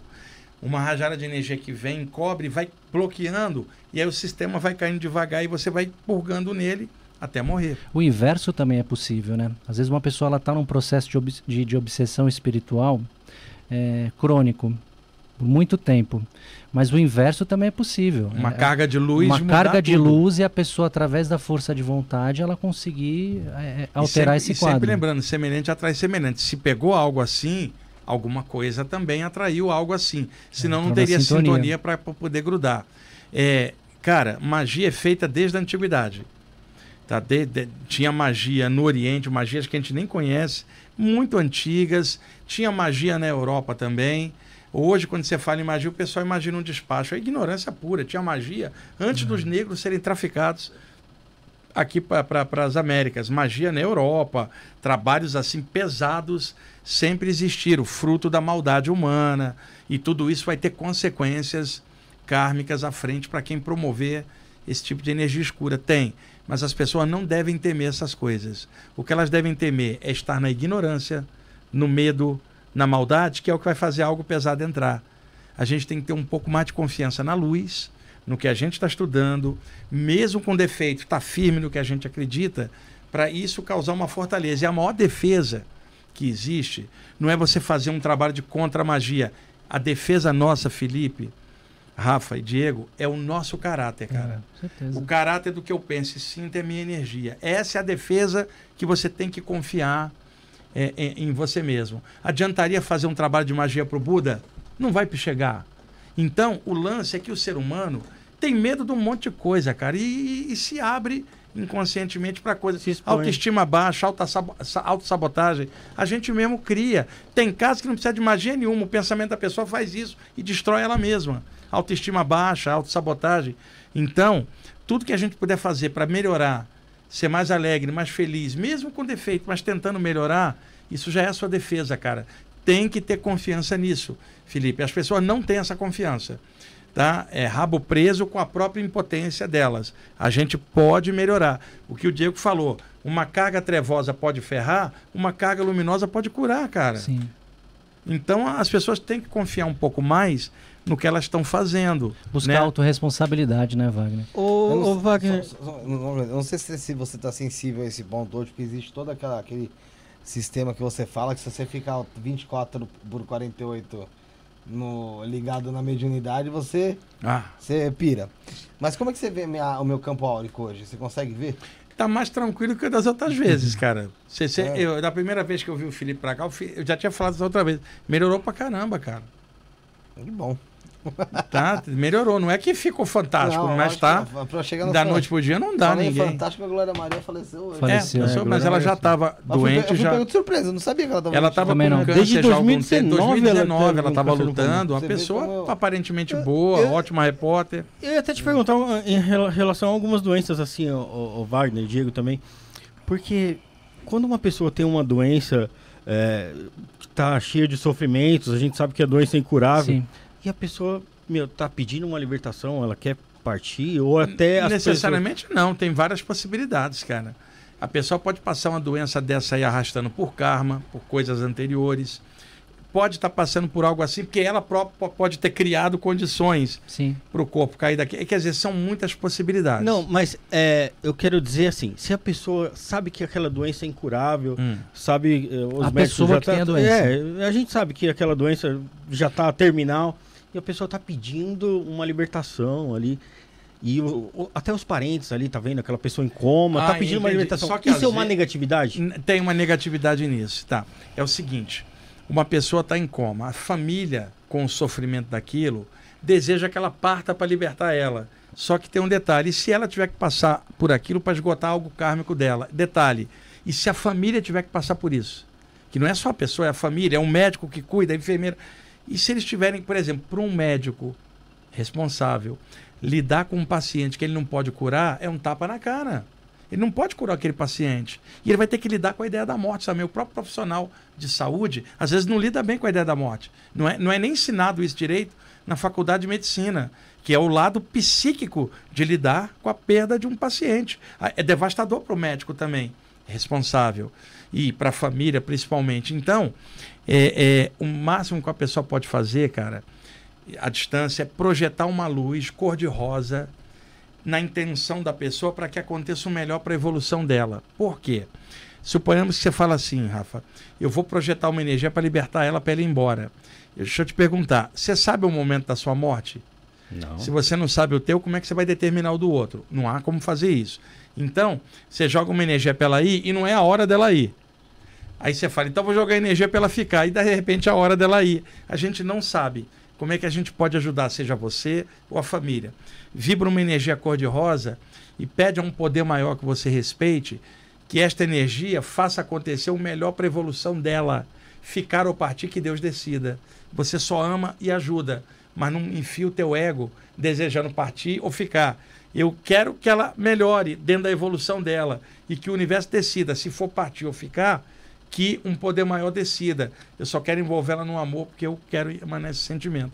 É a melhor forma de ajudar, ter compreensão que alguns casos se arrastam na dor por mais tempo, porque há algo a aprender no conjunto daquilo e tem casos em que aquilo vai rápido. E tudo isso pode acontecer comigo, com você, com a gente, lento, rápido. Sim.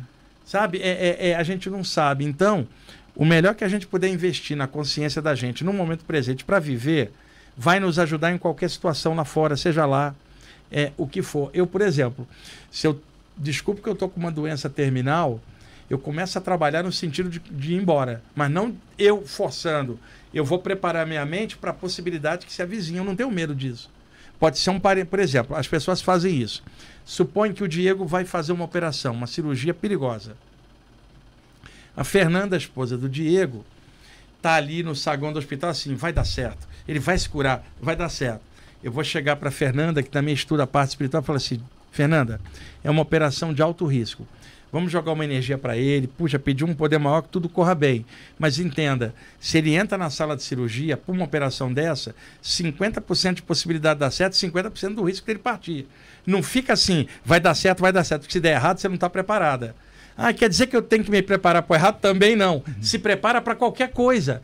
Que ele fique bem, mas se não ficar, que você esteja preparada. Não nega a possibilidade.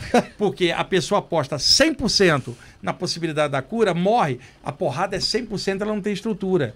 O que, que eu, uma pessoa vai. Uma filha minha está internada, cirurgia, eu sei que ela pode vir ou não. Eu vou torcer para acontecer o melhor, estou preparado para qualquer negócio. Isso não é frieza, isso é discernimento. Eu fico imaginando Mas a- você falando isso, Ah, a pessoa lá, vai dar certo, você vai dar, vai dar certo, você, ó. Olha, Pode pode, dar, mas pode não dar, pode viu? dar, mas de repente Diego vai, possibilidade de não dar. Diego vai decolar. Você fala, Que decole bem, né? E, e se, e É, já que se você tá decolar, dizendo- tudo se ele bem, decolar é. bem, se ele aterrar bem, mas que ele fique bem.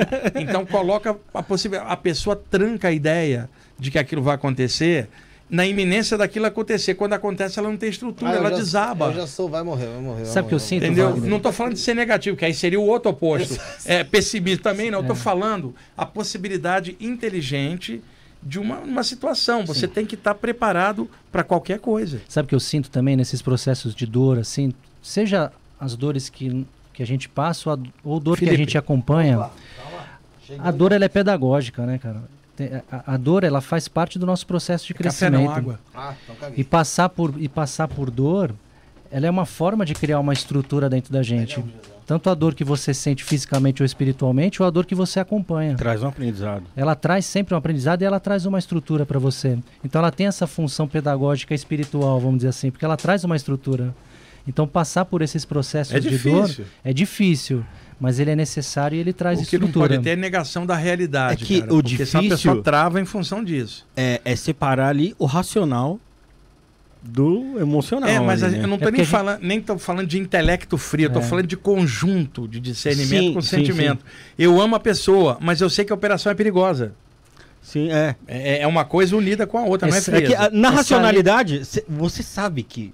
É saber lidar com o descontrole. existe. É saber Mas lidar- o emocional, você vai negar. Você fala assim. Não, Por exemplo, não eu tô vai dentro, tô dentro do avião, É. o, o- o Rafa.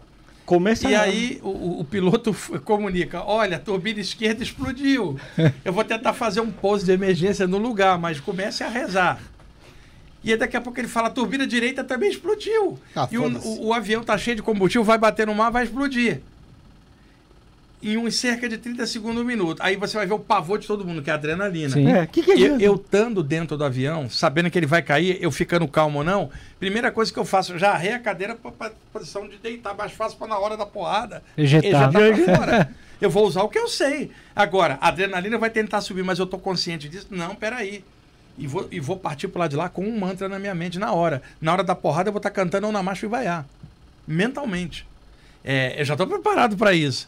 Então, é por isso que quando dá turbulência em avião, eu fico rindo. Eu fico olhando as pessoas. fico olhando, porque vocês caem, caiu. o- cara fazer o quê? assim. É. Puta psicopata, olha. E- É, o pessoal doidão. chama de psicopata porque você não cai na emoção pesada.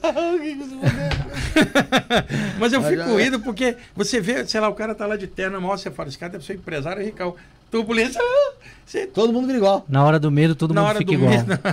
O Corinthians Corinthians pergunta aqui, ó. Por que em época de Cosme e Damião as pessoas reencarnam crianças? Na verdade, elas incorporam Reencarna na crianças. Incorpora, mediunidade, né? Incorporam no crianças. terreiro uma vez e a pessoa encar... reencarnou, não, incorporou, Incorporou né? isso. Uma criança de 9 anos que tinha morrido afogada na praia. É por causa da atmosfera egrégora, é egrégora de criança, cara, é normal.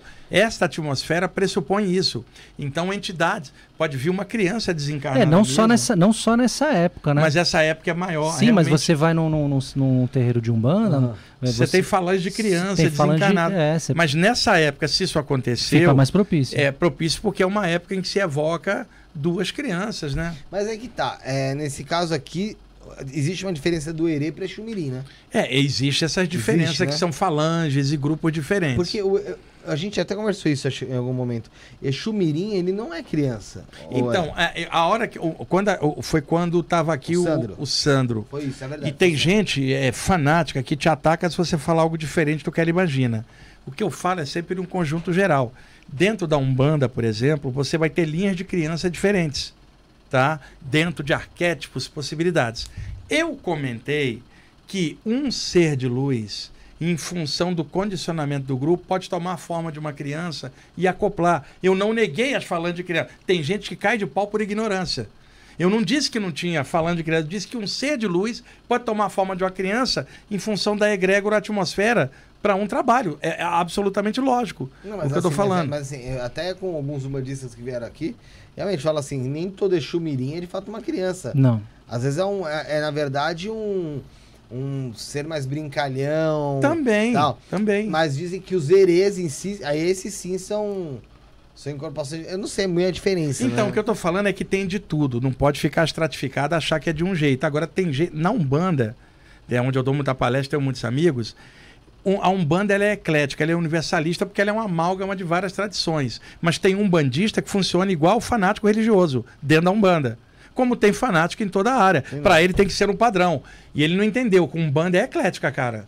A Umbanda tem o pé na indígena, no negro e no branco. Não pode ser de um jeito só, porque são várias tradições. E na Umbanda tem oriental, até extraterrestre, cara. Mas tem um bandista tão lacrado, fala preso ali. lá? Se você fala isso, você. Tá? Mas isso tem fanático em toda, em toda a área, Todo inclusive na área que a gente trabalha. É, é um processo da pessoa. O que eu quis dizer é que existe uma variação, além do que se fala, existem seres que podem tomar forma de criança num determinado contexto. Nessa experiência que eu falei que eu tive fora do corpo com alguns Exus, eu recebi um Exu Mirim. Uhum. E aí depois eu tive con- contato depois com cada um desses Exus, né? E esse específico, aí, aí não é o caso de todos, mas esse específico ele desencarnou criança. Então ele se, eh, ele se afina melhor com essa energia de criança. E segundo o que ele me ensinou, aí eu estou falando da minha experiência, eh, quando ele se apresenta para quem tem a clarividência com o aspecto de criança, tem uma abertura maior. Então a pessoa se abre mais para receber o que ele vai falar. São Mas são mensagens profundas. tem Então tem. Existe todo um contexto, né, É. por trás. E outra coisa, para deixar bem claro, é, a Umbanda não é dona das crianças do lado de lá. Elas pertencem ao infinito como qualquer outro ser. Apenas se manifestam ali. Entidades não são do grupo, são do universo, filhas do mesmo Deus, e que se apresenta com a roupagem X ou Y. Mas a entidade não é da pessoa, não é do grupo. A entidade é um ser vivo do infinito. Vamos deixar bem claro. Entendi. O Nego Gerson mandou aqui o superchat, tá com a gente. Um abraço pra ele. Ele falou, passando pra deixar meu saravá axé, sou fã do Wagner Borges. Ele teve aqui conosco, ele... Saravá. O Nego Gerson é o Zé Pirinter. Ah, eu, eu, eu, eu não cheguei a assistir, eu Mas vi né, na chamada. Recente, né? Eu vou dar uma É, olhada, vi um uma abraço chamada. pra ele também, viu? Seu fã. Abraço. O cachorro ao preto albino aqui fez uma pergunta interessante também. Se você tem alguma dica pra melhorar a rememoração das projeções. Ativação dos chakras da cabeça. Porque melhora a memória Vamos bastante. de novo pro chakra. Olha, então. no meu caso, Felipe, eu sempre tive um- uma memória muito boa desde pequeno. Eu sempre tirava notas boas por Sério? isso. Sério. Porra. Eu, quando tirava 9, eu ficava deprimido, porque era só 10. A memória sempre foi boa. Só que com o passar dos anos, a memória foi ficando cada vez mais aguda. Enquanto que as pessoas vão perdendo a memória, a minha foi aumentando. Eu acredito isso, em parte, a ativação dos chakras e meu trabalho. E outra, eu leio bastante, isso mantém minha mente estimulada. Pelo menos para mim, a leitura me ajuda a, a- Se eu passo um tempo sem ler muito, eu sinto que cai um pouquinho a memória. O meu cérebro precisa estar ativo para isso. E eu acredito que de alguma forma eu tenha feito alguma coisa antes de descer para talvez ter um pouco dessa memória um pouco mais aflorada em função do trabalho que eu faço. Me é muito útil ter a memória boa para citar um livro, um autor, a parte histórica, para poder dar pé no chão no tema que você está falando. Então, os dois chakras da cabeça melhoram a memória. O que eu tenho percebido também é um, é um excesso de energia mental na hora de dormir. Assim, geral, Isso. de todo mundo, né? Isso é geral. Então, muito celular, muita luz. O que, que pelo menos me ajuda na minha experiência? Ficar longe de celular e longe de muita luz na hora, Monitor e TV. na hora de dormir. Mas quando eu acordo, eu também não pego o celular já logo quando acordo, porque é um hábito que todo mundo tem agora Sim, também, né? sim. E que atrapalha muito, porque você já ativa o teu frontal, mas não para a espiritualidade. Você, você já, vai para o mundo externo. condicionamento Já- já- externo. Você já aterra e você permanecer.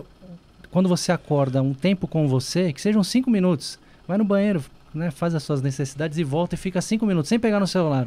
Isso ajuda muito também a você a, a acessar a, a E quando rememoração. alguém morre na parte da manhã, meu celular sempre recebe mensagem de uma pessoa falando assim pra mim, tal pessoa morreu. É incrível como tem um ceifador da morte entre nós. que passa as notícias. É, não, não é caçar não, ele faz de propósito. Ele faz de propósito. A pessoa às vezes não morreu, mas ele já tá me falando que morreu. O Felipe, o que o? Diego falou. Quem, quem será? Você, É você? É. O que o Pô, Diego só falou. Você já. gosta, você gosta. Eu gosto, mas. Você gosta. Eu gosto porque, pô, já tá me adiantando, eu vou atrás do negócio. Mas, meu, não, é difícil achar uma que, ele, que, ele, que eu consigo contar pra ele, viu? O que o Diego falou tá perfeito. É, existe uma superexcitação do chakra frontal. A, a geração dos nossos avós, eles não passaram pelo estímulo visual que a gente tem, de telinha de computador, TV e celular. Então, a luz e a, e a quantidade de informação rápida, ela deixa polui esse muito chakra frontal. muito ativado. Quando você vai deitar, o cérebro quer relaxar, mas o chakra frontal tá ali, ó, Tá ali. danado ainda. Então, por isso a meditação um pouco antes de deitar, para quem possa, é claro. Tem gente que trabalha tanto, chega Sim. aí de cansado, mas quem possa, ou ler alguma coisinha antes de deitar que trate de algo espiritual, para quebrar um pouco isso, porque há uma superexcitação.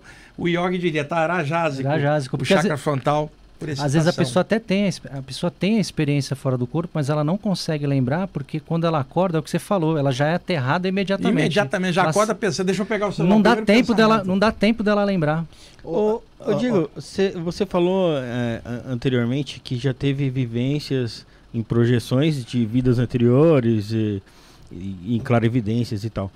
Você e você sabe se antes de vir pra cá, pra essa encarnação, você já tinha um, um contrato ou um acordo pra viver a espiritualidade aqui já? É, isso, isso é, é- é- isso vibra dentro de nós, a espiritualidade, né? E quem, e quem busca em algum momento da vida, quem desperta para a espiritualidade, seja por qualquer interesse que você tem, direto ou indireto, quando você desperta para a espiritualidade em algum momento da sua vida, e quando eu digo momento, pode ser na infância ou pode ser quando idoso, você já tem já tem algo dentro de você. Você muda, muda muito quando você desperta? Porque assim.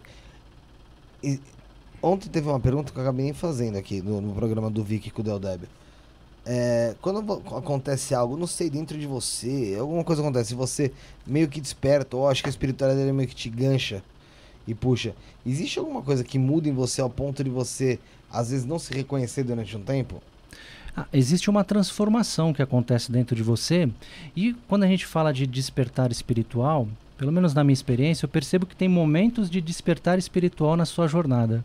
Você vai ter vários momentos na sua vida. Pode ser que você tenha um grande momento de despertar espiritual, em que você vê, você lembre de uma experiência fora do corpo, ou você veja uma entidade, ou você sinta algo diferente.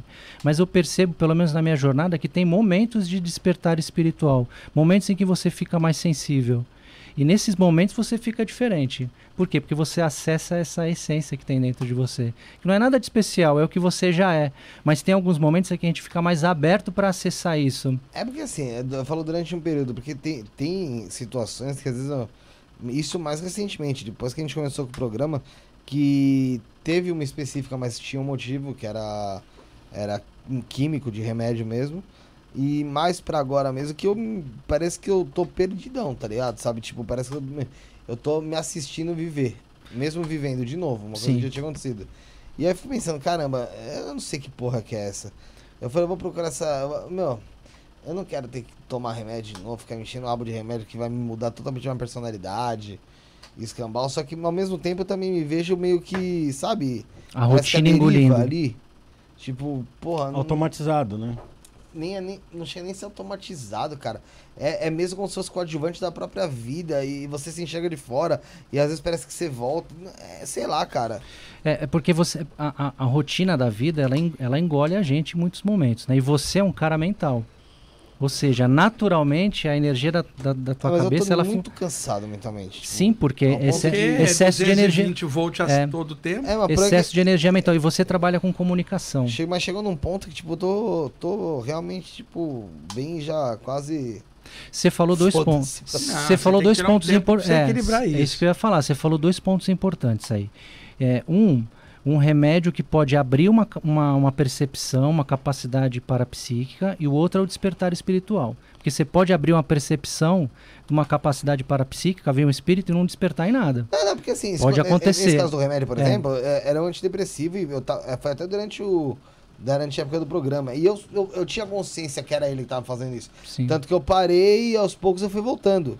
Né? É, a- a- as terapias elas são muito importantes, sabe? Principalmente para quem está passando por um processo de despertar espiritual ou quem mexe com a espiritualidade. Aliás, o Diego atende um monte de gente nessa mesma condição, É. Felipe. É porque ve- Fudido. vem muita, vem muita informação, vem muita informação. A gente tem muito estímulo visual e a gente tem muito estímulo E a espiritual. gente parece não sabe pra onde vai.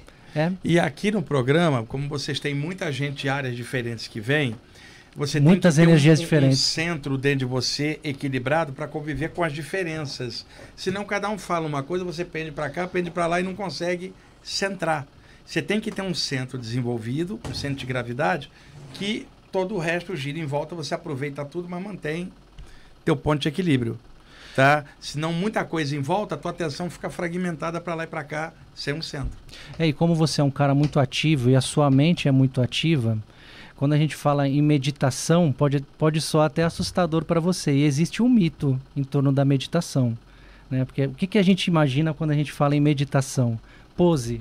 A pose para tirar uma Imagina foto bonita para colocar. É, uma pose. Só que na verdade meditação é uma postura interna que você encontra de acordo com a tua energia. Então o que é meditação para você pode ser que não seja meditação para o Rafael. Eu acho que eu nunca consegui meditar Ah, e outra, eu tinha, eu tinha indicado a, a Tatiane, a Tatiana Tati- Tatiana ela está assistindo aqui.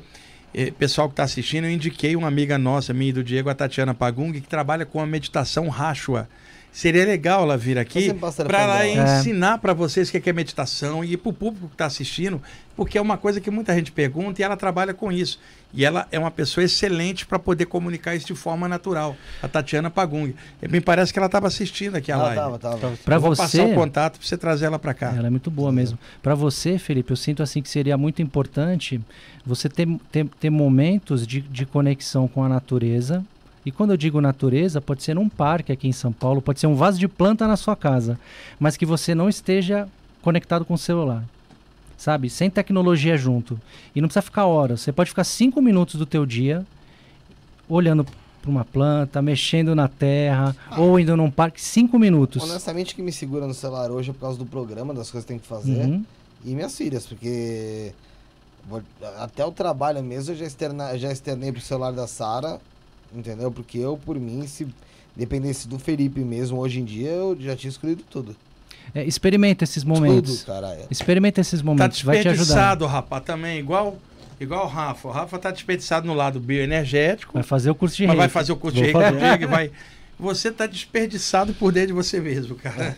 A Fernanda falou assim: eu tive Covid, fiquei internada na primeira noite, recebi a visita do Wagner lá no É, minha hospital. esposa. Ele me mostrava o Rio de Ganges. É, é a Fernanda, a Fernanda, a esposa dele, porque ela ficou internada e a- nós, os amigos, mandamos energia, todo mundo.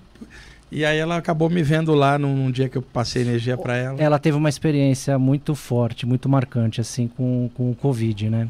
Pô, ela- Chegou a ficar internada. É, ela ficou internada, ela foi, a gente morava em Santo André nessa época, Sim.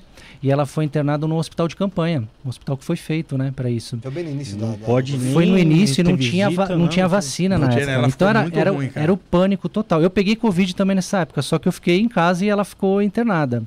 E quando ela chegou, na primeira noite que ela chegou, a maca onde ela ficou, a pessoa tinha desencarnado uma noite antes. Ó, coisa boa, hein? Então ela já entrou no. Imagina, chegou nessa. Né, Essa vibe. era um é, hospital de campanha, imagina, 50 leitos. Ela olhava aquele marzão de gente. Então ela entrou num, num, num, é, num estado de, de pânico mesmo, né? Uhum. E aí a gente teve a ajuda de um grande amigo aí que, que, que nos ajudou. Ela, ela, ela, ela, ela narra essa experiência que ela teve, né? Ela estava muito nervosa, então deram um calmante para ela lá, porque ela não conseguia dormir. Então ela conseguiu dormir, foi uma noite que ela conseguiu, acho que foi a segunda ou terceira noite, não foi na primeira noite, não, ela conseguiu dormir. E nessa noite que ela dormiu, ela se viu fora do corpo, e aí ela encontrou o Wagner, e o Wagner passou algumas orientações para ela que, que ajudaram nesse processo de reequilíbrio dela. Então não foi uma cura que foi transmitida, Não é isso. mas, foi uma palavra amiga que, que induziu para que ela conseguisse encontrar o eixo dela, o equilíbrio dela e passar por a experiência que ela precisava passar. Interessante, legal. Felipe, relato. que horas tem aí? Porque eu, São eu tô- cinco hora- e meia. Então, porque eu, ah, eu vou ter o programa ao vivo É. daqui a pouco lá na Vibe verdade. Mundial às sete e meia. Então, Ó, só vou fazer então mais os supers que o pessoal mandou aqui. Acho tá? que tem mais Por um. isso que eu calculei, eu falei, caramba, É aí. não Tem dá dois. tempo de chegar lá Tem para fazer o aqui. programa ao vivo. Tem dois aqui, vamos lá. Fala pessoal, teu programa lá é hoje ao vivo, né? É, eu tenho um programa na Rádio Vibe Mundial 95.7 FM aqui em São Paulo, podendo o programa ser assistido no site da rádio, que é, é radiovibemundial.com.br, no YouTube da, da rádio, online, ao vivo, às, de 7h30 a 8h30. Hoje eu vou estar contando uma experiência que eu tive num cinema aqui, uma saída do corpo que eu tive com um mestre japonês, que me levou para dar passe num grupo de espíritos, num, num, num cinema vazio. Eles foram levados lá e eu vou estar contando essa experiência que é muito legal com o Mantra Humano e Padme Hum, lá no programa às 7 h Legal. E depois Lá a gente disponibiliza no canal. Depois fica disponibilizado lá No no, canal no meu canal, é, no canal do YouTube. Legal. O Robert mandou. e Ô, ô, Diego, antes disso, tinha até o pessoal perguntado aqui. Como é que você. Como é, onde você atende? Como faz o pessoal conseguir atendimento com você? É, eu tenho um perfil no Instagram, que é o Uhum. Luz Consciência, que Luz você Consciência falou, tá agradeço no- você ter, você ter indicado. Eu tenho um site que é o luzconsciência.com.br. Uhum. Eu faço três tipos de atendimento hoje. Eu trabalho com a terapia bioenergética, que é a análise dos chakras através da clarividência. E com isso, eu passo alguns toques, enfim, passo algumas práticas eh, bioenergéticas. Eu faço os atendimentos com o tarô também, sempre voltados para o autoconhecimento. Então, não, eu, não, eu não trago o amor de volta, nem digo o que vai acontecer no futuro. né? Mas eu ajudo eh, a pessoa a encontrar o- o esse centro, né? E, e, despertar o autoconhecimento. Então a terapia bioenergética, faço atendimentos com tarô e faço os atendimentos com reiki também, faço as iniciações, né? Dou os cursos de reiki. Então podem me encontrar no Instagram, que é o Luz Consciência. É, o site luzconsciência.com.br e eu tenho um canal no YouTube, se vocês me permitirem também divulgar. Pode, é o Diego S. Rock. Canal pequenininho, eu faço umas lives lá eventualmente. Eu tenho o projeto Luz Consciência que é um chamado que eu tive da espiritualidade para falar sobre temas espirituais. E aí eu trago pessoas também, não presencialmente, através de, de, live, é, de, de lives. De é, remoto. remoto. E estou sempre envolvido com esses temas espirituais. Hoje os meus atendimentos eles são 100% é, remoto, 100% online. Eu cheguei a fazer atendimentos presenciais, por conta da pandemia migrei para online e, e, e, sigo no online até hoje. Manda um abraço, inclusive, também então, para o Rodrigo Betim, também que estava no ah, chat. Ah, irmãozão. Betim, nosso amigo aí. Super irmãozão. É, o Robert fez uma pergunta aqui, ó. Como saber se meus chakras estão bloqueados? Qual a melhor técnica para abrir todos os chakras? Gratidão, Wagner e Diego. Cara, é uma pergunta muito genérica, né? É uhum. estudar os chakras primeiro. Você só pode abrir o que você souber o que é aquilo. Né? E aí não é só chegar e abrir.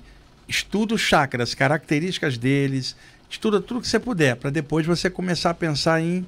Você não pode ativar uma coisa que você ainda não está aprofundando, você não vai ter segurança. O Wagner fala algo que eu, que eu, que eu levo eu, eu levei para minha vida prática e eu, eu, aplico agora nos atendimentos. Eu percebo isso na prática, né? Que a gente, a, a nossa jornada aqui material, é, da grande maioria de todos nós, eu me incluo nessa aqui, é trabalhar os chakras inferiores, ou seja, é desenvolver esses chakras inferiores, né? O chakra raiz, desenvolver os nossos pés no chão para caminhar, chakra geniturinário para desenvolver essa força criativa, nosso impulso de vida, né? E o chakra umbilical que é a forma como a gente lida com as nossas emoções. Se a gente conseguir trabalhar e desenvolver esses três chakras, a gente já está muito bem desenvolvido, né? A partir daí tem o chakra, tem o chakra cardíaco, enfim, aí tem um desenvolvimento maior, né? É o conjunto, da cabeça aos pés, é, seja vejo, uno. Às vezes eu vejo muito as, algumas pessoas é, procurando abrir o chakra frontal, por exemplo. Eu é. quero ver espíritos, mas para quê? Por quê? É, qual, e como é que ela vai lidar com isso? A mesma coisa a projeção astral para fuxicar, fuxicar o vizinho. Exatamente. O lance é o conjunto, é. tá? Do conjunto para te equilibrar. Deixa eu... Pera, antes, antes do, do, do, Diego, porque tem duas coisas inteiras pra ah. gente... Aqui, ó, que a Karine Sequeira mandou uma pergunta. É, pro Wagner e pro Diego também. Ela falou o seguinte, fiz reiki um ano. É, mas faz tempo que não faço nem autoaplicação. Agora parece que não flui. Pode ser bloqueio espiritual? Fazer reciclagem vale a pena? A reciclagem é, muito, ela é muito boa. A energia reiki já está presente no corpo dela, ela já recebeu essa energia, ela já é reikiana. Provavelmente foi reikiana numa vida anterior, porque ela resgatou isso nessa vida despertar espiritual, momento de despertar espiritual, que é o que eu falei, momentos que a gente passa na nossa vida de despertar espiritual. Talvez ela precise viver um momento de um novo despertar espiritual e uma reciclagem ajuda. Uma reciclagem ajuda a despertar novamente, ela ressur ressurgir isso dentro dela.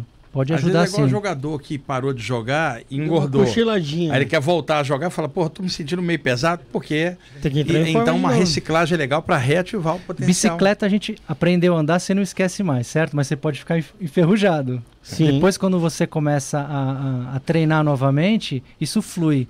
Com o reiki, com a movimentação energética, é igual. É um trabalho diário. É um trabalho diário, que sejam cinco minutos, mas a, a reciclagem pode funcionar assim para ela.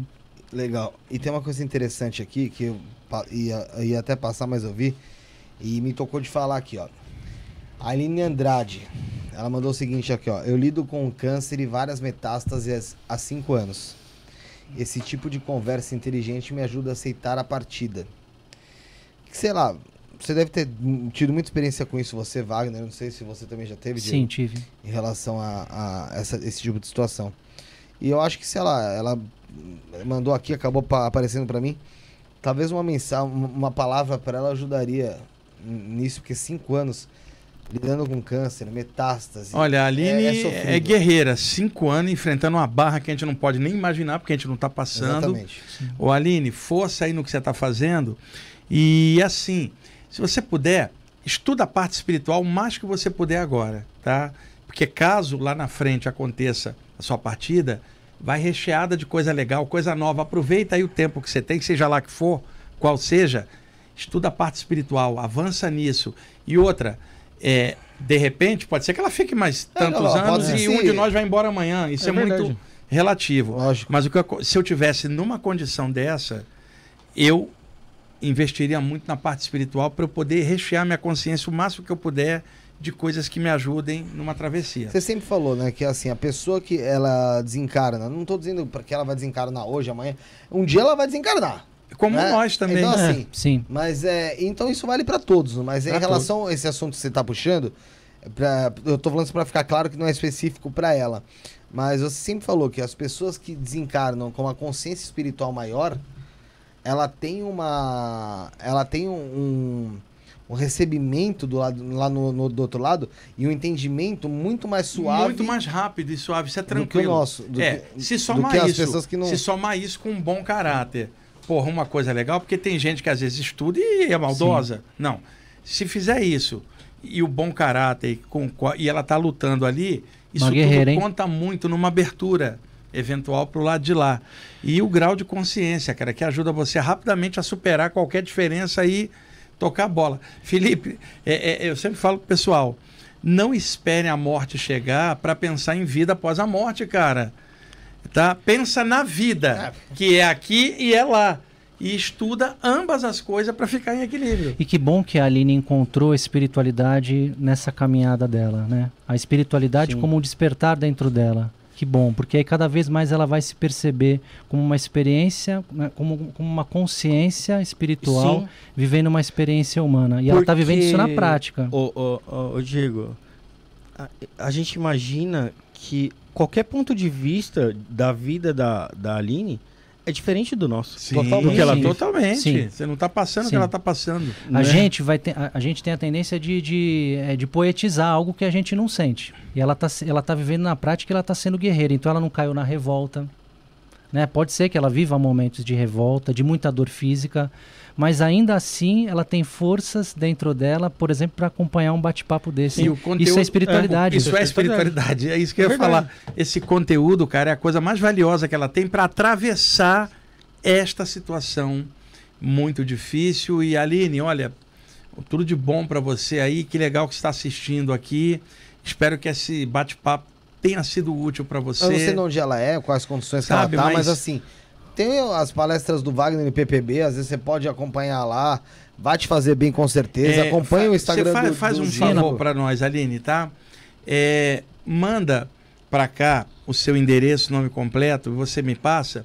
Eu vou mandar um ou dois livros para ela é, de Legal. presente. Manda- É, o, que eu ia, o que eu ia falar também, porque ela pode me procurar se quiser no Luz Instagram, Consciência? no Luz Tem algum Consciência. WhatsApp que você, usa, você, tem para Di- atendimento? Direto pelo Luz Consciência. Lá no- é, lá, mensagem. É, lá no, no Luz Consciência, no, no- principalmente no Instagram ou no site. No site também direciona para um. Luzconsciência.com.br. É, é, pede para ela me procurar, a Aline me procura, que quando eu abrir essa turma de reiki, que o Rafael vai fazer parte, ela também vai fazer parte, se ela quiser, né? Olha que legal. Dou de Aline, presente aí, ela aí. um presente para ela. Faz- Dou de presente para ela. eu mando um ou dois livros para ela também de presente. Aline, você faz o seguinte. é, eu vou pôr aqui no chat agora. Tá na descrição também, tá? Se você quiser, você consegue puxar pela descrição. É, o telefone aqui do, do programa. Você manda nesse telefone que eu colocar, acabei de colocar aqui no chat, ou na descrição, até na descrição é melhor que você clica no link, você vai direto para para pro WhatsApp, fala lá que é a Aline que estava assistindo aqui. Manda lá o seu o seu endereço certinho. Eu vou passar pro Wagner, é, passa o teu telefone também pro Diego. Sim. E aí ele- eles entram em contato com você. E, cara, a gente só deseja que você melhore é, aqui. E se for, e quando for a hora que seja que você tenha, tenha o lado espiritual já bem trabalhado pra você ter uma. Já, já chegar lá tinindo. Se Quando passar, for. fica bem. Se ficar, fica, bem. Fica bem, né? É, é, assim, É, ó. é, eu acho que se, Isso se é tem- espiritualidade. Se tem uma coisa que, que, que eu aprendi aqui com espiritualidade quanto à vida, é que se existe um propósito, é que a gente tá aqui pra sair melhor, né? E experienciar isso aqui. É isso, Isso. cara. E, e nisso tem a evolução, tem dor, tem desafio, né? tem doença que a gente vai passar, tem as perdas, gente vai morrer no meio do caminho e no final a gente também, né? E tem a evolução. E se a gente conseguir vi- vivenciar eh, essas experiências com consciência, a gente vai evoluindo espiritualmente. E ter alegria, né? ter alegria. É, o Wagner é exemplo disso, né? Fala sobre espiritualidade de um jeito sempre feliz. Né? Você não vê o Wagner falando de espiritualidade de um jeito triste, né? sério, carrancudo. Então a gente pode falar sobre esses temas que também são, são temas sensíveis, porque fala de vida e fala de morte, mas a gente pode falar com alegria e com elevação. E por Legal. isso que eu falo, é uma responsabilidade muito grande você estar tá veiculando informação, porque tem pessoas assistindo e ouvindo. Então, cada coisa que você passa repercute em quem está assistindo. Por isso, a gente tem que passar conteúdo sadio, coisa positiva, contribuir na melhoria da consciência do outro. De Sem alguma dúvida. forma, não estou falando de doutrina, estou falando de compartilhamento de conteúdo sadio. A, a, a responsabilidade, todos nós que trabalhamos com isso, de veicular coisas que melhore quem está assistindo. Senão não tem nem motivo. É, e vocês diariamente, vocês, né, falando sobre espiritualidade, é o que eu falei, seja de forma direta ou indireta, vocês estão envolvidos com isso. É Rafael, Felipe. É nessas horas que a gente percebe, às vezes, Diego, porque assim, eu já canso de falar, às vezes, às vezes a gente recebe umas mensagens do tipo, porra, vocês estão me ajudando muito, mudou minha vida, que o pessoal que você traz, o modo que vocês fazem, que vocês abordam, e a gente realmente não tem consciência nenhuma disso, disso aí, tá? Não tem, não tem, não tem, não tem. É, não foi nesse intuito, a gente começou. Sim. Eu não sei, eu não sei como a gente chegou nisso. Você não sabe nem como começou. Eu, eu, sei, eu, não, eu sei, como começou. Isso não tem problema. Mas eu não sei como chegou nisso. E aí, a gente chega num caso desse, por exemplo, como o da Aline, cara. E, meu, é, é, é estranho até o sentimento que a gente tem, porque é uma pessoa que tá lutando, cara, pela vida, sabe? E ela tá aqui, porra, absorvendo esse conhecimento através de pessoas, cara, que são amigas nossas. Você já, você eu já ouço falar de você há muito tempo, cara. Não é? Eu tô te vendo hoje pela primeira vez, mas ouço uhum. falar de você principalmente pelo Wagner há muito tempo. É, eu não sou essa metralhadora de informação, de, de sabedoria. Não, cara, mas né? a tua serenidade, a tua serenidade, é. ela é muito, muito importante também. E o Wagner, cara, já, já deve ser a meu 27 vez que ele vem aqui, não sei. Já vi aqui muitas vezes e assim, é, você poder levar esse tipo de informação através de um canal que talvez consiga chegar numa pessoa. E, cara, é até confuso para explicar, mas. É, é, difícil você imaginar que a gente consegue proporcionar talvez uma calmaria para uma pessoa numa situação tão, Sim. tão complicada, cara. Felipe, é... Rafael, isso que vocês fazem aqui, de forma direta ou indireta, eu, eu, eu tinha vontade de falar isso para vocês, olhando para vocês, que bom que eu estou tendo essa oportunidade. Isso é amparo espiritual. Isso que vocês estão fazendo exatamente agora aqui, isso, é, se, seja o propósito fim ou não, você tenha, vocês tenham montado esse projeto com esse objetivo ou não, o que está acontecendo na prática é, é, ajudar pessoas através do conhecimento. O trabalho do Wagner é trazer, é trazer libertação espiritual para as pessoas através do conhecimento. O meu trabalho é trazer, li, talvez uma libertação, não sei, mas trazer um, um, um acolhimento espiritual. E o de vocês, o trabalho que vocês estão desenvolvendo aqui, é muito importante, porque só vocês sabem o que vocês passam nos bastidores para que isso aqui aconteça. Porque a vida prática, uhum.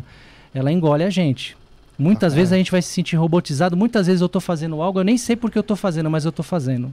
Só vai fazer. Né? E, aí, e, e tem um propósito, é, tem um propósito por trás disso.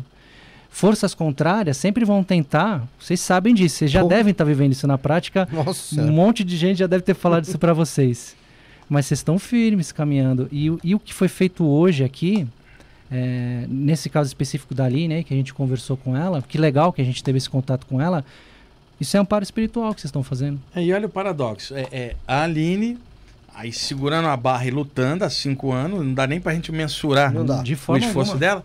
E o Felipe da agora fala assim, ah, tô com minha vida meio assim. É. Meio...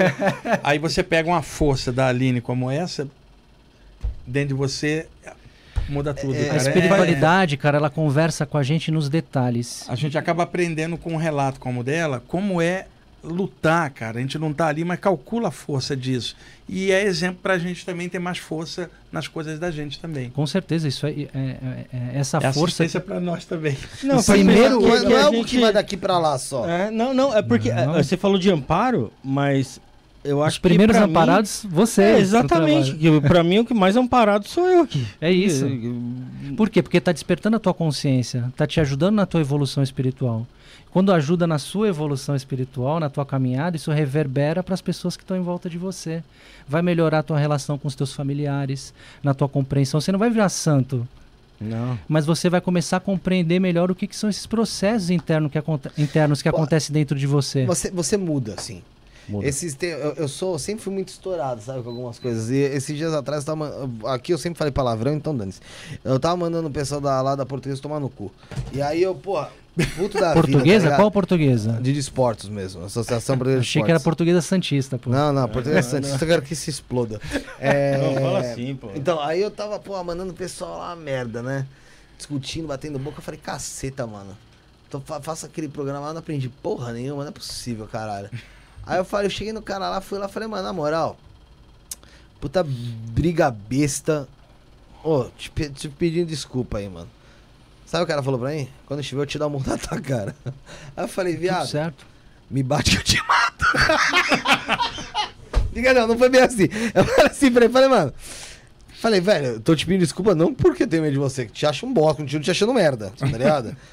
Pela minha atitude, não por você, pela minha atitude. Sim. Ah, não, eu Você tá pedindo desculpa pra você, é, na verdade. É, é, tipo, pô, porque, sabe, coisa infantil. Ah, não, porque você é isso e aquilo. Eu falei, tá bom, tá bom, eu sou, eu sou um bosta, foda-se o que você acha.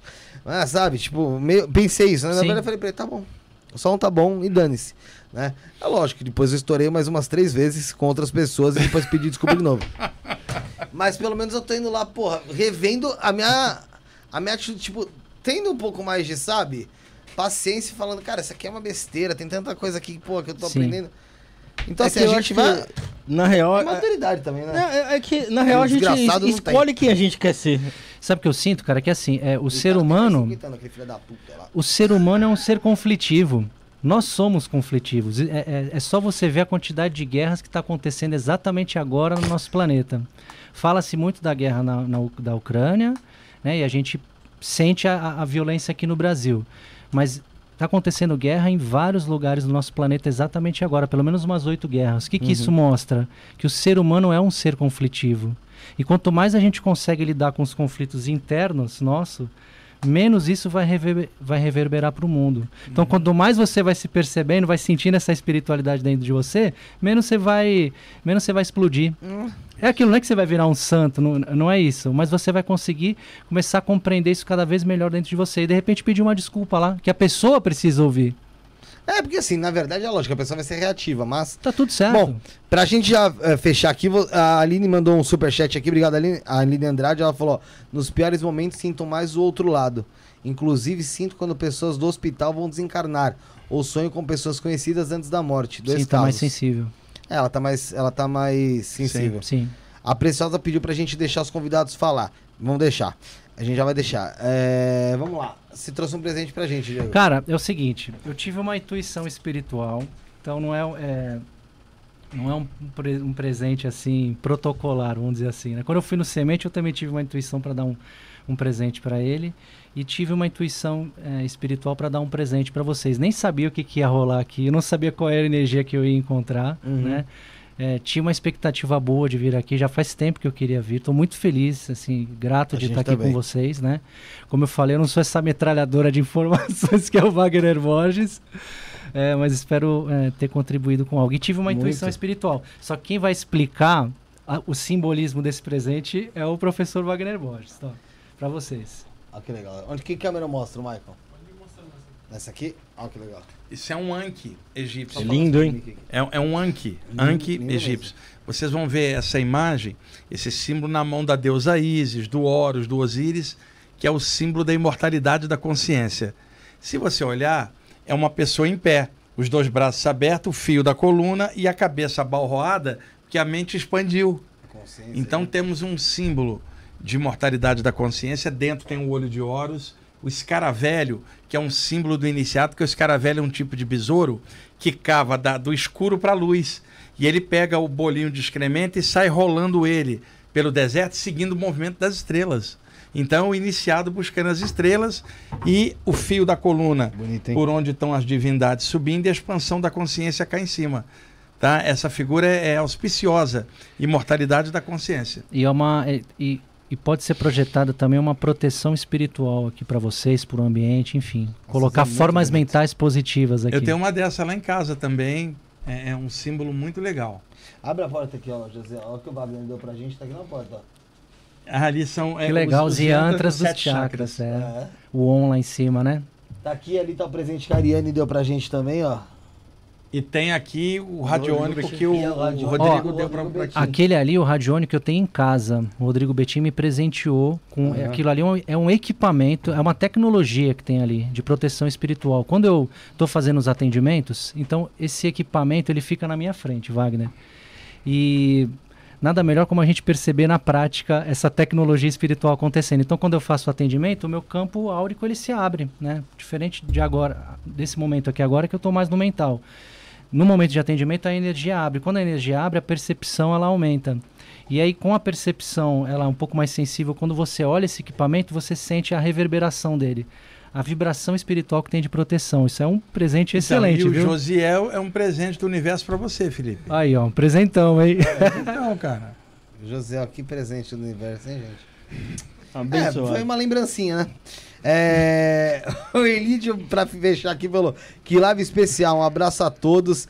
Especial ao amigo Wagner. Estive numa palestra dele no NEAN, no Recreio dos Bandeirantes. Nean é um Em centro espírita no 2018. Recreio dos Bandeirantes. Um abraço aí, ele. Elídio Cismil sempre com a gente. Te, te espera aqui à noite, hein, Elídio? Wagner, pra finalizar, ritual. Rafael explica. Desliga o mic enquanto eu dou os recados. Vamos lá. É, o, o Michael muta nada. ele lá. o Michael muta. Enquanto ele explica pra vocês aqui como é que funciona. É, galera, você que tá acompanhando aqui ainda até agora, não esquece, deixa o like aqui no, no vídeo de agora. Você que não deu o like ainda. Ah, esqueci de mandar. Mandar um abraço especial, um beijo pro pessoal de Portugal que tá assistindo. Tem muita gente lá em Portugal que tá acompanhando a gente. Então, um beijo pra vocês aí de Portugal. É, deixa o like no vídeo, inscreva-se no canal. Eu vou colocar aqui pra vocês agora um corte, vamos ver o corte mais recente que saiu do canal de cortes, Pra vocês se inscreverem também no nosso canal de cortes lá no aqui no YouTube, que a gente tá pró- próximo de alcançar os 100 mil inscritos lá no canal de cortes.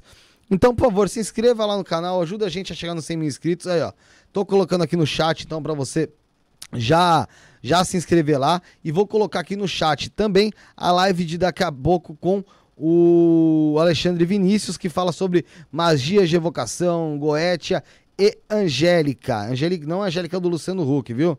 É angelical, né? De, de, de anjos. Então, eh, já vou colocar aqui para você fazer o quê? Já também ativar o lembretezinho, tá? Tô deixando aqui, ó. Tem os dois links aí para você clicar ir lá diretamente pro nosso canal de cortes. E também ativar o lembrete para participar da próxima live às sete e meia da noite com o Alexandre Vinícius. Na nossa descrição temos aqui alguns pontos interessantes, que é o Instagram do Wagner Deloy Borges, o Instagram do Diego, que é Luz Consciência, o nosso arroba isso não é podcast, o nosso e-mail para contato, isso não é podcast arroba gmail.com, entre em contato conosco para publicidade, convidado, sugestão que você precisar. Tem o nosso Pix, isto não é podcast, arroba gmail.com ou ajude por Pix, arroba gmail.com, tá bom? Tem nosso telefone de WhatsApp para você entrar em contato com o programa, é o 977647222. Tem o linkzinho, você vai direto também. Lá também você pode enviar sugestão, você quiser fechar, fechar publicidade, crítica, elogio, ajuda, tudo lá pela, por esse telefone também. É, dá pra você se tornar membro do canal ainda, ao lado do botão inscreva-se, seja membro, R$ 4,99 por mês. Você se torna membro do canal e tem acesso a conteúdos exclusivos para membros, tá bom? Tem muita coisa boa que tá pra vir, principalmente agora nesse mês aí. Vai ter muita coisa interessante que eu já, hoje já bati o martelo aí. Ainda nem conversei com o pessoal, vou conversar. Cortes do Estudo Podcast, canal pra você ver os nossos cortes. O Wagner deve ter em torno de 745 mil cortes lá no nosso canal de cortes. É, o nosso grupo do WhatsApp, tem o grupo da- do WhatsApp 1 e o 2, que estão na descrição também pra você entrar. O 2 tá mais vazio, é melhor pra você entrar, mas papo direto lá. Tá show de bola, falando sobre espiri- espiritualidade, sobre o que você quiser, menos política. É, nosso grupo do Telegram tá na descrição também, canal do Telegram na descrição.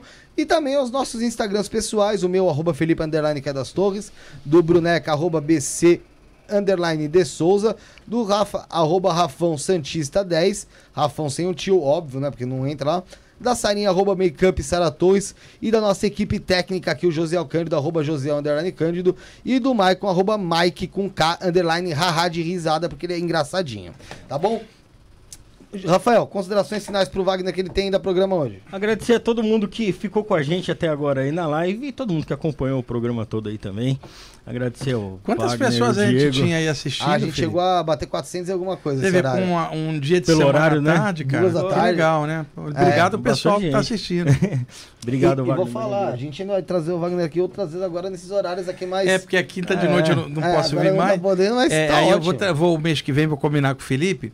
Vai, vou trazer aqui a Cris Miguel do grupo Mauaca, de Bora. dança e world music. Ela vai trazer o berimbau, tambor, sanfone, vai cantar mantras aqui. Ela canta um ponto de Iemanjá lindo.